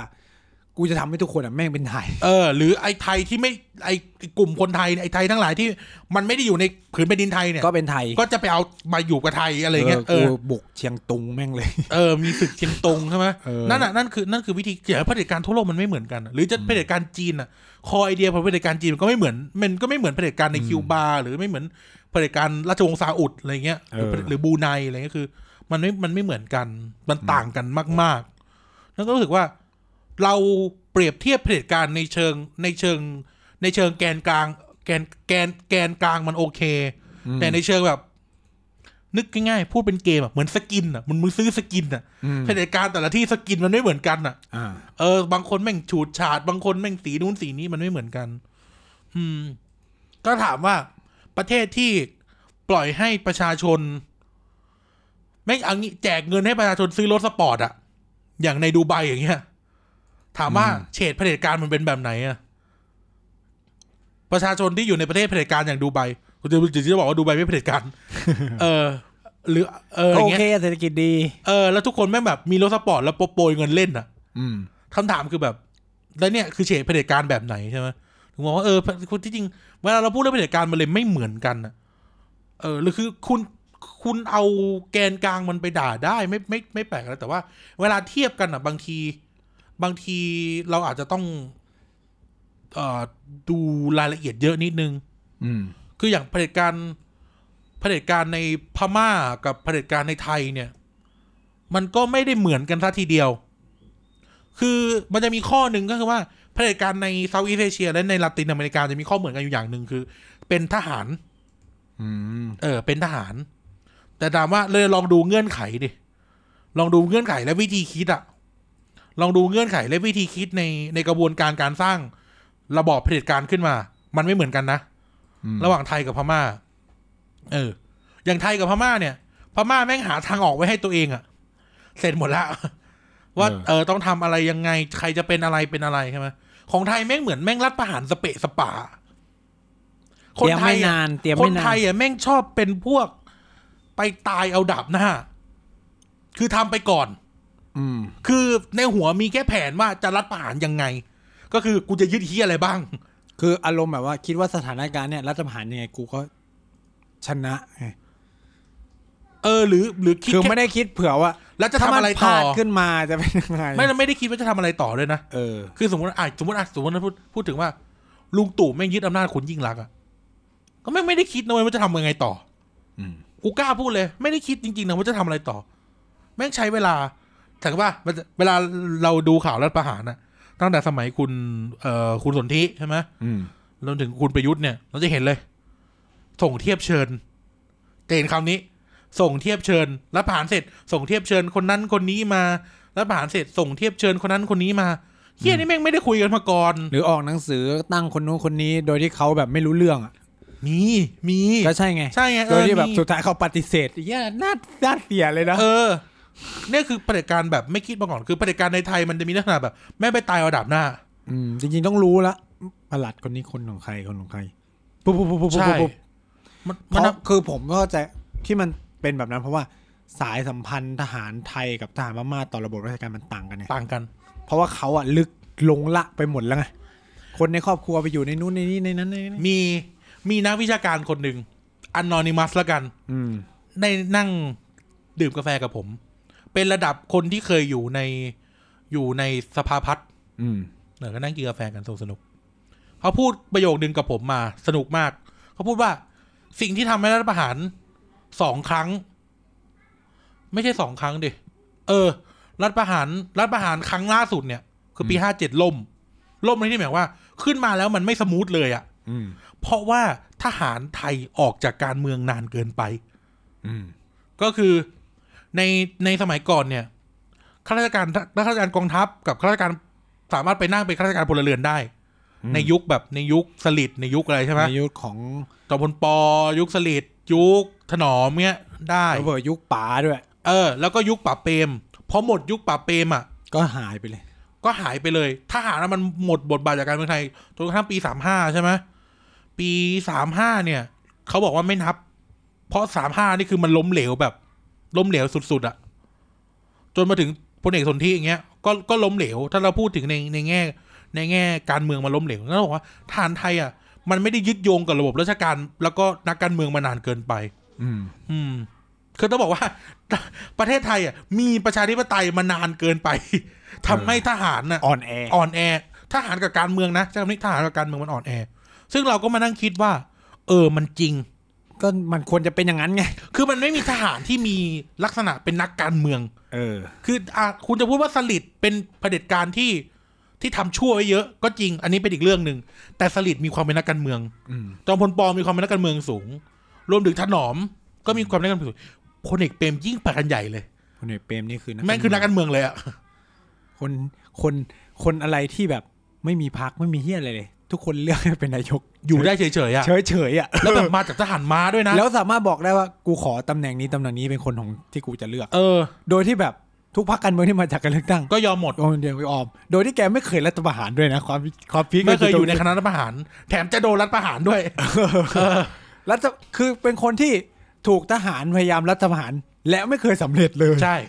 คือแบบนี่คือของจริง เออ เนี่ยคือเราไม่มี political figure ในในกองทัพ อืม แล้วก็แล้วก็มีอีกข้อหนึ่งที่เขาที่ที่อาจารย์ท่านนี้พูดก็คือว่า สิ่งที่เกิดขึ้นก็คือ ทหาร โดยเฉพาะคุณประยุทธ์เนี่ย อืม เล่นการเมืองเอง อืม แรงต้านมันเลยเยอะ แล้วก็เล่นไม่เป็นด้วย มันไม่เหมือนมันไม่เหมือนมันไม่เหมือนสนธิบุญไงสนธิบุญเนี่ยเคยตั้งพลเอกสุรยุทธ์มาขึ้นมาแทนใช่ไหมเออ แล้วสุดท้ายก็เลยต้องไปตั้งพรรคใหม่ เออ หรือ อดเป็นนายกเลย หรือหรือพวกพวกคณะรัฐประหารอื่น ๆ หลังถนอมมาเนี่ยเขาตั้งคนอื่นเป็นนายกนะอย่างเออสงัดปะวะสงัดตั้งธานินขึ้นมาแทน สงัดไม่เคยเป็นเออ เออสงัดตั้ง รัฐประหร ท่านนี้ขึ้นมาแทน รัฐประหรตั้งเกียงศักดิ์ชมันนันท์เขาอยากเป็นนะแต่เขาดวงไม่ได้เป็น เออเขารู้ว่าเขาจะเป็นไม่ได้ด้วยแหละอ่ะแต่นั่นแหละเออเนี่ยคือที่สมมติให้เราให้เราวิเคราะห์ก็คือว่า รัฐประหารในไทยโดยเฉพาะทหารไทยอ่ะเล่นการเมือง เล่นการเมืองบนเขาเรียกนะบนบนสเตทได้ไม่ดีแล้วอ่ะ คือคุณจะทำตัวเป็นลุงป้อมก็ได้แหละ คือ ไปเล่นอยู่ข้างหลังอ่ะ อาจอาจจะอาจจะโอเค บารมีมิบารมีมีแต่ว่าไม่มีเขาเรียกว่าไม่มีบุญจะได้เป็นนายก เออวาสนาไม่ถึง ของพวกนี้เป็นเรื่องของบุญวาวัฒนธรรม คนท้ายคนไทยไอ้สัตว์ เอาจริงมึงถ้าคนมีบารมีทุกคนในภาคครูหมดไม่ได้เป็นนายก เออ เพราะว่าเป็นโดนด่าชิบหายแน่นอน ใช่ คือเนี่ยเห็นมาบึบางอาเฮียมึงจะให้แค่แค่คุณประยุทธ์อะแม่งโดนด่าเช้าเช้าเช้าทีเย็นที เออ ลุงป้อมมาเนี่ยยี่สิบสี่ชั่วโมงไอ้เฮียรักเธอคนนี้ยี่สิบสี่ชั่วโมง โดนบด่าอกเลยเฮียลุงป้อมมานะมึง คือแบบมึงคือคือกูพูดตรงๆคือแบบ โอเคแหละลุงป้อมแม่งคือแบบเอาออกไม่ได้ เพราะว่าก็คือคุมคนในภาคนั้น ลุงป้อมเอาออกไม่ได้เพราะรู้เรื่องทุกคนเยอะไป เออ แล้วก็เป็นสายล่อฟ้า เป็นสายล่อฟ้าของประชาชน ก็คือทำให้ทำให้คนไม่ค่อยด่าลุง ตู่คือว่าด่าลุงป้ คือ อ ม คือคือรัฐรัฐคณะรัฐประหารในไทยอ่ะโดยเฉพาะยี่สิบปีหลังอ่ะ เออ มันพิกลพิการนะมึง มันแปลกๆ คือปี 49เขาถึงเขาถึงเรียกว่ารัฐประหารเสียของไง เออ คือมันพิกลพิการอ่ะ คือแบบมาก็ไม่ได้เหี้ยไม่ทำอะไรเลย ก็คือนอกจากทักษิณออกออกไปแค่นั้นนะแล้ว เออ ออกไปนอกประเทศแค่นั้นนะที่เหลือคือโครงสร้างที่คนของเขา ทักษิ ก็ ณ ยัง ทำ อ ไว้ ยู่ ก็เหมือนเดิมทุกอย่าง ทุกอย่าง ก็เห็นจนถึงวันเนี้ย ที่เราไม่ได้บอกเราสนับสนุนรัฐประหารนะแต่เราเราวิเค เอ ราะห์ อ ให้ฟัง เดี๋ยว เฉ เขาพูด ย ให้ฟังว่าเนี่ยอย่างรัฐบาลลุงตู่เยี่ยนับไปเยี่ยคนทักษิณทั้งนั้นเลย ๆจริง สมคิดอะไอสัตว์ รัฐมนตรีอุตสาหกรรม ก็เพื่อ สม ไทย ศักดิ์เทพสุทินไทยรักไทยทั้งนั้นอ่ะ เออ พวกเนี้ยสมศักดิ์เทพสุคือแบบคุณดูเพื่อไทยกับพลังประชารัฐอะแม่งคือพักไทยรักไทยรวมกัน เออมัน คื คือ อ ไท ไท ย ยรักรักไทยที่แตก ไทยรักไทยมาผสมกับประชาธิปัตย์เออเออ คือแบบนั่งดูก็แบบเออหน้ามันคุ้นๆซ้ำๆนะกู ก็เขาบอกแล้วไงว่าสลายสลายความแตกต่าง เป็นไงไหลาย เอ เฮี อย อยู่ร่วมกันได้อยู่ร่วมกันได้ ก็อยู่คือสิ่งสิ่งสิ่งเดียวที่ทำแล้วดีก็คือสลายสลายสีเสื้อ อืม แต่บริหารเยี่ยมาก สลายสีเสื้อได้ไงแต่ว่า เออแต่ เกิด บริหาร แต่เกิดคอนฟ lict ระหว่างเจเนอเรชัน เออ ก็บริหารเยี่ยมาก เออ เออ เนี่ยคือคณะรัฐประหารในไทยมันพิกลพิการ เออยุบหมู่บ้านเสื้อแดงได้ ผลผลงานหลังจากเอ่อเขาเรียกว่าหลังจากลงจากตำแหน่งยุบหมู่บ้านเสื้อแดงได้ โค ค ต รั ร บ เยี่ยเลยไม่แต่ร้ายชิบหายเลย เออ คือคณะรัฐประหารในไทยมันไม่เด็ดขาดอะถามว่าไอ้เคียสมมติรัฐประหาร ต้นตอคืออะไร ต้นตอคือยิ่งรักษณ์ยิ่งรักษณ์เพื่อไทยไอ้เหี้ยพรรคเพื่อไทยก็ยังอยู่อะมึงดึงนึกไอเดียออกใช่ไหม เออ มึงอ่ามึงดูมึงดูมึงดูรัฐประหารพม่า อืม แม่งรวบเลยเยี่ยเอ็นเอลดีไหลศาสตร์ป่าบเพี้ยน เออ เออ หรือแบบย้อนไปดู ย้อนไปดู เอ่อ ย้อนไปดูรัฐประหารในเกาหลีอะไรเงี้ย อืม ตอนนั้นใครวะหลังจากปักจุงเฮียแล้วแบบมันมีคนมาแข่งบารมีเขาหรือสักอย่างอะ เออ เออเฮียก็แบบน่ะหวดแม่งเต็มๆไปเลย คือตัดตอนอ่ะ นี่ไม่มีเฮียเลยรัฐประหารรอบนั้น โอเค ยุบพักไทยรักไทย มึงก็ยังให้เขาอยู่ต่อ อืม คือไม่ได้บอกว่าทำแล้วดีนะ แต่ว่าเราพูดถึงว่าเนี่ย แม่งทำทำไม่เป็นอ่ะ อืม เออทำให้เป็นคือทำทำทำไปก่อน แล้วค่อยคิดทีหลัง อืม เออ คือทำแล้วแม่งคิดแม่งแบบ เออเออเออกูเอาเคไล่ไปแล้วทำไงต่อดี คือความเป็นเนเจอร์อ่ะ คือแบบ มันเป็นแบบนี้มาตลอดไง เออ มันไม่ได้ถูกว่าวางแผน ว่าจะทำอะไรต่อคือไม่มีแล้วก็ ไม่เหมือนเดิมคือ ไม่ใช้คนที่มันมีความสาคือต้องบอกว่าความคิดคนมันเปลี่ยนด้วยนะสมัยก่อนเนี่ยรัฐประหารเสร็จ เอาคนมีความรู้ความสามารถเข้ามาเทคโนแครดเทคโนแครดสมัยก่อนเก่งเก่ ข้าง ราชการทั้งหลายอะ เดี๋ยวนี้คือแบบรัฐประหารเอานักการเมืองเข้ามา กูงงมาก จบเลยเฮีย จบเลย เสียของ เฮียของเฮียเฮีย เออ คือ คนเก่งๆอะอยู่ไม่ได้สักคนหนึ่ง เออคือเอาอ่ะตอนนี้เขาเขาเขาบอกเขามาจากการเลือกตั้งก็เลยต้องสูเอียกันนะการเมืองนิดนึงเขาก็เลยโดนกองเชียร์เกลียดไง เพราะกองเชียร์ก็คาดหวังว่า เออ จะได้ชะ จะได้คนดีคนเก่งมา เออมาทำงานให้บ้านให้เมืองเนาะโอ้การเมืองเดิมๆเนี่ย ทุกวันเนี่ยมึงดูดิคนที่สนับสนุนน่ะเงียบกิ๊บ เออ พูดไม่ออก นี่แหละ รัฐประหารในเมืองไทยมันมันห่วยแตกสามสิบปีหลังนี่มันห่วยแตกมาก แล้วก็คือแบบ เฮ้ยกูคือแบบวิชั่นอะความปัญหาคือ ถ้าเป็นทหารมีวิชั่น โอเค คือหรือไม่ก็คือถ้าตัวเองขาดตัวบกพร่องไหนให้คนอื่นทำ คือถามว่าเวลาเราชอบพูดเราชอบไปเบมว่าโอ้โรงเรียนในร้อยสอนหนึ่งแต่ว่าไอ้ทหารแม่งที่แม่งเก่งๆขึ้นมาปกครองประเทศอะคือเราก็ต้องยอมรับนะ ว่าแบบรัฐบาลทหารที่แม่งแข็งแรงแข็งแรงอะ ก็มาจาก ก็มาจากโรงเรียนในร้อยนั่นแหละ คือ พูดไงดีล่ะ แต่กูว่าอย่างที่บอกอะมันเป็นเรื่องของแก๊ปอะว่าทหารในบ้านเรามันมันขาดจากการเมืองไปนานแล้วอะ เออแล้วมันไม่มีเครือข่ายพลังที่จะแบบช่วยอะคือแบบมึงสมมุติแบบรัฐประหารปุ๊บ จะให้ข้าราชการเก่งๆในกระทรวงมากระทรวงมาเป็นรัฐมนตรี ไม่เอาดีกว่าอะไรเงี้ย เออ มันไม่ได้แน่นเหมือนสมัยก่อนอะไร เอ เงี้ย อ ที่เขาจะยอมคือเขามาทำอะไรเงี้ย อืม ใครจะเอาตัวไปแลก ใช่ คือคุณทำในช่วงเวลาที่มันไม่ใช่ยุคสมัยแล้วอะ เออ เนี่ยคือสำคัญคือ มันไม่ใช่ยุคนี้แล้วอะ คือแบบคุณมันเป็นประชาธิปไตยไปหมดแล้ว จนแบบเขามึงอย่างที่มึงบอกสถาบันทางการเมืองมันเป็นประชาธิปไตยไปหมดแล้ว ลาตินอเมริกาที่แม่งรัฐประหารรัวๆเนี่ยแม่งยังไม่มันยังไม่ไม่มันไม่เป็นปฏิการแล้วอะ เออคือคือมันไม่ใช่ยุคสมัยที่แบบเออโครงสร้างมันยังแบบเทคโนแคดมันยังแข็งแข็งๆอะข้าราชการมันยังเข้มแข็งนู่นนี่นั่น มั เล น ย เอื้อ มันเอื้อ เออคือคุณคือตั้งแต่ยุคสมัยหลัง ตั้งแต่ หลังสามห้า สังสามห้าเป็นต้นมาคือการเมืองมันเข้าไปแทรกแซงในระบบราชการหมดแล้วอ่ะคือการเลื่อนขั้นเลื่อนตำแหน่งคุณต้องวิ่งเข้าหานายนะต้องเข้าหารัฐมนตรีนะ มันไม่ใช่ออโตลิทาเลียนเวอร์แล้วอะมันเป็น เออ political เวอร์แล้วอะ เออมันเป็นการบาร์เกนกันนู่นนี่นั่นฉะนั้นเนี่ยข้าราชการเก่งๆก็หลุดหายไปจากวงโคจรแล้วไปทำอยู่ในภาคธุรกิจนู่นนี่นั่นหมดแล้วการเมืองมันอยู่ในทุกอนูรูขุมขนไปแล้วไง อืม แล้วมึงมารัฐประหารก็ก็ไม่มีมือทำงาน มันไม่ใช่ยุคซ้ายซ้ายอ่านขวาหันด้วย เออ เออ คือตั้งคือหลังยุคป่าบเบมไปอะเทคโนแครก็อ่อนแอลงหมดแหละ หมดแล้ว อืม แล้วเทคโนแครก็เป็นประชาธิปไตยไปหมดแล้ว ต้องพูดคำ ใช่ นี้คือพูดง่ายๆว่าเทคโนแครเข้าไปเป็นที่ปรึกษาของพรรคการเมืองต่างๆหมดแล้วดีกว่า ใช่ ก็คือคุณทักษิณน่ะพัก เออ ไทยรักไทยนี่มันคือรวมเทคโนแครดเลยนะ เออ เออ ฉะนั้นเนี่ยแล้วคำถามจะไปเอาใคร ในเมื่อ ใช่ หัวกะทิมันหายไปหมดแล้ว เออ แล้วพวกคุณเองก็ห่วยแตกไง เออ เออ นี่มันก็เลยเป็นปัญหาของเผด็จการไทย เออ เมื่อเทียบกับพม่าที่เขาไม่ไม่ป็น แต่เราไม่ได้บอกว่า แบ เผ บนั้ด็นจการมันดีนะ เออ ต้องพูดว่ามันมีความเหมือนความต่างยังไง เออแต่เนี่ยเราแค่เราแค่แตกตัวประกอบให้ให้ฟังเฉย อืม ๆ เราไม่ได้สนับสนุนการรัฐประหารหรือสนับสนุนเผด็จการนะ อืม พูดไปก่อน แต่ว่าทีนี้เราก็ไม่ได้บอกเหมือนกันว่า ระบบการเมืองอะไรดีที่สุด อืม มันขึ้นอยู่กับเวลาและจังหวะ อืม เออ แต่ณเวลาเนี้ยมันเป็นเวลาของประชาธิปไตย เออ มันเป็นยุคสมัย แล้วมันไม่มีที่ทางสำหรับเรื่องพวกนี้ อืม เออ แต่ละแต่แต่ไม่ได้หมายความว่า โลกที่ไม่มีที่ทางสำหรับเผด็จการหรือรัฐประหารหรือการยึดอำนาจ หรือการใช้ความรุนแรงเนี่ย เราจะพูดถึงมันหรือมีมุมมองหรือวิเคราะห์มันไม่ได้นะ อืม เออ คือ การพูดถึงมันมันไม่ได้ว่าเราสนับสนุน คือก็ต้องพูดอย่างนี้ว่าเผด็จการยังเป็นการปกครองที่มีอยู่ได้ทุกผมว่าเผลอแม่งก็เยอะมากเลยนะในโลก ไม่น้อยอ่ะ เออ เยอะมาก อ่าว นะ เปอร์เซียครึ่งหนึ่งอ่ะ เออ แทบจะไม่มีประเทศไหนแม่งเป็นประชาธิปไตยเลยมั้ง จอร์แดนไม่ จอร์แดนเป็น ระบบกษัต กษัต ริ ริย์ ย์ แต่ว่าจอร์แดนมันมีรัฐธรรมนูญแบบมันมีเลือกตั้งอ่ะ มีนี่ไง เลบานอน มีเลือกตั้ง เราไปนั้นไม่ใช่อ่าวเปอร์เซียไง อ๋อ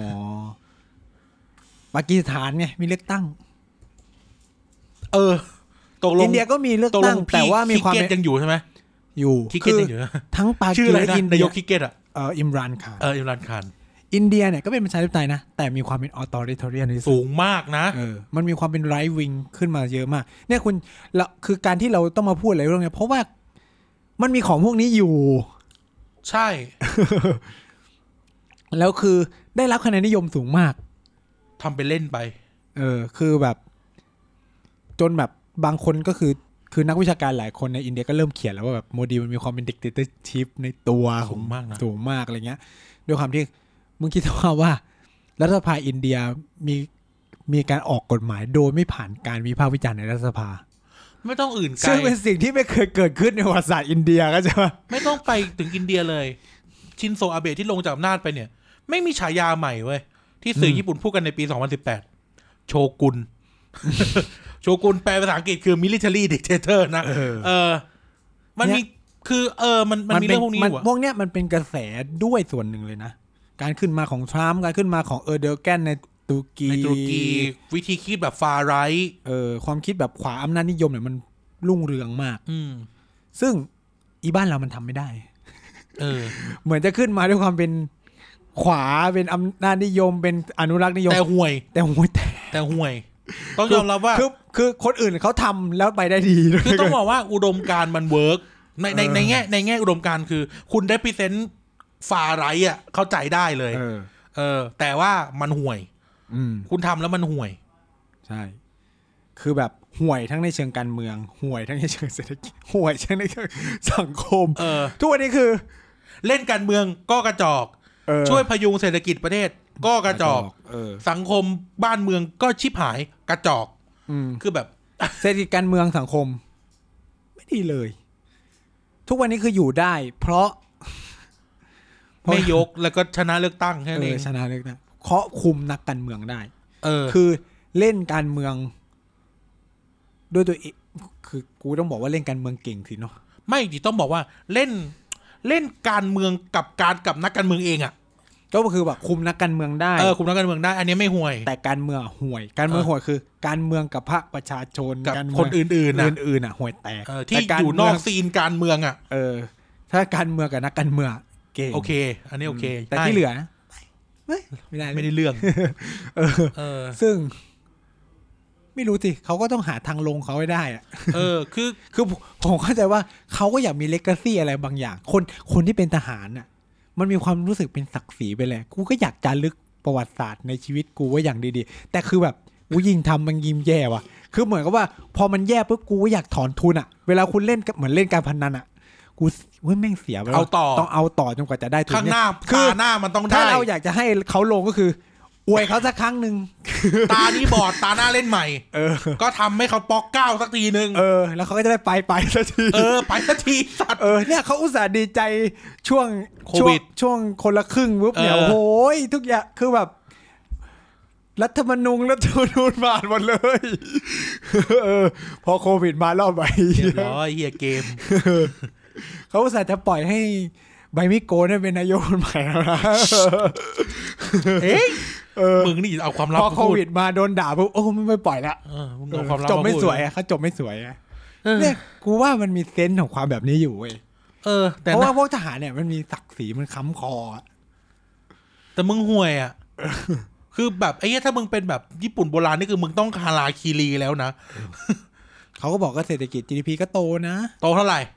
โตข้างบนน่ะโตแต่คนข้างบน เออ รากยาตายหาม โตเท่าไหร่ กูถามว่าโตเท่าไหร่จัด สามเปอร์เซ็นต์ สามเปอร์เซ็นต์สามเปอร์เซ็นต์จากปีแล้วติดลบเท่าไหร่ ติดลบหก ก็เท่ากับลบสามไม่ตัด ปีนี้ไม่รู้จะลบเท่าไหร่อีกเนี่ย เออ ปีแล้วลบกว่ากว่าลบ ลบ เยอะ หนึ่ง เลย กว่า อืม คือแบบนะ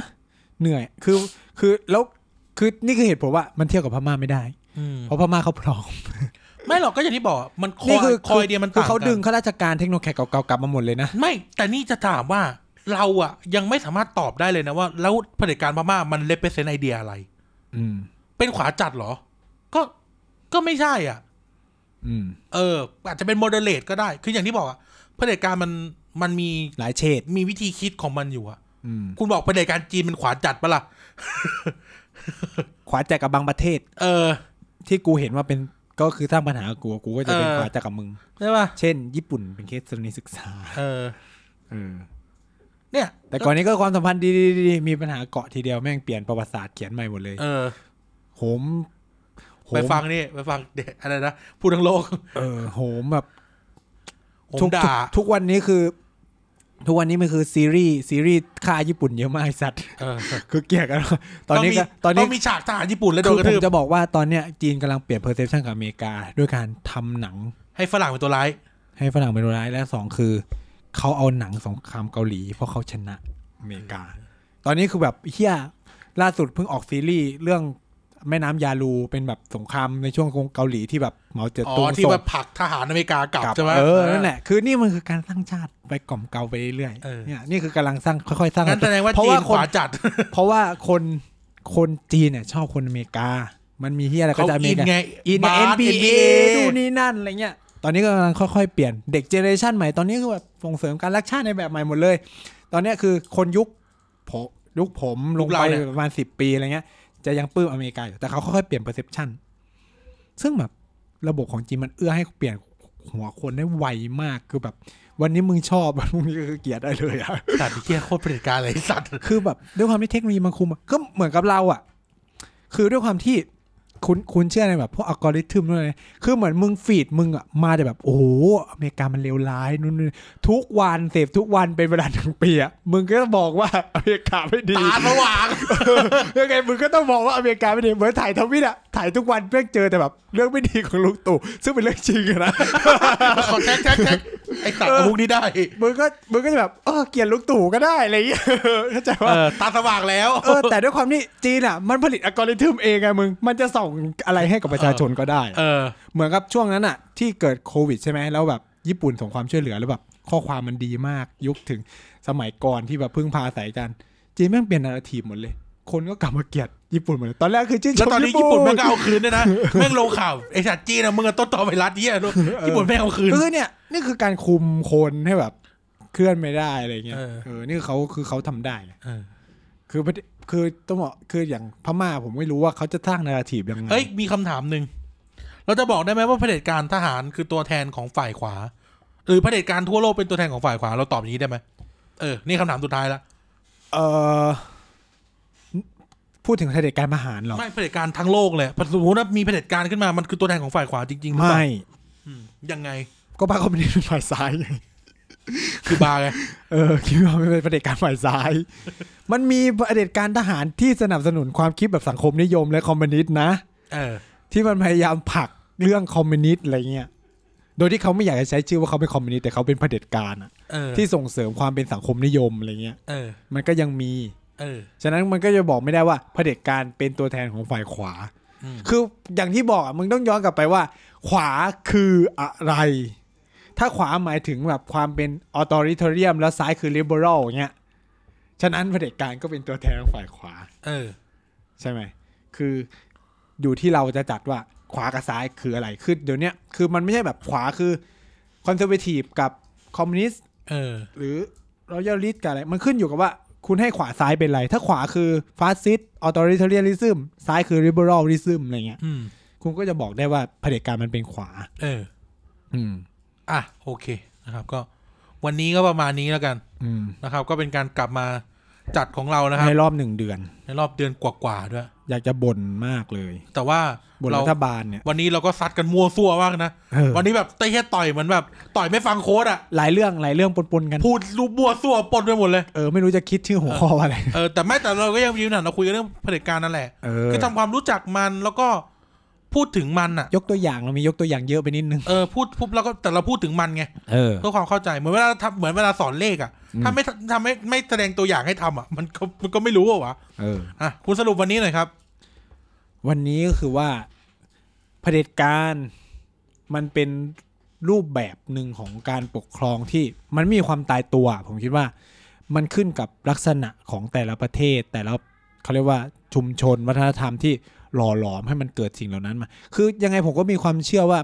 เผด็จการมันไม่สามารถอยู่ด้วยตัวของมันเองได้ มันต้องมีโครงสร้างบางอย่างที่ทำมันอยู่รอดอะ่ะ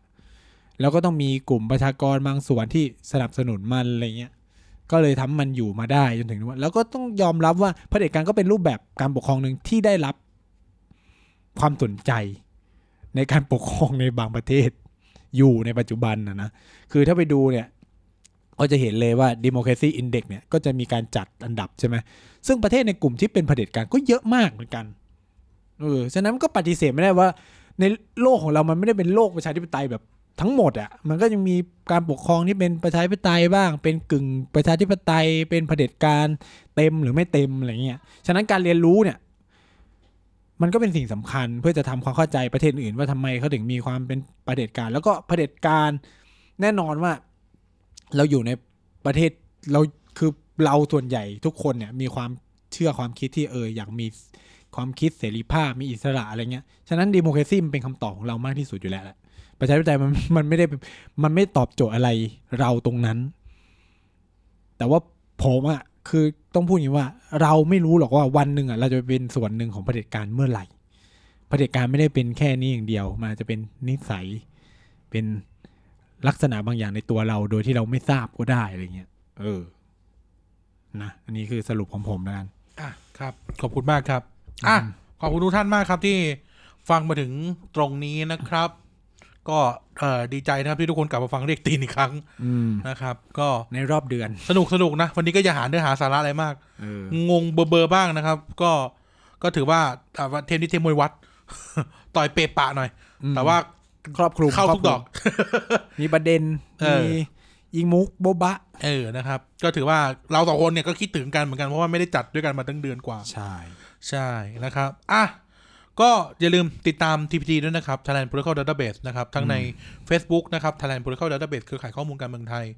Twitter นะครับ TPD Page Page แล้วก็เว็บไซต์ tdpage.co นะครับ อืม มีรายการให้ฟัง ตลอดเกือบทั้งสัปดาห์นะครับ ก็มีพี่เต๋า Back for the Future มีริกทีนกลับมาแล้ว อ่าฮะ มีเกียร์กบก็สิบแล้วก็มีผู้ทั้งโลก ก็มีเด็กสร้างชาติ เด็กสร้างชาติเดี๋ยวเด็กสร้างชาติจะอัดต่อจากนี้แหละ สำหรับเราขอเลื่อนนะครับสัปดาห์นี้ไปมาออกวันอาทิตย์ที่จะถึงเนี่ย อืม นะครับแล้วก็อย่าลืมติดตามพวกเราติดตามกันกันไหนได้นะครับเอ่อโอเค ขอบคุณทุกท่านอีกครั้งนะครับ ที่ฟังมาถึงตรงนี้นะครับ แล้วก็อย่าลืมเอ่อตอนนี้เผด็จการไม่ใช่ทางออกนะครับสำหรับปัญหานะฮะรัฐประหารก็ไม่ใช่ทางออกเหมือนกันขอไงขอส่งกำลังใจให้เพื่อนๆพี่ๆน้องๆชาวเมียนมาด้วยนะจ๊ะก็ยังไงลาไปก่อน ถ้าไม่ตายจากกันไปก่อนเราจะพบกันใหม่การกันไหนขอลาแล้วสวัสดีครับ สวัสดีครับ